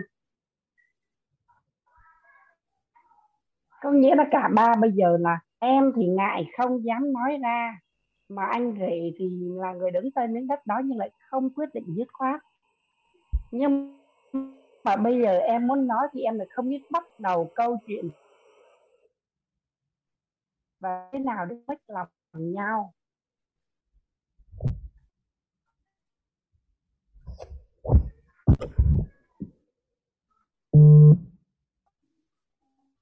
Nên bây giờ em muốn cô cho em một cái ý kiến hoặc một cái lời khuyên nào đó, tại vì lúc này em cũng rất là cả chị đó. Cái lời khuyên từ nơi cô, em cô ấp ủ nhiều lắm nay, em sẵn có cô hỏi thì thôi em mạnh dạn em nói chuyện ngoài lề đó một chút. Xin cô với lại cả nhà anh chị ạ. Chị đang cần tiền đúng không chị? Lý do chị muốn đó là do chị đang cần tiền đúng không ạ? Không, em không hề cần tiền. Nhưng mà em chỉ muốn dứt khoát một cái đó thôi. Có nghĩa là bây giờ em không có muốn làm mặt nhằn giữa cái chuyện mà anh rể em đứng trên cháu gái thì muốn, mà bản thân em có đất thì lại là người không đứng. Có nghĩa là giống như em bây giờ không có một cái gì trong cái đó đó. Thì bây giờ bên đây thì cứ nói là bây giờ Úc như thế nào thì nói, nhưng mà em giờ em không biết nói như thế nào để cho thuận cả đôi đường thì mình không có bị mất lòng nữa. Em thấy cái này đâu có gì đâu mất lòng, tại vì chị nói đất này là đất của chị thì chị muốn như thế nào thì chị nói rõ ràng thẳng thắn là chị muốn như thế, chứ mất lòng là mất lòng cái gì bây giờ chị? Theo như chị mất lòng ở đây là mất lòng cái gì? Em đâu thấy có cái gì mất lòng đâu. Bây giờ đất là của chị thì chị nói chị muốn bán thì chị nói là chị muốn bán. Hết. Chứ mất lòng cái gì ở đây, theo chị là mất lòng cái gì ở đây ạ? Dạ, thực tế là em muốn bán nếu như bán được ở đó thì em sẽ mua ở trên đây. Nhưng mà có nghĩa là bây giờ em nói ra em rất là ngại. Thì tại vì chị ngại đó chứ. Em ngại lắm, em không dám nói. Đặt chút giùm em. Thứ nhất là cháu gái mình thì nó lại chưa có tiền mà nó muốn mua. Dạ cô. Em thấy thì theo như em là chị á, em tách bạch hai cái chuyện này ra, chị đang cột cùng hai ba cái nó vô một cái. Tức là thứ nhất là giấy tờ không rõ ràng nên bây giờ chị muốn lấy lại. Đấy. Em đang bị cái đó. Dạ. Bán cho cháu gái mà lại không có tiền, vậy thì tại sao chị không bán cho người có tiền? Lại ngại. Tại sao chị ngại? Chị có biết ngại là cháu mình nó hỏi mà sao không bán cho nó? Tài sản của mình thích bán cho ai thì bán, chứ ngại là ngại cái gì chị? Tại vì nếu có tiền thì bán. Bây giờ em ví dụ nha, em ví dụ là nếu em bán cho người ngoài là 1 tỷ, 2 Và cháu của mình em có thể bán là 1,1 cũng được, nhưng mà tiền phải đưa như nhau hết. Chứ bây giờ không có tiền mà mua thì nghĩa là sao? Em nói như vậy này, bây giờ nếu muốn mua thì Úc lấy 1 tỷ thôi, nhưng mà phải giao tiền liền cho Úc để Úc có chọn cái số tiền đó Úc sẽ làm một cái gì trọn vẹn. Chứ nếu mà bây giờ con mua mà con trả dần cho Úc là cái số tiền đó nó sẽ bị lẻ ra, sau này Úc sẽ mất một cái miếng đất đó mà em sau này lớn lên đó mà nó sẽ không có cái chỗ đó để ở. Như vậy em cũng đã nói cái vấn đề như vậy nhưng mà cũng không biết nữa nào. Bây giờ nó chỉ dừng lại cái chỗ đó, cái tự em thấy em không biết em phải xử lý như thế nào luôn á. Em thấy chị có câu trả lời rồi đó, em không biết tại sao chị hỏi em luôn á. Chị vừa phân tích xong luôn rồi đó.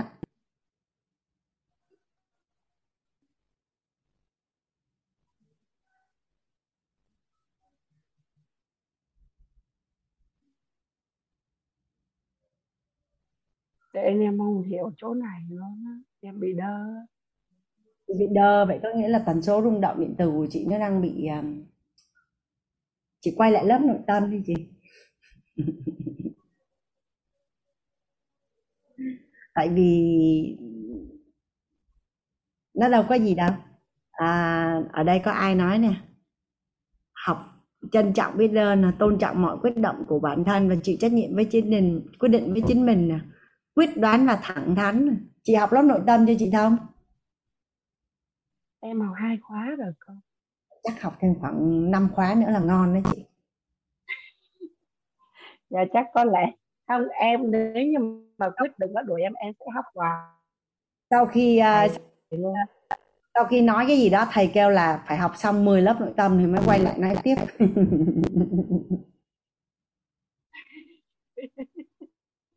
Có lẽ em phải y giáo phụ hành thầy với các cô rồi. Dạ em biết ơn cô. Lại lớp nội tâm đi rồi chị sẽ biết mình muốn gì và cần phải làm gì và làm như thế nào. Chứ còn người ngoài họ nhìn vô họ trên nay cái này đâu có gì đâu mà khó. Nhưng mà chị đang thấy khó vậy thì em nghĩ cái vấn đề nó nằm ở cái nội tâm của chị. Vậy đi chị nha. Dạ đúng vậy đó cô. Dạ vậy đi chị nha. Biết ơn chị. Em từ cái mà em vô cảm không ơi như vậy cho nên là em kịp hỏi rất là nhiều cái luôn á. Em muốn bảo vệ cái chị á, tại vì á chị đang muốn giải quyết rất là nhiều ở nội tâm, mà giống như em có chia sẻ với chị và cả lớp á là mình đang ở lớp tài chính á chị, nên á là đây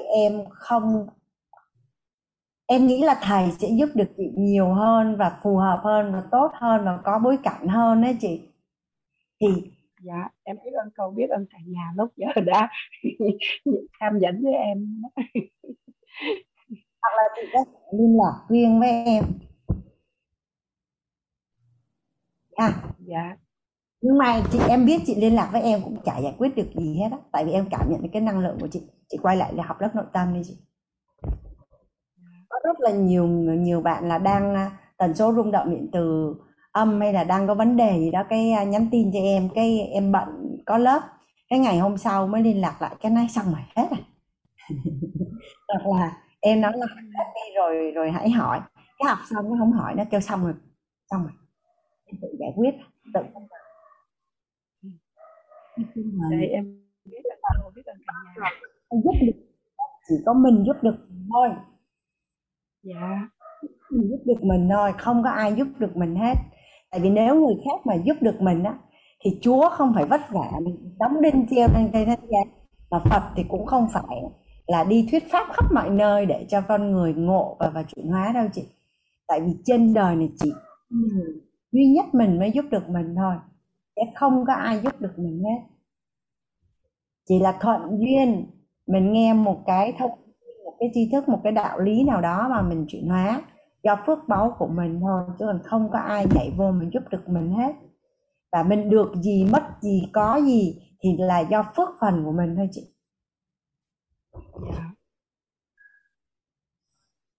Dạ em biết ơn cô. Dạ chị chịu khó thêm nhiều tâm á, Rồi chị có mặt nhúng trong lớp, sau lớp tài chính này là lớp nội tâm, thì chị sẽ mượn cái năng lượng của thầy và của chúng. Cái năng lượng của chị nó sáng dần lên, tự nhiên khi đó chị sẽ thấu biết mình cần phải làm cái gì. Dạ em biết ơn thầy. Em sẽ in giá nó phụ hành.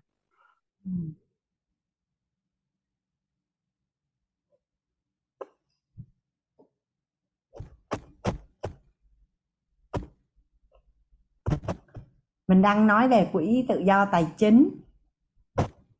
Nhà mình có thể giúp Hoàng Anh chia sẻ ở cái phần chat đó cả nhà.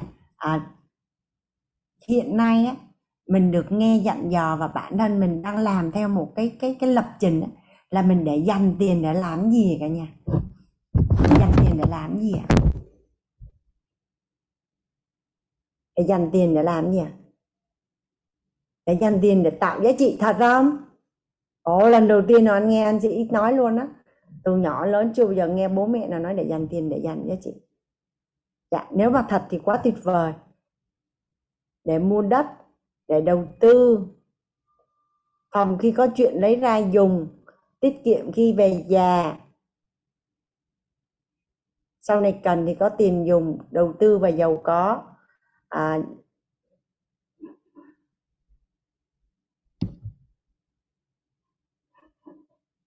Mua nhà, học tập.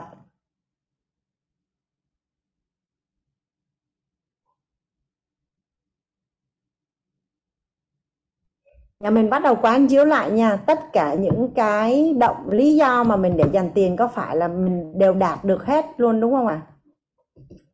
Mình nhớ công thức cội nguồn cuộc sống không cả nhà? Mọi việc, nguyên lý mọi việc bắt đầu từ kết quả.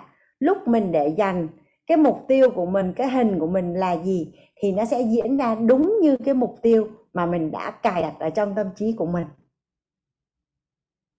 Đúng không ạ? Mình để dành tiền phòng khi bất trắc thì bất trắc sẽ xảy ra, để chữa bệnh thì bệnh tật sẽ đến.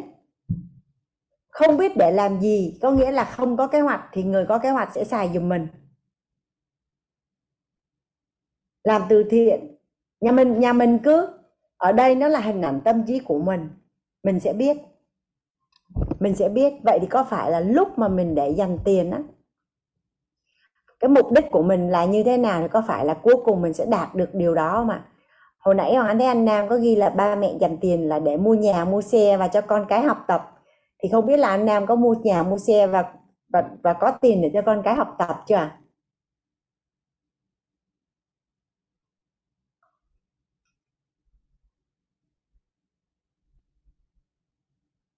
Dạ, thì ở đây ấy, cái trọng điểm Hoàng Anh muốn chia sẻ với cả nhà là cái hình ảnh tâm trí khi để dành.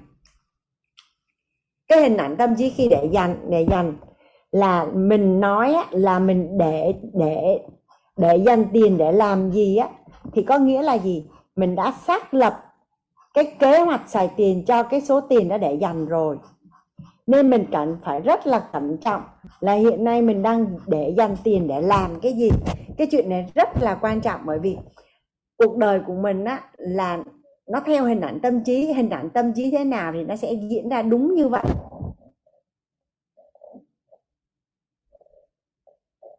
Bạn Tôn Đỗ này, hồi bé hay để dành tiền để mua cái gì đó mà mình thích, và không đủ tiền nhưng mà cuối cùng cũng được cho đủ để mà mua. Vậy thì bây giờ mình mỗi lần mà mình để dành tiền á, mình hiểu được rất rõ là mình đưa tiền vào cái quỹ này để mua tự do cho mình trong tương lai thì nó khác không ạ? Mình để dành tiền để mình mua tự do thời gian cho mình trong tương lai, để mình có thể độc lập tài chính trọn đời, để mình có thể tự do tài chính trọn đời, và sau khi mà mình đã đạt được mục tiêu á, thì mình sẽ tập trung được vô rất là nhiều những cái việc mà mình cảm thấy mình yêu mến mà tạo ra giá trị, mà mình không bị vướng mắc về tiền nữa.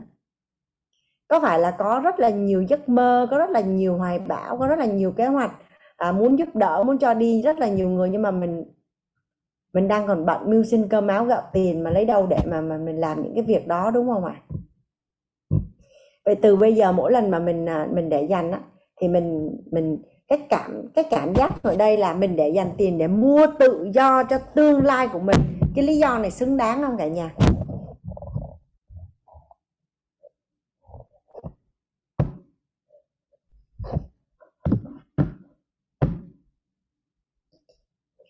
Từ nhỏ đến lớn á, là mình viết tất cả các văn bản và hợp đồng là Cộng hòa xã hội chủ nghĩa Việt Nam độc lập, tự do, hạnh phúc.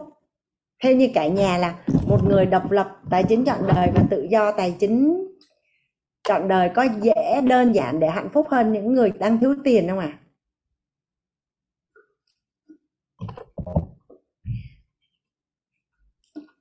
Tiền thì không phải là tất cả, nhưng mà không có tiền thì vạn điều không thể. Mình muốn làm người tốt đó, mà mình có nhiều tiền nó cũng thuận lợi hơn rất là nhiều. Vậy thì bây giờ mình thiết lập lại hình ảnh tâm trí của mình mỗi lần mình tiết kiệm là tôi để dành để mà mua tự do cho tương lai của tôi. Ngon không cả nhà? Nhớ được không ạ? Bởi vì á, những cái gì nó đang diễn ra ở trong tâm trí của mình đó, nó đã được lặp đi lặp lại trong suốt cuộc đời của mình rồi. Bây giờ mình phải rất là dụng tâm để mà mình chuyển. Thậm chí là mình viết ra, mình dán lên trên cái bàn làm việc của mình luôn đó. Làm nổi không cả nhà?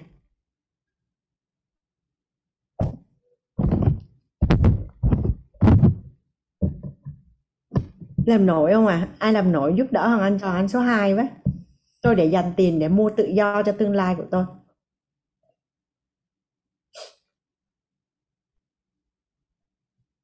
Hay quá. Dạ, biết ơn cả nhà.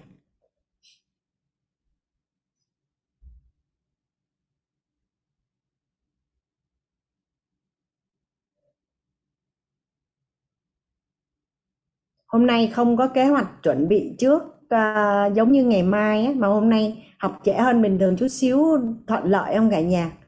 Mình sẽ cùng nhau đi xong cái quỹ tự do tài chính ngày hôm nay luôn được không ạ? Anh xin phép cả nhà là thêm một ít thời gian mình đi xong luôn quỹ tự do tài chính cho cả nhà. Dạ, biết ơn cả nhà.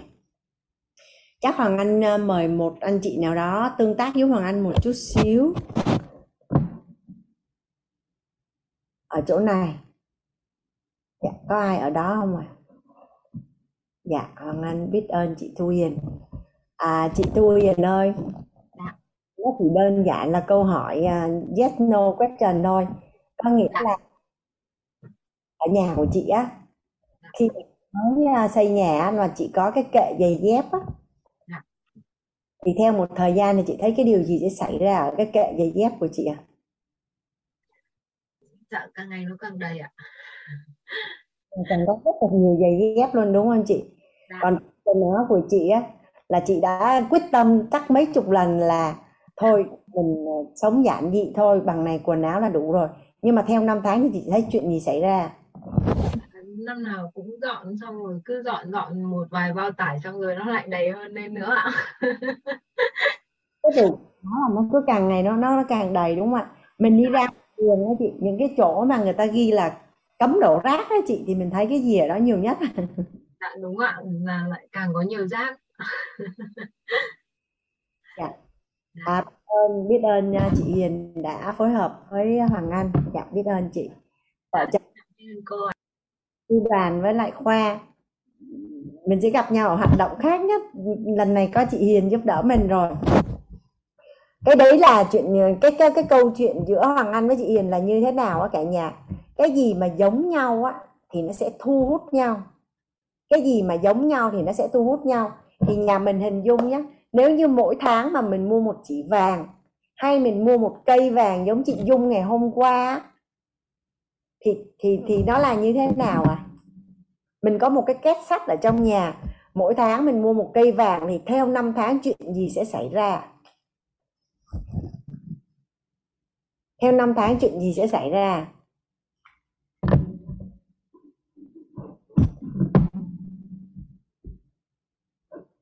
Mình sẽ có rất là nhiều vàng đúng không ạ? Cái gì giống nhau thì nó sẽ hút nhau, đó là luật hấp dẫn này. Ngay cả mối quan hệ với con người thôi.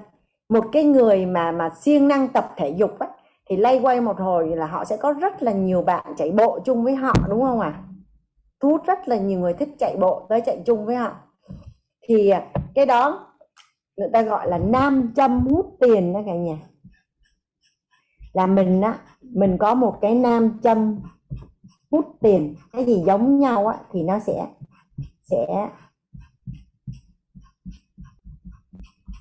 cái gì mà giống nhau á thì nó sẽ hút nhau.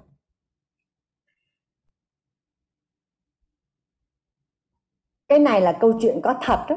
Là hôm đó Hoàng Anh đi ăn, hôm đó hình như chị Bình Minh á, chị Bình Minh hôm nay có ở trong Zoom nè, hôm đó cũng có chị Bình Minh. Tức là có một chị ở trong mentor, chị chia sẻ như thế này này cả nhà, là chị có một chị bạn là cứ một tháng thì sẽ mua một chỉ vàng. Chị nói thôi bây giờ như vậy đi, chị không có biết đầu tư mà chị cũng sợ mất tiền lắm, nên thôi bây giờ chị không làm gì hết, chị chỉ mua vàng thôi. Tức là cứ một tháng chị sẽ mua một chỉ vàng. Cái khi nào mà chị trúng, khi nào mà chị trúng hay là chị có tiền thưởng hay sao đó thì chị sẽ mua nhiều hơn. Thì lay hoay á, là sau 30 năm. Sau 30 năm thì chị có được, theo cả nhà là chị có bao nhiêu vàng à? Đây, thằng anh, cái bối cảnh của chị là mỗi tháng là một chỉ vàng. Một chỉ vàng. Khi nào mà có thưởng hay như thế nào đó là chị sẽ mua nhiều hơn. Và cả nhà mình biết á, thời gian nha, là sau 30 năm thì theo cả nhà mình đoán á, là sau 30 năm chị có bao nhiêu vàng à? Ít nhất là 36 cây đúng không? Nhưng mà sau 30 năm á, chị tích lũy được bằng này nè cả nhà. Nhà mình sẽ bất ngờ luôn. Chị chỉ có một cái cam kết là mỗi tháng một chỉ vàng thôi, mà sau 30 năm á, là chỉ có 200 cây vàng.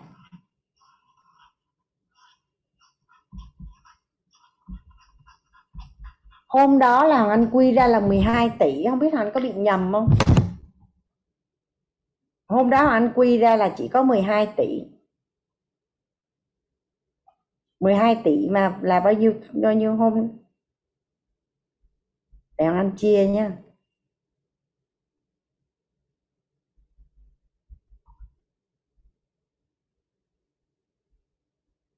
Đúng rồi, chỉ có 200 cây vàng. Chính xác, chỉ có 200 cây vàng. 200 cây vàng là 12 tỷ. Nghe 12 tỷ là nhiều hay là ít cả nhà? 12 tỷ là nhiều hay là ít à? Ít với người có nhiều mà nhiều với người có ít. Nhưng mà bây giờ câu chuyện tiếp theo nha. Sau 30 năm thì bây giờ là chỉ 50 tuổi.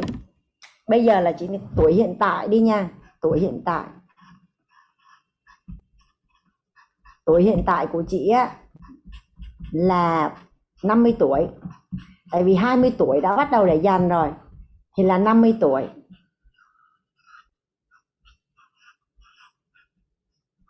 Rồi, Hoàng Anh tính cái bài toán nha. Bây giờ chị lấy là 200 cây vàng á, là tương đương là 12 tỷ đồng. Mua một căn nhà được không ạ? À?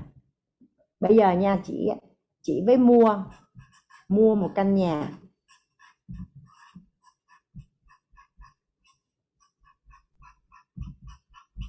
Mua căn nhà là 12 tỷ. Ở trong lớp mình có những anh chị nào mà làm về bất động sản á, theo như cả nhà là bất động sản ở thành phố Hồ Chí Minh sau 5 năm thì có nhân đôi được không ạ? À? Theo như cả nhà là bất động sản ở thành phố Hồ Chí Minh sau 5 năm có nhân đôi được không ạ? À? Hoặc là chị có mối quan hệ là cháu chắt, bạn bè, người thân như thế nào đó hướng dẫn cho chị một chút về đầu tư. Lấy một cái con số rất là khiêm tốn nhé. Còn thật ra hiện nay thông thường người ta là sau 3 năm là nó đã nhân đôi rồi. Thì nhà mình hình dung là nếu như chỉ bây giờ nha, cứ 5 năm đó, 5 năm là giá nhà nhân đôi mà bây giờ là chỉ 50 tuổi ha, thì anh giả định là đến năm 80 tuổi á, đến năm 80 tuổi là chỉ có bao nhiêu cái 5 năm à? Theo như cả nhà là đến 80 tuổi á. Ở đây chị Ngọc Hoàng, tức là cái câu chuyện của cái chị đó là như vậy. Chị cam kết là mỗi tháng chị sẽ để dành ít nhất là 1 chỉ. Nhưng khi có nhiều tiền hơn á, thì chị sẽ để nhiều hơn. Và thật ra chị cũng không biết làm cách nào mà sau 30 năm chị đếm là chị có 200 cây. Chị Bình Minh có ở đó, chị Bình Minh hôm đó nhớ hình như cái câu chuyện này là chị Vân kể cho mấy chị em bạn của chị Vân đó, chị Bình Minh. Thì ở đây á, là đang nói là đến năm 80 tuổi á, là có 6 lần 5 năm.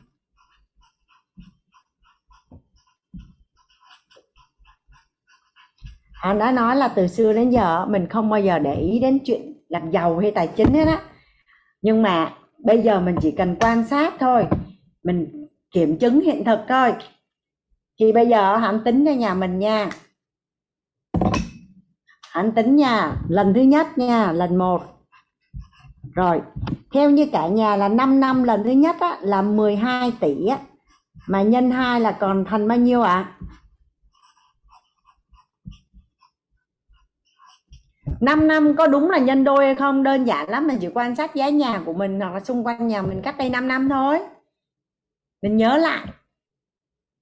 Rồi, xong tới lần 2 là lại chu kỳ tiếp theo 5 năm là cái nhà 24 tỷ của chị nè. Nhân 2 là nó thành bao nhiêu ạ? 48 tỷ đồng. Lúc này là chị 50 tuổi đúng không ạ? Lần 2 này là chị bao nhiêu tuổi? Là chị 60 tuổi. 60 tuổi.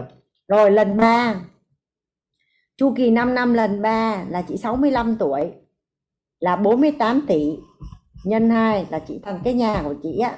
Hoặc là có thể là chị bán đi, chị làm sao đó. Tại vì thật ra sống đến 50 với 60 tuổi mà dụng ý một chút á, mà mua bất động sản mà cứ ngồi chờ nó lên thôi á, là 96 tỷ. Được chưa cả nhà? Rồi chu kỳ lần 4 của chị là 96 tỷ nhân 2 là ra bao nhiêu ạ? Bắt đầu sắp hết tính được luôn á.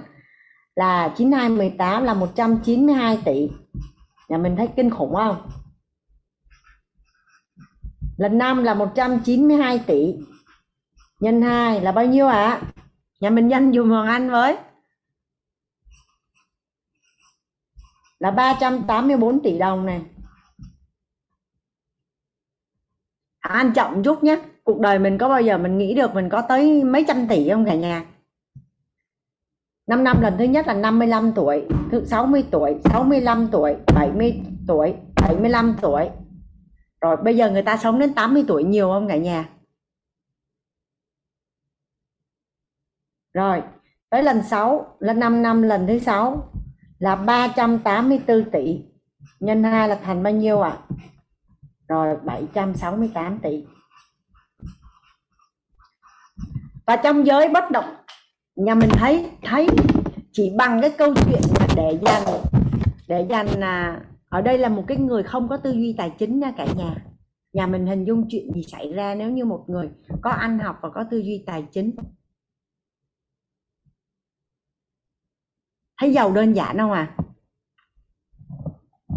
Nãy giờ anh nói có cái gì mà nó nằm ngoài cái thực tế để mình có thể chứng kiến và thấy không à? Đây Hoàng Anh đọc cho nhà mình một cái câu chuyện rất là kinh điển ở trong giới tài chính. Một cái câu chuyện về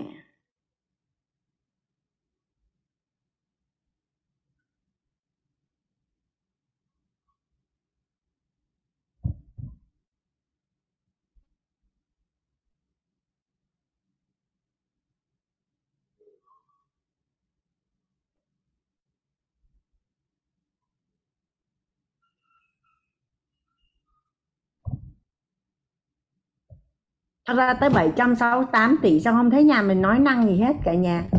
Là mình thấy nó không thực tế hay là sao à? Hay là mình thấy nó đơn giản quá?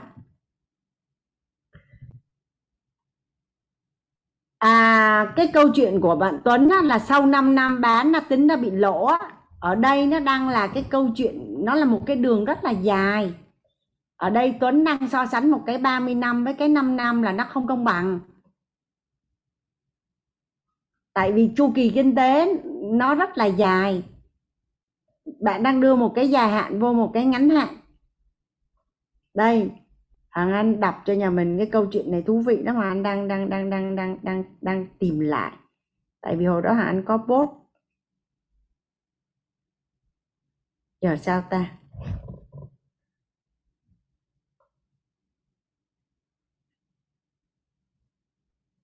Tại vì á, đây là lãi kép chạy ngầm ở trong bất động sản, lãi kép chạy. Bây giờ nó không tăng gấp đôi đi. Bây giờ anh nói luôn nè. Bây giờ nó không tăng gấp đôi 5 năm, bây giờ 10 năm tăng gấp đôi không ạ? 10 năm tăng gấp đôi không cả nhà?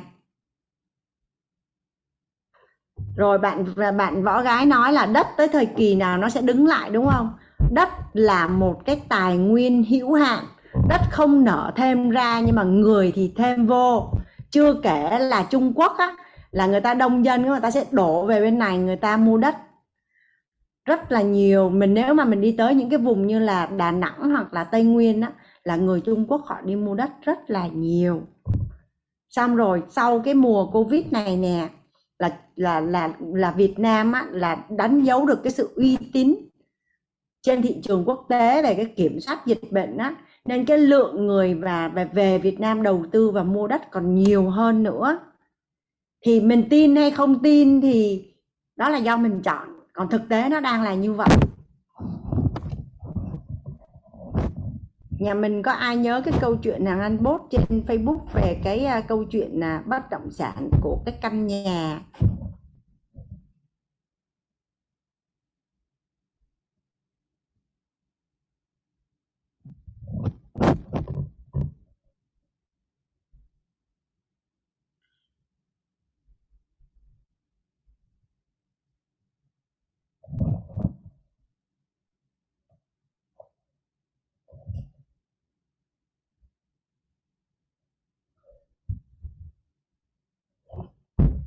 Ngày mai Hoàng Anh sẽ đọc cái chuyện đó cho nhà mình. Tự nhiên cái bây giờ Hoàng Anh tìm lại cái Hoàng Anh không có thấy, nó nhớ, nhưng mà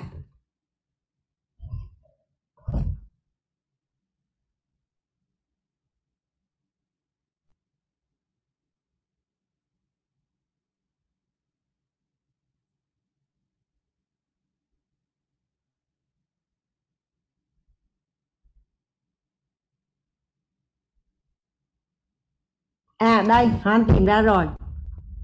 Đây là một cái câu chuyện rất kinh điển ở trong câu chuyện về giới tài chính và đầu tư nha cả nhà. Một người Trung Hoa sống trong một căn nhà tứ hợp viện, kiểu nhà truyền thống ngày trước của người Hán. Những gian nhà ở hướng Bắc dành cho chủ gia đình và các thê thiếp, ở cánh phía Đông là cho gia đình trưởng nam, ở cánh phía Tây là cho thứ nam. Còn nhà ở hướng Nam, nơi gần đường phố nhất, dành cho người giúp việc hay dùng làm bếp nấu ăn và kho. Năm 1984, muốn xuất ngoại nên anh ta bán căn nhà tứ hợp viện đó với giá 1 tỷ đồng. Rời quê đến Italia để đào vàng, dầm mưa dãi nắng chịu bao vất vả, ban đêm thức học ngoại ngữ.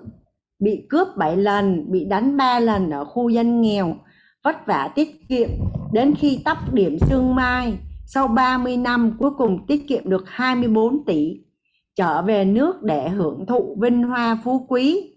Vừa về nước thì phát hiện căn nhà mình bán năm xưa, nay đã được môi giới treo giá bán hơn 240 tỷ đồng.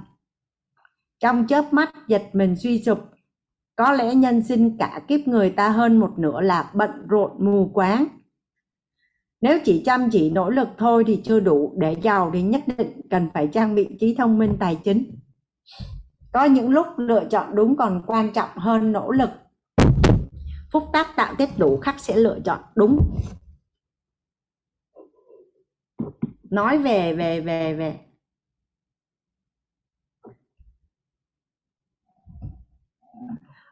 Mình mà nghe các cái câu chuyện của các anh chị học viên ở trong lớp, thậm chí của chị Thông hồi nãy ấy, không biết là anh có nghe nhầm không, nhưng mà chị mua miếng đất hình như là 20 mấy hay là 200 mấy mà bây giờ nó thành 1 tỷ đúng không ạ? Chị Hằng Lê mà vẫn phát biểu ở trong lớp mình á, là chị mua miếng đất cách đây 30 năm và bây giờ là nó nhân thêm 260 lần. Ở đây á, là anh tính nó mới có nhân 2 sau 30 năm là 1 lần, 2 lần, 3 lần, 4 lần, 5 lần, 6 lần. Là mới có nhân có 10 mấy lần à. Mà cái miếng đất của chị Hằng mà vẫn phát biểu trong lớp tài chính của mình á, là hai vợ chồng chỉ ngồi tính á, là nó nhân lên 260 lần sau 30 năm. Lớp tài chính nào cũng có, cả nhà, lớp tài chính nào cũng có cái hiện thực này hết á. Còn không biết sao trước giờ, tại là do mình không có để ý thôi. Thì ở đây á, là anh đang đưa ra một cái bức tranh là nó đơn giản tới mức không thể hình dung á, là ai cũng có thể làm được. Nhà mình hình dung là mình để dành vàng mà sau đó mình đi mua đất và mình cứ, mà bây giờ nếu như mình nói là mình không biết gì đúng không? Mình định dụng tâm để mình biết thì sau 1 năm mình biết không? Sau 3 năm mình biết không? Sau 5 năm mình biết không? Sau 10 năm mình biết không? Thật ra thì nếu mà mình chưa bao giờ học về tài chính là mình đi đến một cái lớp học trong vòng 3 ngày thôi là nó đã mở ra một chân trời mới rồi. Nhưng nếu như mình chưa học nội tâm, chưa học thấu hiểu tài chính, kiến tạo an vui, mình chưa biết rõ và con đường đi của mình á, mà mình ra ngoài mà mình bị dắt bởi thao túng, bởi sự tham và tưởng á, là cũng rất là dễ bị dính chưởng. Lúc đấy sẽ được ăn bánh vẽ từ bạn học trong lớp hay là từ gì đó không biết, là mua cái này cái kia đi, dự án này nè đã thẩm định rất là kỹ, có tư duy đầu tư, sau 3 năm là sẽ ít bao nhiêu lần đó, rồi xong rồi nó đóng băng ở trong đó luôn, vay ngân hàng nó đóng băng ở trong đó luôn. Thì mình cần phải còn không á là mình cứ chậm một chút, xong rồi mình lắng nghe rất là nhiều, mình tìm hiểu rất là nhiều, mình nghe hiện thực từ tất cả những cái người thân thiết với mình, xung quanh của mình á, mà mình thấy là những người đó có thể tin tưởng để đưa ra lời khuyên cho mình, để mà mình từ đây. Vậy thì cái quỹ tự do tài chính ở cái câu chuyện này là một cái câu chuyện thật của một người bạn trong mentor. Thì theo như cả nhà là có đơn giản để đạt được cái giấc mơ tự do tài chính không ạ? Nhà mình nhìn lại giúp Hoàng Anh cái số tiền mà ngày hôm qua mình viết á, mình cần có bao nhiêu tỷ để mình độc lập tài chính trọn đời và tự do tài chính trọn đời. Vậy thì bây giờ nếu 10 năm mình chưa đạt được mục tiêu thì 20 năm, 30 năm, 40 năm mình đạt được không ạ? Chẳng phải là có những gia đình là đến đời bố mẹ của mình bây giờ 70 tuổi chưa kịp giàu, mà tới đời mình 50 tuổi mới kịp giàu được không? 60 tuổi mới giàu được không? Ít ra tới đời con đời cháu của mình nó có tương lai. Theo như cả nhà mình là 70 tuổi giàu thì có phải là đời con và đời cháu mình có tương lai không ạ? Mình chuyển hiện thực lại cho con cháu của mình.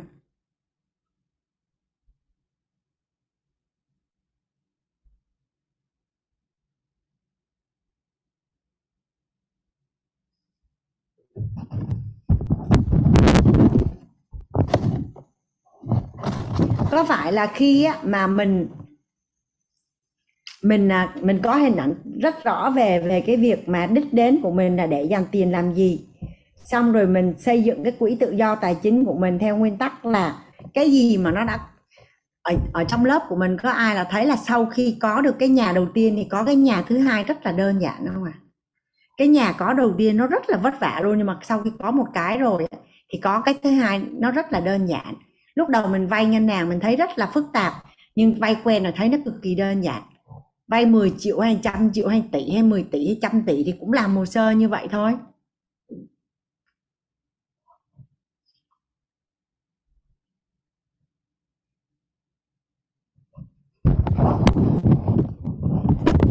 Sau khi mình đã có cái nam châm hút tiền rồi và mình đưa cái tư duy đầu tư vô là tiền nó sẽ đẻ ra tiền.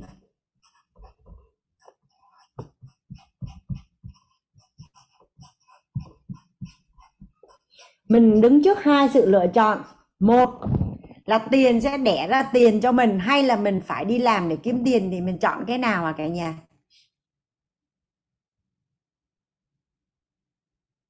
Mình chọn cái nào?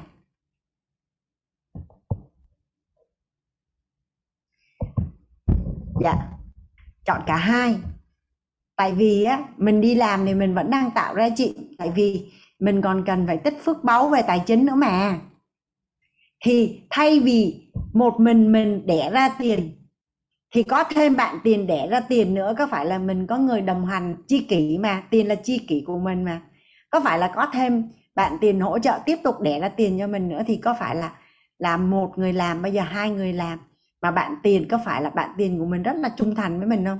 Bạn tiền không biết nói nha cả nhà, bạn tiền siêu dễ thương, bạn tiền không bao giờ mắng mỏ, không bao giờ oán trách, không bao giờ cằn nhằn, không bao giờ đòi hỏi, bạn tiền chỉ biết là đẻ ra tiền cho mình thôi, dễ thương không à?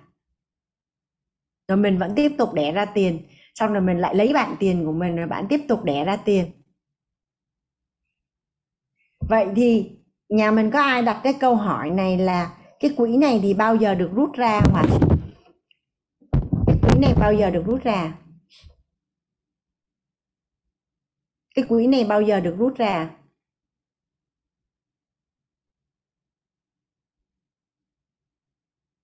Nhà mình, cái quỹ này bao giờ được rút ra?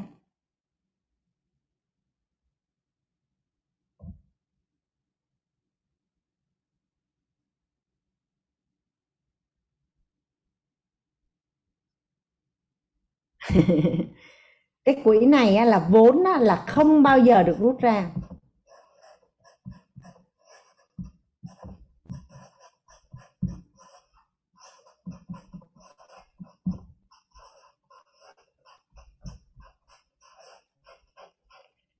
Có phải mục tiêu của mình là độc lập tài chính trọn đời hoặc tự do tài chính trọn đời đúng không cả nhà? Thì có người sẽ lên mục tiêu là 40 tuổi sẽ độc lập tài chính trọn đời, có người thì 50 tuổi, có người thì 55 tuổi. Nhưng mà mình sẽ có rút á, là nếu mình cần tiền sau khi mình nghỉ á, là mình chỉ rút lãi thôi. Mình rút lãi để dùng thôi.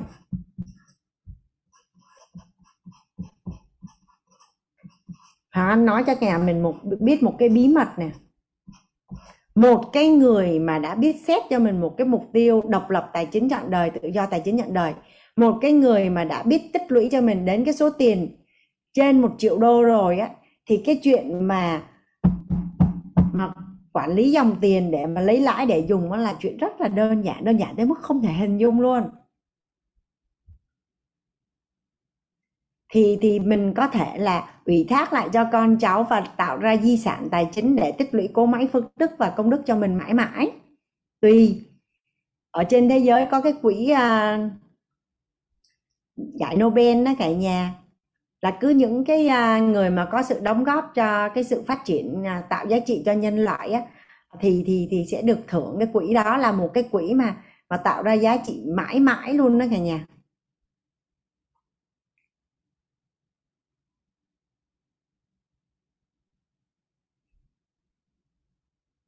Theo như cả nhà, cái quỹ này quan trọng không ạ? Theo như cả nhà, cái quỹ này quan trọng không ạ?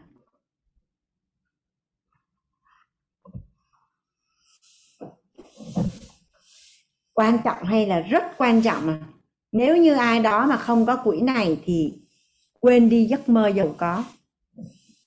Chỉ khi nào có cái quỹ này và biết cách để cho tiền đẻ ra tiền thì mình mới được ngửi thấy, sờ thấy và chạm vào được cái giấc mơ gọi là giàu toàn diện của mình, ở cái phần giàu vật chất đó cả nhà.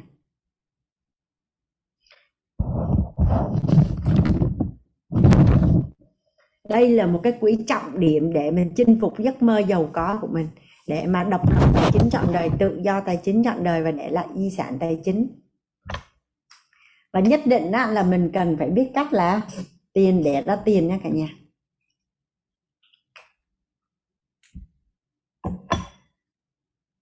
Có ai mà thấy hồi nhỏ mình hay bị ba mẹ mắc, mỗi lần mình xin tiền đóng tiền học hay xài cái gì á, mình hay bị la là tiền không có mọc từ trên cây. Có ai nghe câu này quen không ạ? Theo cả nhà, tiền có mọc từ trên cây không ạ?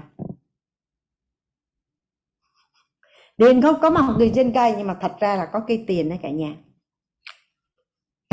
Nhà mình cứ hình dung nha. Nhà mình cứ hình dung nha. Nhà mình cứ hình dung là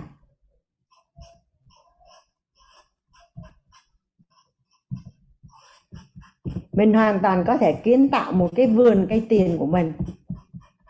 Mình hoàn toàn có thể kiến tạo một cái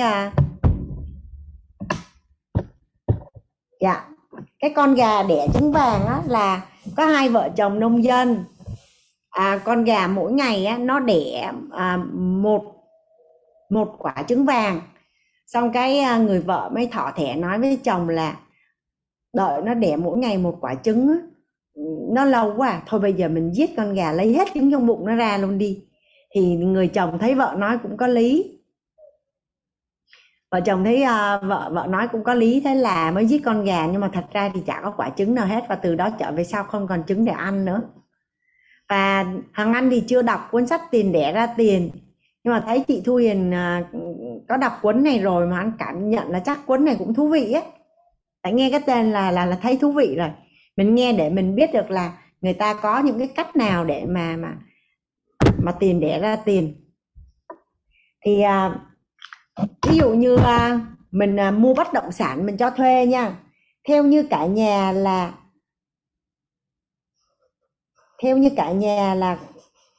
một căn nhà cho thuê có phải là một cây tiền của mình không ạ? Nhà cho thuê là một cây tiền không ạ?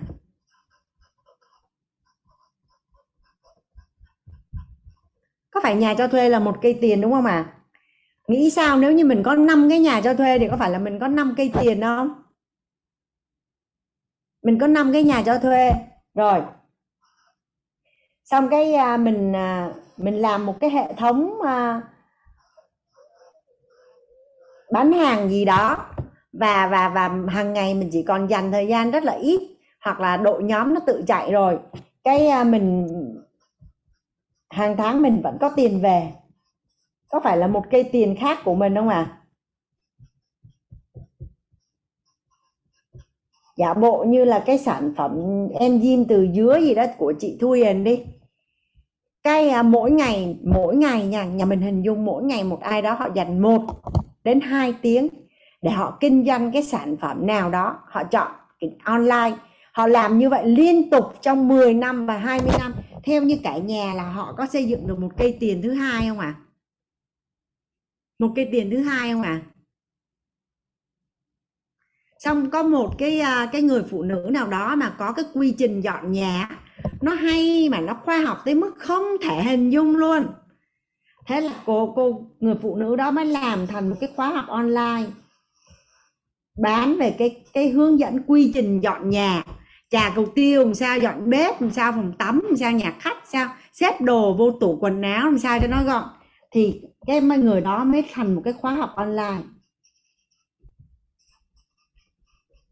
Người đó mới thành một cái khóa học online, xong cái bán 399.000 đồng một khóa. Ai chị em phụ nữ nào muốn tiết kiệm thời gian, dành nhiều thời gian để chăm sóc da, đi spa, chơi với con với chồng thì mua khóa đó học, hoặc là mua về cho người giúp việc trong nhà của mình học. Bán được không? Theo cả nhà bán được không? Ai bán hoặc ăn mua liền á. Rồi có cây tiền thứ hai. Xong rồi mình vẫn tiếp tục đi làm, mình đi làm xong mình có lương, có phải là mình có cây tiền thứ 4 không à? Xong rồi bạn của mình á, mình vô mentor mình học, xong rồi bạn của mình mở kinh doanh, mình thấy người này tâm thái ok, phẩm chất ok, nhân cách ok, năng lực ok, mình góp vốn cổ phần vô doanh nghiệp với cả nhà, cái doanh nghiệp làm ăn cái thắng rồi hàng tháng mới chia lợi nhuận cho mình, hay là hàng năm sẽ chia lợi nhuận cho mình. Lúc đấy mình góp á, là có 100 triệu hay 10 triệu mà bây giờ nó thành doanh nghiệp tỷ đô rồi. Thì theo như cả nhà là có tiền không? Theo như cả nhà là có tiền không ạ? Đó, anh chỉ ví dụ cho nhà mình như vậy thôi. Thì nếu như mình đặt ý ngay từ bây giờ thì 5 năm nữa, 10 năm nữa, 30 năm nữa mình sẽ có một cái vườn cây tiền là khả thi không ạ? ai cảm thấy là nếu như mình đặt ý từ bây giờ thì trong thời gian tương lai mình sẽ có một vườn cây tiền là hoàn toàn khả thi à? Tại vì khi nó đã thành thu nhập thụ động rồi thì mình đâu còn dành thời gian cho nó nữa, mình đi làm việc khác mà. Vậy thì mình có giàu được không à? Ai cảm thấy rằng là chỉ thông qua cái câu chuyện người phụ nữ để dành một chỉ vàng mỗi tháng với cái này thôi là mình thấy mình giàu không lối thoát rồi. Mình cảm thấy rằng là để giàu nó đơn giản hơn chứ à?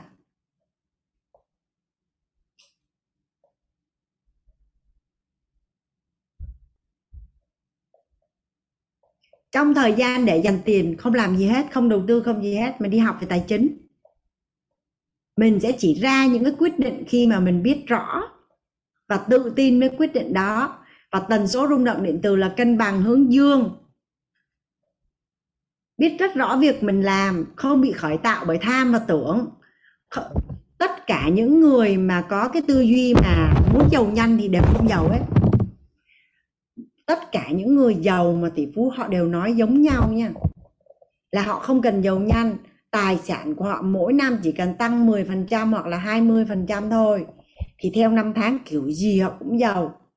Còn không có ai mà mập sau một đêm, cũng không ai giàu sau một đêm, mà cũng không có ai ly hôn sau một đêm hết. Mọi thứ nó là một cái sự tích lũy.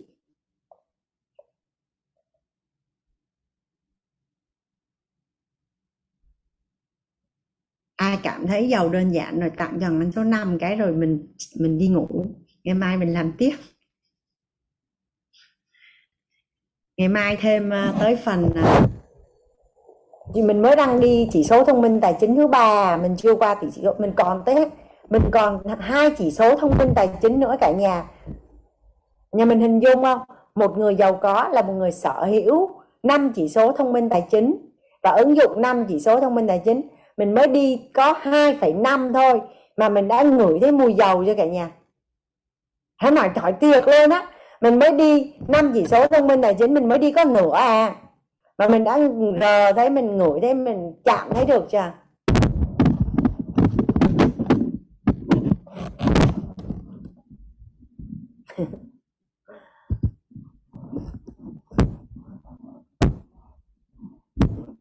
Bây giờ làm sao để mở mic lại cho cả nhà.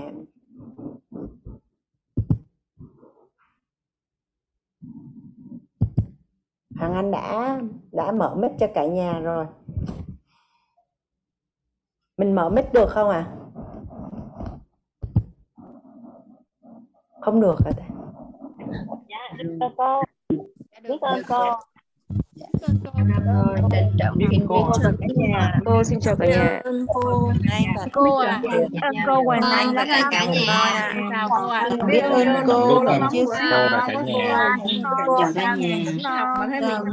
Hôm nay cô đi du lịch sức khỏe và cô vẫn dành thời gian để vào lớp với mọi người. Biết ơn cô lắm lắm. Biết ơn cô. Chào cả nhà, chúc cả nhà ngủ ngon, chúc cô ngủ ngon. Biết ơn cô Hoàng Anh. Cô đi du lịch sức khỏe mà ngay ngày mai cô đến cô Hoàng Anh luôn rồi. Trời ơi. Trân trọng biết ơn cô à, trân trọng lắm lắm luôn. Chào cô. Biết ơn cô. Chúc cô ngủ ngon.